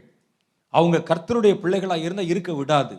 அந்த ராஜ்யத்தை குலைத்து போட்டு அவர்களுடைய அதிகாரத்தை கைப்பற்றி தன்னுடைய கட்டுப்பாட்டுக்குள்ளே கொண்டு வந்து அந்த ராஜாக்களை தன்னோடு கூட இருக்கும்படிக்கு செய்து தன்னுடைய அதிகாரத்தின் ஆளுமையின் கீழே இருக்கும்படி செய்து எல்லா ராஜாங்களையும் அதிகாரங்களையும் வஞ்சிப்பது அவருடைய வேலை. ஏழு கலசங்களை உடைய அந்த ஏழு தூதரில் ஒருவன் வந்து என்னோட பேசி நீ வா திரளான தண்ணீர்கள் மேல் உட்கார்ந்திருக்கிற மகா வேசியோடே பூமியின் ராஜாக்கள் வேசித்தனம் பண்ணினார்களே. அவளுடைய வேசித்தனமாகிய மதுவால் பூமியின் குடிகளும் வெறி கொண்டிருந்தார்களே என்று சொல்லுகிறார். பூமியின் ராஜாக்களை வஞ்சிக்கிறது. அவருடைய மது மதுன்னா ஒரு போதை ஊட்டக்கூடிய ஏதோ திட்டங்கள். ஜனங்களை வந்து கெடுக்கக்கூடிய திட்டங்கள் கெடுக்கக்கூடிய காரியங்கள் ஒவ்வொரு தேசத்துலையும் அதை கொண்டு வந்து ராஜாக்களை எல்லாம் மதிமயக்கி தன்னுடைய கட்டுப்பாட்டுக்குள்ளே கொண்டு வருவது இந்த மகா வேசி என்ற ஆவியின் பணி. ரெண்டாவது என்ன செய்வானா? பூமியின் ஜனங்களை வெறி கொள்ள பண்ணுவது ஜனங்களை. ராஜாக்களை மடக்கி போட்டுறது கீழே. அவள் சொல்றது தான் ஒவ்வொரு தேசத்திலையும் சட்டமாக்கணும். அவள் சொல்லுவதை தான் அவள் கொடுப்பதைத்தான் அவர்கள் செய்யணும். எல்லாம் அப்படி மதிமயங்கி கண் சொருகி போய் அவளை பின்பற்றுகிறவர்களை போல பின்பற்றுவாங்க. ரெண்டாவது அவருடைய வேலை மகாவேசியனுடைய வேலை என்னன்னா வெளிப்படுத்தல் பதினேழு ரெண்டில் சொல்லுகிறது பூமியின் ஜனங்களை வெறி கொள்ள பண்ணுவது. இன்னைக்கு ஜனங்களை பார்த்தீங்கன்னா மதுபானத்தில் தான் வெறி கொள்ளணும் இல்லை அடிக்ஷன் எத்தனை விஷயத்தில் அடிக்ட் ஆகிருக்கான் பாருங்க. சமீப காலத்தில் வெகு வேகமாக வருகிறது. இப்போ அண்ணன் சொன்னாங்களே செல்ஃபோன் நான் முதல் முதல்ல ஃபோன் பேசும்போது எனக்கு இருபத்தி மூணு வயசு. அப்போ தான் நான் ஃபோன் பேசினேன். செல்ஃபோன் இல்லை அதுவும் மண்டை ஃபோனு இந்த இப்படி இருக்குமே அது. முதல் முதல்ல எங்கள் வீட்டுக்கு அப்போ தான் ஃபோன் கனெக்ஷன் அப்போல்லாம் அதுக்கு முன்னால் என்ன செய்வாங்கன்னா போஸ்ட் ஆஃபீஸில் ஃபோன் இருக்கும். போஸ்ட் ஆஃபீஸில் ஃபோன் இருக்கும். அங்கேருந்து பிபி கால் வரும். அங்கேருந்து ஒரு தபால் சேவகர் வருவார் உங்களுக்கு ஒரு கால் வந்திருக்கு வாங்கன்னு. நம்ம போய் போஸ்ட் ஆஃபீஸில் உட்காந்துருக்கணும் அப்புறம் கனெக்ஷன் கொடுப்பாங்க. அப்புறம் பேசணும். அதில் வந்து ரெண்டு நிமிஷமும் நம்ம தான் டைம் கொடுப்பாங்க. அப்போ திடீர்னு நடுவில் ஆப்ரேட்டர் பேசுவார் உங்கள் நேரம் முடிய போகுது. உடனே நம்ம சொல்லணும் எக்ஸ்டென்ஷன் ப்ளீஸ் மறுபடியும் கொஞ்சம் நேரத்தை கூட்டி கொடுங்க. அப்புறம் ஒரு ரெண்டு நிமிஷம் கொடுப்பார். பேசி முடித்தோம் பேசி முடிச்சோன்னா ஃபோனில் சென்ட்டு அடித்து கழுவி வச்சுருவான் மறுபடியும். வீட்டில் வந்து பெரிய பெரிய தலை மாதிரி ரெண்டு தலை இருக்கும் கருப்பு கலரில் ஃபோனு டயல் இப்படி இருக்கும் போட்டு சுத்தணும் எடுத்து பேசணும். நாங்கள் ரொம்ப போராடி எனக்கு இருபத்தி மூணு இருபத்தி நாலு வயசில் தான் எங்கள் வீட்டில் ஒரு ஃபோன் கனெக்ஷன் வந்தது. வீட்டில் எல்லாரும் ஃபோன் வருமான்னு உட்காந்துருப்போம் யாராவது ஃபோன் பண்ணுவானா மணி சத்தம் கேட்காதா? நம்ம வீட்டில் இருந்தால் போதுமா? மற்றவங்க வீட்டில் நம்ம கூட நம்ம நண்பர் வீட்டில் இருந்தால் தானே பேசுவான் அப்படின்னு. அது அந்த காலம். இப்போ நான் யோசித்து பார்க்கிறேன் மணி சத்தம் கேட்டுருமோ என்று ஃபோனே உபயோகப்படுத்தாமல் ஆஃப்லே போட்டு வச்சுருவேன் நான் எப்போவுமே இப்போது இப்போ எல்லாருடைய கையிலும் ஒரு ஆளுக்கு ஒரு வீட்டில் நாலு பேர் இருந்தால் எட்டு ஃபோன் இருக்குது இருக்கா இல்லையா? சொல்லுங்கள் பார்க்கலாம். இருக்குது எங்கே பார்த்தாலும் அடிக்ஷன் அது இல்லாவிட்டால் இருக்க முடியாது. தூங்கும்போது தலைக்கு கீழே வச்சு தூங்குறான்யா எந்திரிச்சோடனே காலில் கண் முழிச்சோடனே நீ என்ன பெரிய அம்பானியா? அங்கேருந்து உனக்கு உடனே ஒரு மெசேஜ் வந்து நீங்கள் பார்க்கலன்னா பல கோடி ரூபாய் நஷ்டமாயிருமா? எந்திரிச்ச முதல்ல யார் ஃபோன் பண்ணியிருக்கிறா? எங்கே மிஸ்டு கால் கொடுத்துருக்கு? இது பார்க்கறது. ஒவ்வொரு நேரத்திலும் அதை விட்டு அவர்கள் பிரிவதே இல்லை. நீங்கள் நல்லா யோசிச்சு பாருங்கள் நீங்கள் அதற்கு எவ்வளோ தூரம் அடிக்ஷன் ஆகியிருக்கிறீங்கன்னு. நீங்கள் பிரயாணம் பண்ணுவதற்கு ஏதாவது வெளியூருக்கு போகும்போது உங்கள் ஃபோனை மறந்து வச்சுட்டீங்க. ஒரு ரெண்டு கிலோமீட்டர் தள்ளி வரும்போது தான் பார்க்குறீங்க ஃபோனை காணோம். எப்படி இருக்கும் உங்களுக்கு? இப்போ உயிரே இல்லாத மாதிரி இருக்கும். ஐயோ ஃபோன் இல்லையே. எப்படி சமாளிக்க போகிறேன்? நாங்கள் கிட்டத்தட்ட இருபத்தெட்டு வருஷம் முப்பது வருஷம் ஃபோன் இல்லாமல் தாங்க சமாளித்தோம் நாங்கள் செத்தா போயிட்டோம் கெட்டா போயிட்டோம். இவர் ஃபோன் இல்லைனா கையெல்லாம் நடுங்க ஆரம்பிச்சிருது வண்டியை திருப்புங்க. ஃபோனு ஃபோனை வச்சுட்டு வந்துட்டேன். எங்கே வச்சேன்? தெரியலையே. ஃபோன் இல்லாமல் ஒரு நிமிஷம் நம்மால் இருக்க முடியல. மூச்செல்லாம் அடைக்குது. அதே மாதிரி சமூக வலைத்தளங்கள் இன்றைக்கு. ஜனங்கள் அப்படியே கட்டி போட்டு நம்ம நேற்றே பார்த்த மாதிரி அது ஒரு வெப் நெட்டு அது. அதை ஒரு மனிதனை அப்படியே பிடிச்சி வச்சிருக்கு. பல மணி நேரங்கள் விளையாட்டில் களியாட்டில் தன்னுடைய நேரத்தை செலவழிக்கிறார்கள். பெங்களூரில் ஒரு ஷாப்பிங் மாலுக்கு நான் போயிருந்தேன். நாங்கள் போயிருந்தோம். அங்கே போன பொழுது இவ்வளோ பெரிய இடத்துல ஒரு பெரிய கண்ணாடி கூடு. அந்த கண்ணாடி ஒரு பெரிய கூண்டு மாதிரி வச்சுருக்கிறான். அதில் கொஞ்சம் பேர் கன்னை வச்சுக்கிட்டு அப்படி அப்படி சுடு சிரிப்பது. என்னை பார்க்க வேடிக்கையாக இருந்தது. என்னடா அது? ஒருவேளை என்ன வித்த கித்த காட்டுறானுங்களா அந்த ஷாப்பிங் காம்ப்ளெக்ஸ்லன்னு எல்லாரும் ஒரு பெரிய ஒரு கண்ணாடி மாதிரி ஒன்று போட்டிருக்கிறான். அப்படி மேலே ஒரு மாஸ்க் மாதிரி போட்டு எங்கேயோ கன்னை பார்த்துட்டு அப்படி சுடுறான். அப்படி கீழே குனிகிறான் அப்படி சிலர் தவக்கிறான். அப்படியே கிராலிங் பண்ணுறாங்க அப்படியே. சிலர் அப்படி மேலே பார்க்குறான். பார்க்குறதுக்கு வேடிக்கையாக இருந்தது. அவன் அங்கே என்ன பார்த்தான்னு தெரியல. நான் அவனை பார்த்து கொண்டிருந்தேன். வெளியே இருந்து எனக்கு பார்க்க வேடிக்கையாக இருந்தது. கூட வந்தவங்க சொன்னாங்க வாங்க இதுன்னா பட்டிக்காட்டா முட்டா கடையை பார்த்த மாதிரி பார்க்குறீங்க. இதெல்லாம் இங்கே சகஜம்ங்கன்னு சொன்னாங்க. என்னையா சகஜம்? கேட்டால் அவனுக்கு பார்த்தா உள்ள வந்து விர்ச்சுவல் செட்டிங் யாரோ ஒரு ஒரு விரட்டுற மாதிரி தெரியுது. இவன் அதோட கூட சண்டை போடுறான். அதை வச்சு அதுக்கு பணம் கொடுத்துட்டு பல மணி நேரங்கள் அதில் நேரத்தை செலவழித்து கொண்டிருக்கிறார்கள்.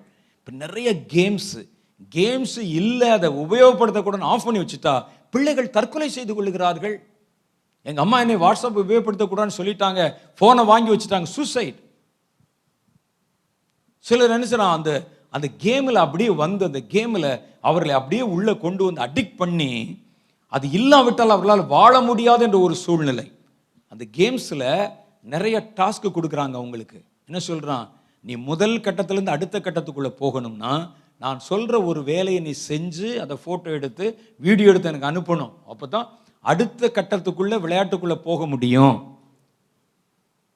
உடைய தகப்பனாரை கத்தியில் ஒரு குத்து குத்திட்டு வா. அது எனக்கு பட இல்லை. ஒருவர் அமெரிக்காவில் தன்னுடைய வீட்டில் இரவு நேரத்தில் தூங்கி கொண்டிருந்தவர் திடீரென்று படுக்கையில் பார்த்தா பையனை காணும். பையனை காண என்னடான்னு சொல்லி வெளியே போய் பார்த்தா வெளியே அவர்களுடைய வீட்டுக்கு பின்னால் இருக்கிற மரத்தில் தூக்கு போட்டு கொண்டிருக்கிறான் ராத்திரி பன்னெண்டு மணிக்கு. வேகமாக ஓடி போய் காப்பாற்றி என்னன்னு கேட்டால் சொல்ல மாட்டேங்கிறான். என்னன்னு சொன்னால் இந்த தூக்கு போட்டு அதை எடுத்து படத்தை எடுத்து அனுப்புனா தான் அடுத்த கட்ட லெவலுக்குள்ளே அவன் போக முடியுமா? அப்போ பாருங்க அவனை எவ்வளோ தூரம் மழுங்கடித்து வைத்திருக்கிறது. எவ்வளோ தூரம் ஒரு மனிதன் நீங்கள் பார்த்துருப்பீங்களே பல பல விளையாட்டுகள். பார்த்துருப்பீங்கன்னா பேப்பரில் படிச்சிருப்பீங்களேன்னு சொல்கிறேன் நான். அதெல்லாம் பார்த்துருப்பீங்களே எவ்வளோ நிகழ்ச்சிகள். இதெல்லாம் ஜனங்களை அடிமைப்படுத்தி வைத்திருக்கிறது. சமீபத்தில் சைனாவில் சைனாவில் ஒரு ஆப் கண்டுபிடித்திருக்கிறார்கள்.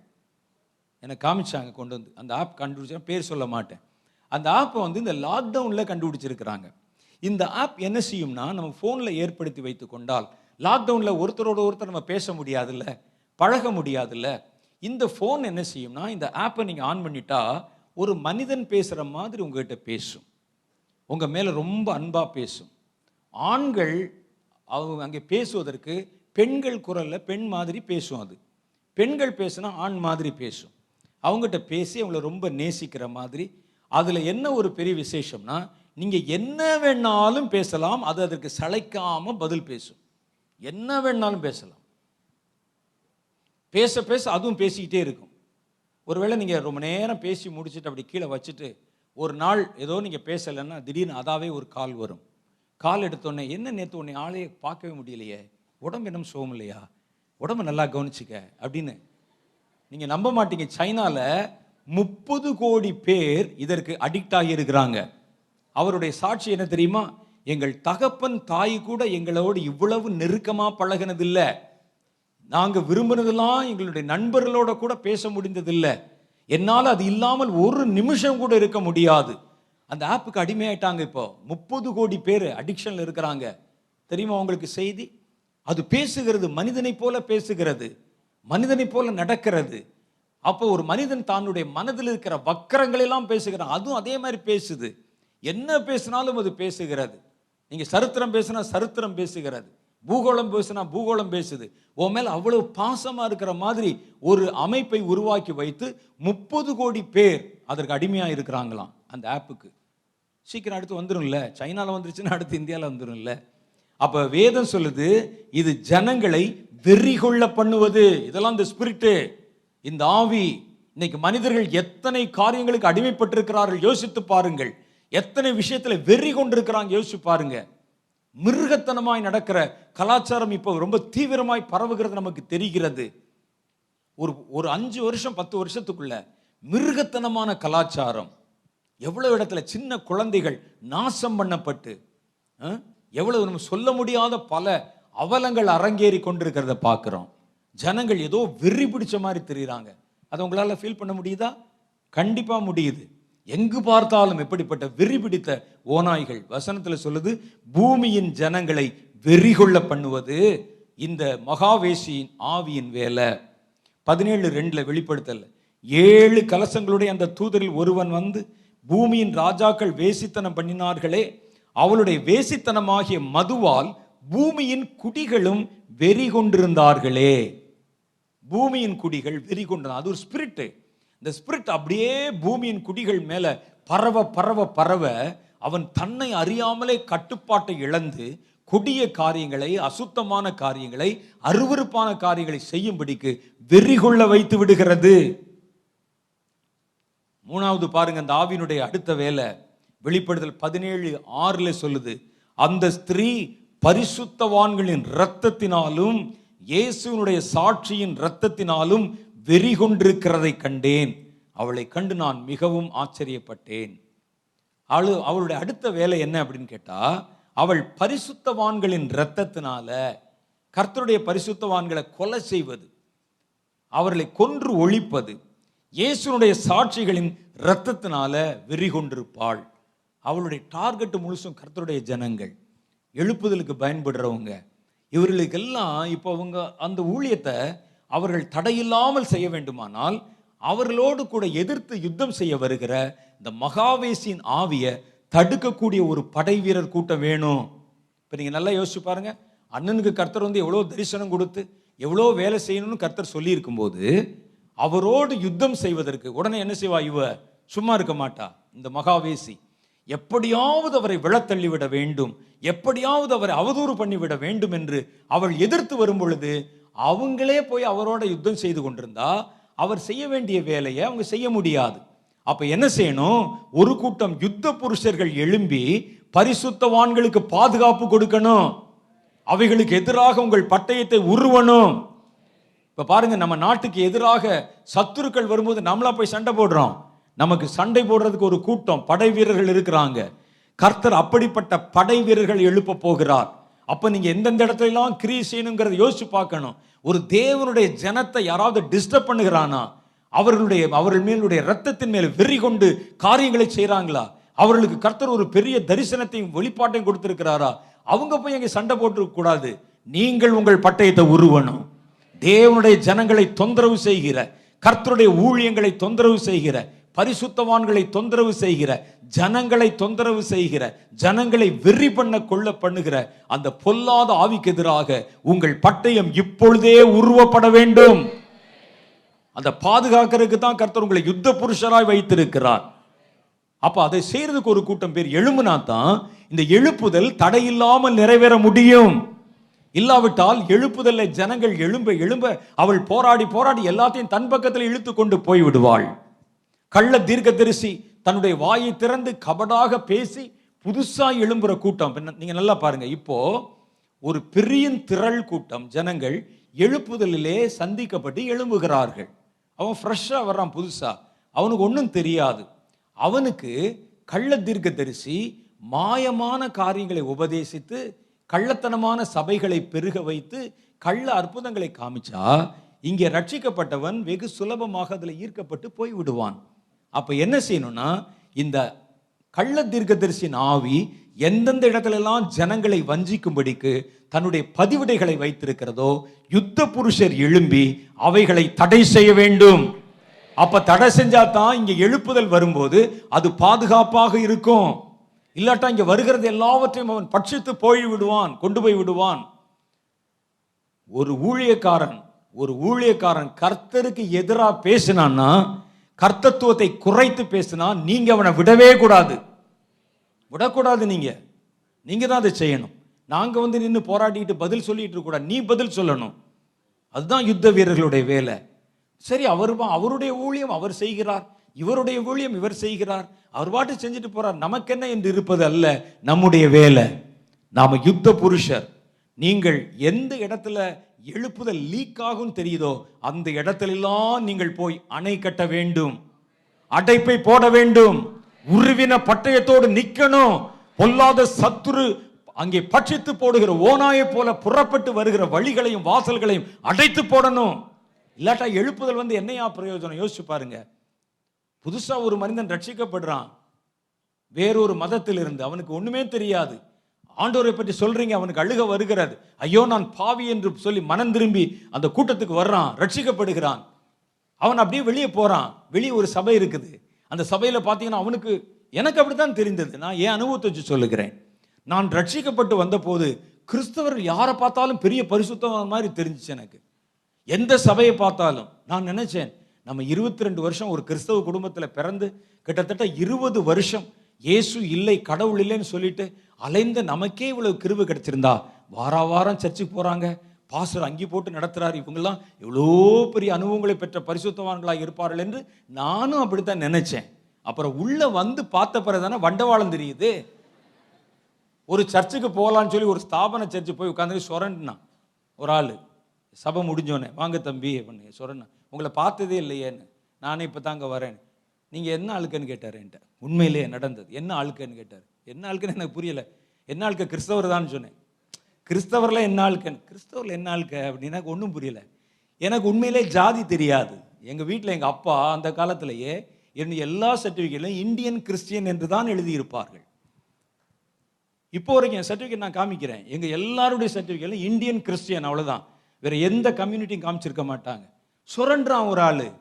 இன்னொருத்தர் சொல்கிறாரு இங்கே வந்து ரெண்டு இருக்குது அவன் கூப்பிடுவான் இங்கே போயிடாதீங்க நீங்கள் நம்ம பக்கத்தில் வாங்கன்னு சொன்னார். நான் பார்த்து இது எதுக்குடா? நம்ம ஆண்டவரை அப்போ தான் எனக்கு தெரிந்தது. நம்ம நினச்ச மாதிரி கிறிஸ்தவர்கள் எல்லாம் கிறிஸ்தவர்கள் அல்ல. உள்ளே போய் பார்த்தா சண்டை.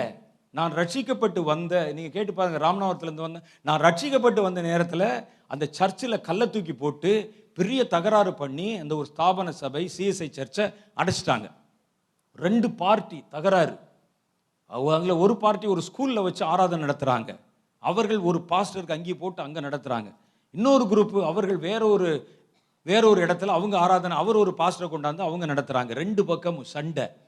ஒரு குரூப் சர்ச்சுக்குள்ளே நடத்தினா பெரிய கல்லை தூக்கி பாறாங்கல்லை தூக்கி உள்ளே போட்டான். நான் பார்த்தேன் இது என்னடா இருக்குது நம்ம இவ்வளோ நாள் இதை கவனிக்கவே இல்லையே அப்படின்னு சொல்லி. இப்போ எங்கே போகிறது சர்ச்சு நான் யோசித்து பார்த்தேன் இது என்னடா இது? நம்ம கட்சி பரவாயில்லையே. எங்கள் கட்சியில் யாரையும் விட்டு கொடுக்க மாட்டாங்க. எங்கள் தோழர்கள் விட்டு கொடுக்க மாட்டாங்க. அவ்வளோ தூரம் நாங்கள் இருப்போமே. இங்கே என்ன இப்படி இருக்கிறதுன்னு நான் அப்போ தான் எனக்கு தெரிந்தது. நான் அதற்கு முன்னால் ரட்சிக்கப்பட்ட உடனே கிறிஸ்துவை நான் முகமுகமாய் பார்த்து விட்டேன். பார்க்காம இருந்தால் வேற மாதிரி ஆயிருப்பேன். பார்த்துட்டேன். அதுக்கு பிறகு நான் ஒரு முடிவில் வந்தேன். கிறிஸ்தவர்கள் எப்படியோ நமக்கு தெரியாது. கிறிஸ்து நல்லவர். அவ்வளோதான் இன்னைக்கு நான் இருப்பது கிறிஸ்தவனுக்காக அல்ல. எந்த ஊழியக்காரனுக்கும் அல்ல. கிறிஸ்து நல்லவர். அவர் என்னை அழைத்தார். என்னை நேசித்தார் ரட்சித்தார். இல்லாட்டா நான் பார்த்த காட்சிகளுக்கெல்லாம் இந்நேரம் நான் வேற மாதிரி மத எதிரியாய் மாறி இருப்பேன் நான். நான் பார்த்தேன் ஐயோ இதெல்லாம் கர்த்தர் நல்லவர். நல்ல வேளை நான் அவரை பார்த்தேன். இல்லாவிட்டால் நான் என்ன செய்திருப்பேன்? கண்டிப்பாக அதற்குள்ளே போய் நானும் போராடி இந்த கிறிஸ்தவ மதத்துக்கு எதிரியாய் மாறி போயிருப்பேன் நான்.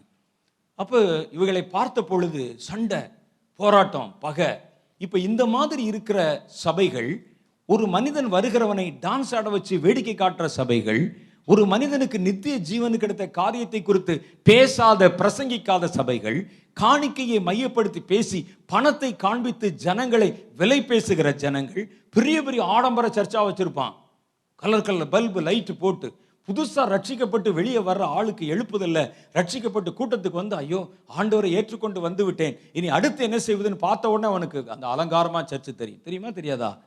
உள்ள போய் பார்ப்பான். அவனுடைய பார்வையில் எல்லா போதகர்களும் கிறிஸ்தவர்கள் நல்லவர்களாகவே தெரிவாங்க. சொன்னதெல்லாம் செய்வான். அவனை கெடுத்து குட்டிச்சவர் ஆக்கிடுவாங்க ஆக்கிடுவான்ல அப்போ இதை வந்து அந்த எழுப்புதல் காரியத்தை செய்து வருகிற ஊழியர்கள் இவங்களே வந்து இதையும் தடை செய்ய முடியாது. நீங்க தான் இவைகளை தடை கட்ட வேண்டும். அவைகளுடைய வாய்களை கட்டணும். இல்லாட்டா அந்த வருகிற எழுப்புதல் ஒழுகி கொண்டு லீக் ஆகி போயிடும் வெளியே. அடைப்பை நீங்கள் அடைக்கணும். அவைகளுக்கு எதிராக உங்களுடைய போராட்டத்தை யுத்தத்தை நீங்கள் துவக்கணும். ஒருவன் கர்த்தரை பத்தி தரக்குறைவா பேசினா அவருடைய கர்த்தத்துவத்தை இறக்கி பேசினா விடக்கூடாது நீங்க. ஒரு அந்நியன் பேசினான் போட்டும் ஒரு பாஸ்டர் பேசுகிறான் ஐயா கர்த்தரை பற்றி கர்த்தருக்கு டெம்டேஷன் இருந்ததுங்கிறான். எப்படி? அவர் நம்மை போல பாவத்திலே சோதிக்கப்பட்டார் பேசுறான் ஒரு ஆளு. இயேசு எப்படி பாவத்திலே சோதிக்கப்பட்டிருப்பார்? வேதம் சொல்லுகிறது பாவம் ஒன்றை தவிர மற்றெல்லாவற்றிலும் அவர் நம்மை போல் ஆனார் என்று தான் வசனம் சொல்லுது. நீங்க பிறந்ததுக்கும் நாம் பிறந்ததுக்கும் இயேசு பிறந்ததுக்கும் வித்தியாசம் இருக்கிறது. நம்ம புருஷ சம்பந்தத்தில் பிறந்தவர்கள் இயேசு பரிசுத்த ஆவினாலே கன்னி மரியாளிடத்திலே உற்பவித்து பிறக்கப்பட்டவர். அவருக்குள்ள எப்படி பாவம் வரும்? அவன் பேசுறான். அதுக்கு பல பேர் லைக்ஸ் போட்டு கமெண்ட்ஸ் போட்டு ஒரு கூட்டம் கைதட்டுகிறது. ரத்தம் கொதிக்குது நமக்கு. இவைகளை கட்டப்பட வேண்டும். சாத்தானுடைய வாய் கட்டப்பட வேண்டும். அது நாங்க செய்ய முடியாது நீங்க செய்யணும். ஏன்னா எங்களுக்கு வேற வேலை இருக்கிறது. யுத்த புருஷர்கள் எழும்பணும். கர்த்தத்துவத்தை அசிங்கப்படுத்துகிற அசூசிப்படுத்துகிற கீழ்த்தரமாக்குகிற அவமானமாக்குகிற எவனுடைய வாயும் கட்டப்பட வேண்டும். அந்த சத்ருவின் தலை நசுக்கப்பட வேண்டும். ஜனங்களை அடிமைப்படுத்தி கீழ்த்தரமாக்கி ஒவ்வொரு சபையினுடைய அஸ்திவாரத்திலையும் பாருங்கள் எத்தனை பேருடைய ரத்தம் இருக்கிறதுன்னு பாருங்கள் இந்த வேத புஸ்தகம் எத்தனை இரத்த சரித்திரத்தை சந்தித்து இன்னைக்கு நம்ம கையில் கொடுக்கப்பட்டிருக்கிறது பாருங்க. நான் ஒவ்வொரு முறை ஜெபிக்கும் போதும் ஆண்டவரத்தில் தான் ஜெபிப்பேன். எத்தனையோ பரிசுத்தவான்கள் கஷ்டப்பட்டு எழுதி எங்கள் கையில் கொடுத்த வேதத்தை நான் எங்கேயும் தப்பாகப்பா பேசிடக்கூடாது ஆண்டவரே. ஒருவேளை தவறாய் ஊழியம் செய்தால் நான் என் ஊழியத்தை கூட நிறுத்திக் கொள்கிறேன். இதுக்கு என்னால் களங்கம் வந்துடக்கூடாது. நான் தவறாக எதையாவது பேசிடக்கூடாது என்று நான் ஒவ்வொரு முறையும் ஜெபித்துக் கொள்ளுகிறேன். ஏன்னா இது அவ்வளவு புனிதமானது. அத்தனை அத்தனை மனிதனுடைய ரத்தத்தினாலே கட்டப்பட்டது. திடீர்னு ஒருத்தன் வருவானா விசிலடிப்பானா பாட்டு பாடுவானா கைதட்டுவானாம் அது அவனுடைய சபை என்று சொல்லி நீங்கள் பேசாமல் இருப்பீர்களா? கர்த்தரை ஒருத்தர் அவமானப்படுத்தினா எப்படி நம்மால சும்மா இருக்க முடியும்? யோசிச்சு பாருங்க. நம்முடைய ரத்தம் கொதிக்கணும். கர்த்தருக்கும் நமக்கும் இடையில் இருக்கிற சம்பந்தம் உன் தகப்பனுக்கும் தாய்க்கும் இடையில் இருக்கிற சம்பந்தத்தை விட பெருசு. அவ்வளவு நெருக்கம் நம்மோடு இருக்கிற தேவன். இப்ப மனம் கொதிக்கணும். இயேசுவை பற்றி பேசுவதற்கு அவனுக்கு என்ன அதிகாரம் இருக்கிறது? அந்நியன் பேசுறான் பேசிட்டு போட்டோம். இவன் இயேசுவை வைத்துக்கொண்டு வியாபாரம் பண்ணி இயேசுவின் பெயரை சொல்லி சம்பாதித்து கொண்டு இன்னைக்கு கர்த்தருக்கு விரோதமான காரியங்களை பேசி ஜனங்களை தவறாய் மந்தைகளை வழிநடத்துகிறவர்களை விட்டு வச்சா எப்படி எழுப்புதல் வரும்? யோசித்து பாருங்க. உங்கள் யுத்தம் நாளைக்கல்ல இன்றைக்கே துவங்க வேண்டும். உங்கள் யுத்தம் அந்தி கிறிஸ்துவின் கிரிகளை பார்க்கிற எவ்விடத்திலும் செய்யப்பட வேண்டும்.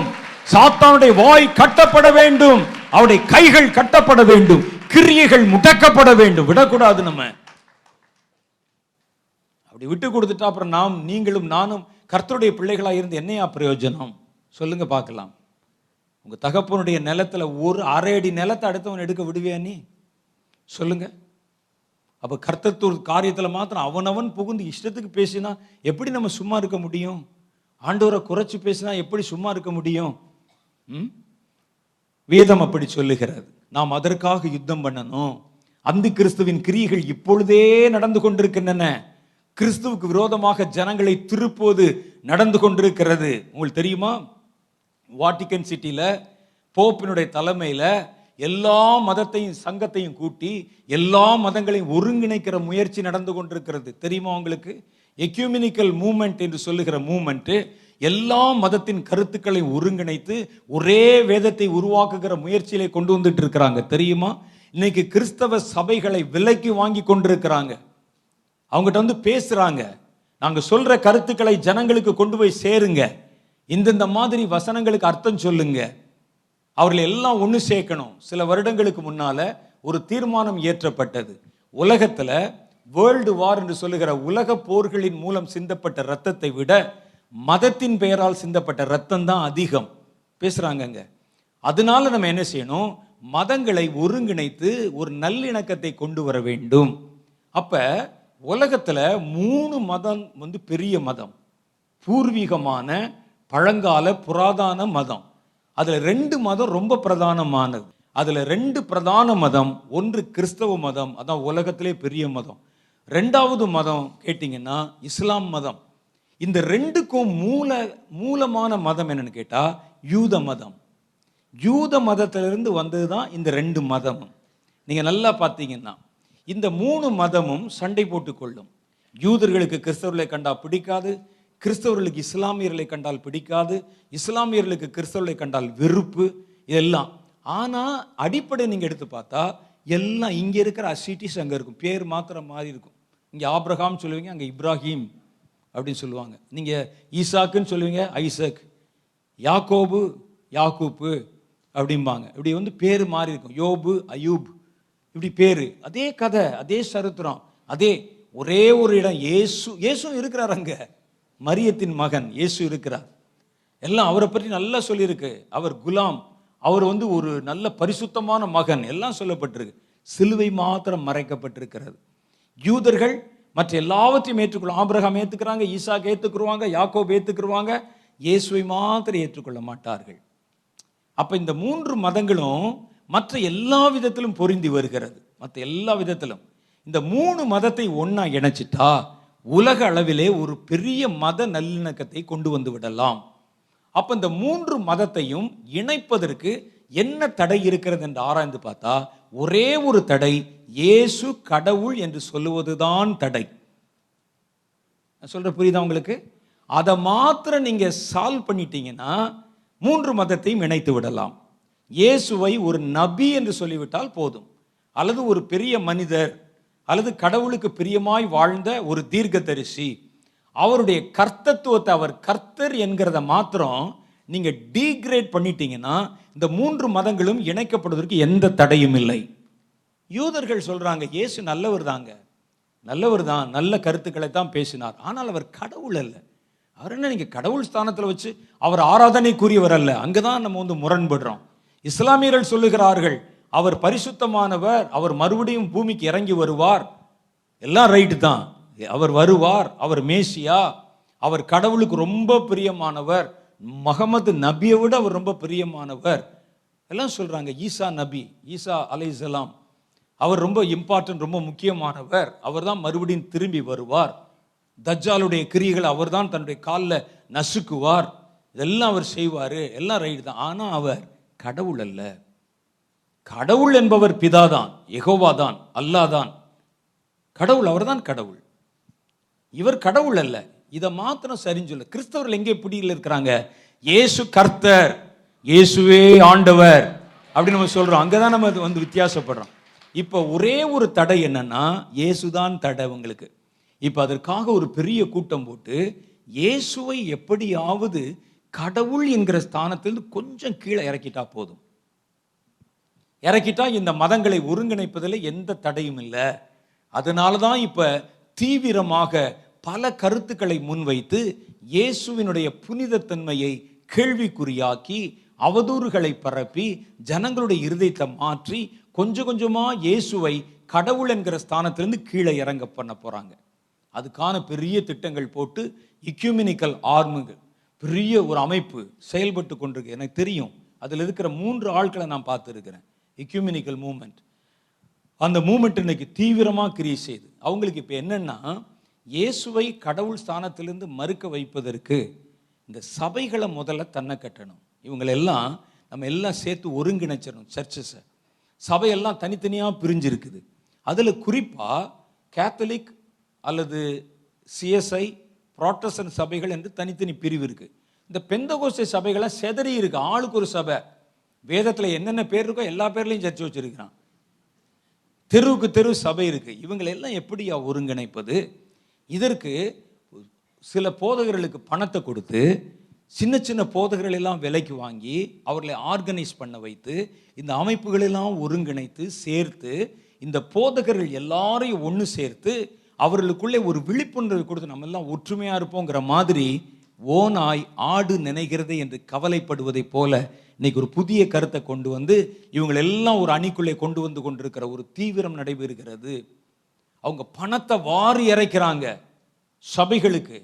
இந்த சபை வந்து பல சபையில் இருக்கிற சின்ன சின்ன போதகர்கள் எல்லாம் தன்னுடைய கட்டுப்பாட்டுக்குள்ளே கொண்டு வர முடியுமா? அந்த சபைக்கு நிறைய பணம் கொடுக்குறாங்க. பெரிய பெரிய ஊழியர்களுக்கு பணம் கொடுக்குறாங்க. பெரிய பெரிய தொலைக்காட்சி கிறிஸ்தவ டிவி சேனலுக்கு பணம் கொடுக்குறாங்க. அவர்களெல்லாம் தன்னுடைய கட்டுப்பாட்டுக்குள்ளே கொண்டு வருகிறார்கள். அவங்ககிட்ட பேசுகிறாங்க அவர்கள் எல்லாம் வழிக்கு கொண்டு வருகிறார்கள். இவங்க என்ன சொல்கிறாங்களோ அதைத்தான் அவர்கள் உபதேசிக்கிறார்கள். அவர்கள் சொல்ல சொன்னதை அப்படியே சொல்கிறாங்க இதெல்லாம் ஒரு தீவிரமாக இப்போ நடந்து கொண்டிருக்கிற காரியம்.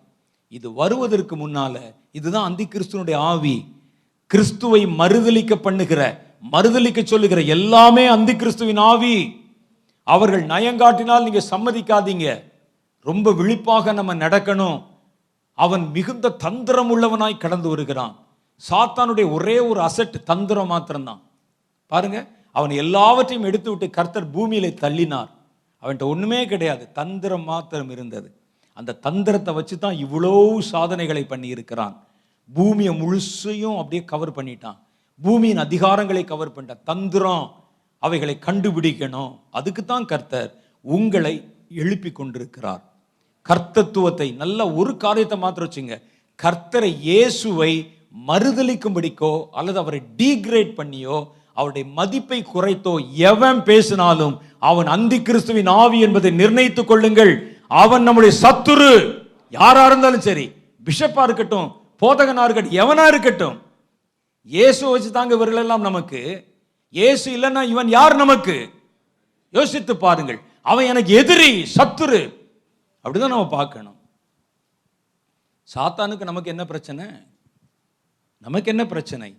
இயேசுக்கும் சாத்தானுக்கும் பிரச்சனை. நம்ம இயேசுவை நேசிக்கிறோம். அதனால சாத்தான் நம்முடைய சத்துரு. சாத்தான் நம்முடைய நேரடி சத்துரு இல்லை. கர்த்தருக்கு சத்துரு. இயேசுவை நம்ம நேசிக்கிறோம். அதானே? அப்ப இயேசுவை எதிர்க்கிற எவனும் எனக்கு சத்துரு.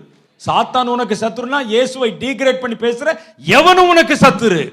உங்க பட்டயம் உருவனும் ஒருவனை பேச விடக்கூடாது. தேவனுடைய ஜனங்கள் அங்கே ஊழியம் செய்யணும். வருகிற எழுப்புதல் சிதறக்கூடாது. வருகிற எழுப்புதலை குழப்பங்களை கலகங்களையும் இந்த பொல்லாதவர்கள் கொண்டு வந்து விடக்கூடாது.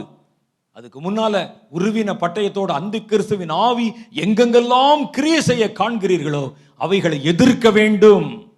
அப்ப கர்த்தர் என்ன இப்படிப்பட்ட யுத்த புருஷர்களை அவர்களுடைய கைகளிலே பட்டயத்தை கொடுத்து வெண்கல வில்லும் உன் கை விரல்களால் வளையும்படி உன் கைகளை கர்த்தர் யுத்தத்துக்கு பழக்குவிப்பார். ஒரு புதிய அபிஷேகம் உன் மேல இறங்கும். கர்த்தருடைய வல்லமை உன் மேல இறங்கும். முதல்ல ஒரு யுத்த வீரனுக்கு தேவையானது வைராகியம். வைராகியம் இல்லாட்டா எவனும் சண்டைக்கு போக முடியாது. வைராகியம் உங்களுக்குள்ள அந்த பரிசுத்த ஆவி இறங்கும் போது பாருங்க உங்களுக்கு வைராகியம். சாத்தான் மேல ஒரு கோபம் சாத்தான் மேல ஒரு வைராகியம். உங்களுக்குள்ள கண்டிப்பா வரும் அவனை விடக்கூடாதுங்கிற ஒரு வைராகியத்தை அந்த ஆவி உங்களுக்குள்ளே தோற்றுவிக்கும். இரண்டாவது கர்த்தருடைய இந்த அபிஷேகம் உங்களுக்குள்ள கிரியை செய்ய ஆரம்பிக்கும் போது மறைவிடங்களிலே கிரியை செய்கிற சாத்தானுடைய கிரியைகளை கர்த்தர் உனக்கு வெளியரங்கமாக்கி காண்பிப்பார். எல்லாருக்கும் தெரியாதது உங்களுக்கு பார்த்தோன்னே தெரிஞ்சிருது சாத்தான். இது சத்துருடைய கிரியை. அரசியலில் கிரியை செய்தது சாத்தானுடைய கிரியை. அது என்ன சாத்தான் இங்கே கிரியை செய்து கர்த்தர் காமிச்சிருவார் அதை. அந்த சாத்தான் அந்த அந்த பிசாசுடைய பேர் என்ன? அது எது இந்த தேசத்தை குழப்பி கொண்டிருக்கிறது எது சபைகளை குழப்பி கொண்டிருக்கிறது எதற்கு எதிராக யுத்தம் செய்யணும்? கர்த்தர் அவைகளை குறித்த வெளிப்பாடுகளை தருவார் உங்களுக்கு. அடுத்து அவைகளை அவைகளுடைய பலம் எங்கு இருக்கிறது அவைகளோடு எப்படி நம்ம சண்டை போடணும்? எப்படி இதை மடக்கி போடணும்? யுத்த ஆலோசனையும் திட்டங்களையும் கர்த்தர் தருவார். ஏனென்றால் கர்த்தர் யுத்தத்தில் வல்லவர் என்று வேதம் சொல்லுகிறது. அல்லா அப்போ கர்த்தர் ஒவ்வொன்றை குறித்தும் தெளிவாக இந்த அபிஷேகம் பெற்ற யுத்த புருஷர்களுக்கு கடைசி கால யுத்த வீரர் சேனைக்கு கர்த்தர் கண்களை திறப்பார். நீங்கள் என்ன பார்ப்பீங்க பார்க்கறலாம் பேயும் பிசாசையும் தான் பார்ப்பீங்க ஒரு இடத்துல ஒரு பிசாசு இருந்தால் உங்கள் கண்களுக்கு அது தப்பாது. ஒரு இடத்துல இது கிரியை செய்தால் கர்த்தர் அதை குறித்த முழு சரித்திரத்தையும் காமிச்சிருவார். இது எங்கிருந்து புறப்பட்டது? என்ன செய்வதற்காக வந்திருக்கிறது? அது சமுதாயத்தை எப்படி குலைக்கிறது? நீ அதை எப்படி கட்டணும்? அந்த யுத்த திட்டங்களை கர்த்தர் தந்து நம்மை நடத்துவார். நீங்கள் பட்டயத்தை உருவி யுத்த வீரர்கள் பாதுகாவலுக்கு நிற்க வச்சா தான் இங்கே ஊழியம் செய்கிறவர்கள் தடையில்லாமல் ஊழியம் செய்ய முடியும்.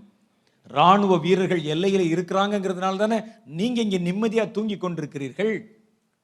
அவங்க அங்கே விழித்து கொண்டிருக்கிறார்கள் என்பதனால் தானே இன்னைக்கு கர்த்தருடைய நாமம் தெரிக்கப்பட்டு தேவனிடத்தில் திட்டங்களை வாங்கி செயல்படுகிற தேவ மனிதர்களும் ஊழியர்களும் அவர்கள் பதட்டம் இல்லாமல் ஊழியம் செய்யணும்னா உருவின பட்டயத்தோடு காவல் செய்கிற யுத்த படை வீரர்கள் எழும்பணும் முதல்ல. அவர்கள் கர்த்தருடைய ஜனத்திற்கும் தேவனுடைய திட்டங்களுக்கும் விரோதமாய் கிரியை செய்கிற எல்லா வல்லமைகளையும் மடங்கடித்து போட வேண்டும். கர்த்தர் சத்துருவை உன் கால்களின் கீழே நசுக்கி போடுவார். ஒருத்தனை பேச விடக்கூடாது நீங்க. இயேசுக்கு விரோதமாக எவனையும் பேச விடக்கூடாது. எழுப்புதலுக்கு விரோதமாக எவனையும் பேச விடக்கூடாது. தேவனுடைய கடைசி கால ச- ஆண்டவருடைய திட்டங்களுக்கு விரோதமாக எவனையும் பேச விடக்கூடாது. கர்த்தரை குறித்து கேலி செய்கிற கிண்டல் செய்கிற மனிதர்களை பேச விடக்கூடாது. கர்த்தர் அதற்கென்று ஒரு விசேஷித்த ஞானத்தையும் அபிஷேகத்தையும் உங்களுக்கு தருவார். வியாபாரங்களில் கிரி செய்கிற பொல்லாத ஆவி கொள்ளை நோய்களை வைத்துக்கொண்டு மனிதர்களை மிரட்டுகிற பொல்லாத ஆவி எல்லாவற்றின் திரைக்கு பின்னால் பார்த்தீங்கன்னா ஒரு ஆவி இருக்கும். அது தன்னை வெளியே காட்டாது. அது மறைந்திருக்கும். மனிதர்கள் தான் நமக்கு தெரிவாங்க. சைனாவில் இருக்கிற விஞ்ஞானிகள் சொல்லுவீங்க. அந்த விஞ்ஞானிக்கு பின்னால் வேற ஒரு ஆள் இருப்பான். அது மற்றவர்களுக்கு தெரியாது. கர்த்தர் உங்களுக்கு அதை காண்பித்து கொடுப்பார். யார் அதை செய்வது? இத்தனை மனிதர்கள் கொத்து கொத்தாய் சாகும்படிக்கு நஞ்சான காரியத்தை அவர்களுக்கு கற்பித்தது யார்? அதை செய்யும்படிக்கான ஞானத்தை கொடுத்தது யார்? கர்த்தர் உனக்கு பேரோட காமிப்பார். அதை எப்படி எதிர்க்கணும்? எப்படி மிதிக்கணும்? எப்படி இதற்கு விரோதமாய் உன்னுடைய யுத்தத்தை செய்யணும்? கர்த்தர் காண்பிப்பார். அப்படிப்பட்ட ஒரு சேனை இன்றைக்கு அவசியமாய் தேவைப்படுகிறது. ஏனென்றால் கடைசி காலத்தில் பரிசுத்தவான்களுக்கு எதிராக யுத்தம் பூமியின் குடிகளுக்கு எதிரான யுத்தம் பூமியின் ஜனங்களை கீழ்ப்படுத்துவதற்கான யுத்தம். அந்தி கிறிஸ்து கள்ள தீர்க்கதரிசி வலு சர்ப்பம் மகாவேசி இவைகள் தீவிரமாய் செயல்படுகிற காலம். இந்த காலத்தில் தான் கர்த்தர் ஒரு ஆவிக்குரிய படையை எழுப்ப விரும்புகிறார். அதை உங்களிலே துவக்கம் செய்ய கர்த்தர் விரும்புகிறார். நீங்கள் நான் ஏற்கனவே காலையில் சொன்ன மாதிரி விதைகள் நீங்கள் எழும்பி கிரியை செய்யும்போது ஒரு பெரிய சேனை உங்களுக்குள்ள புறப்படும். உங்களுடைய விளைச்சல் அபாரமா இருக்கும் கர்த்தர் அப்படியே உங்களை ஆசிர்வதிக்க போகிறார்.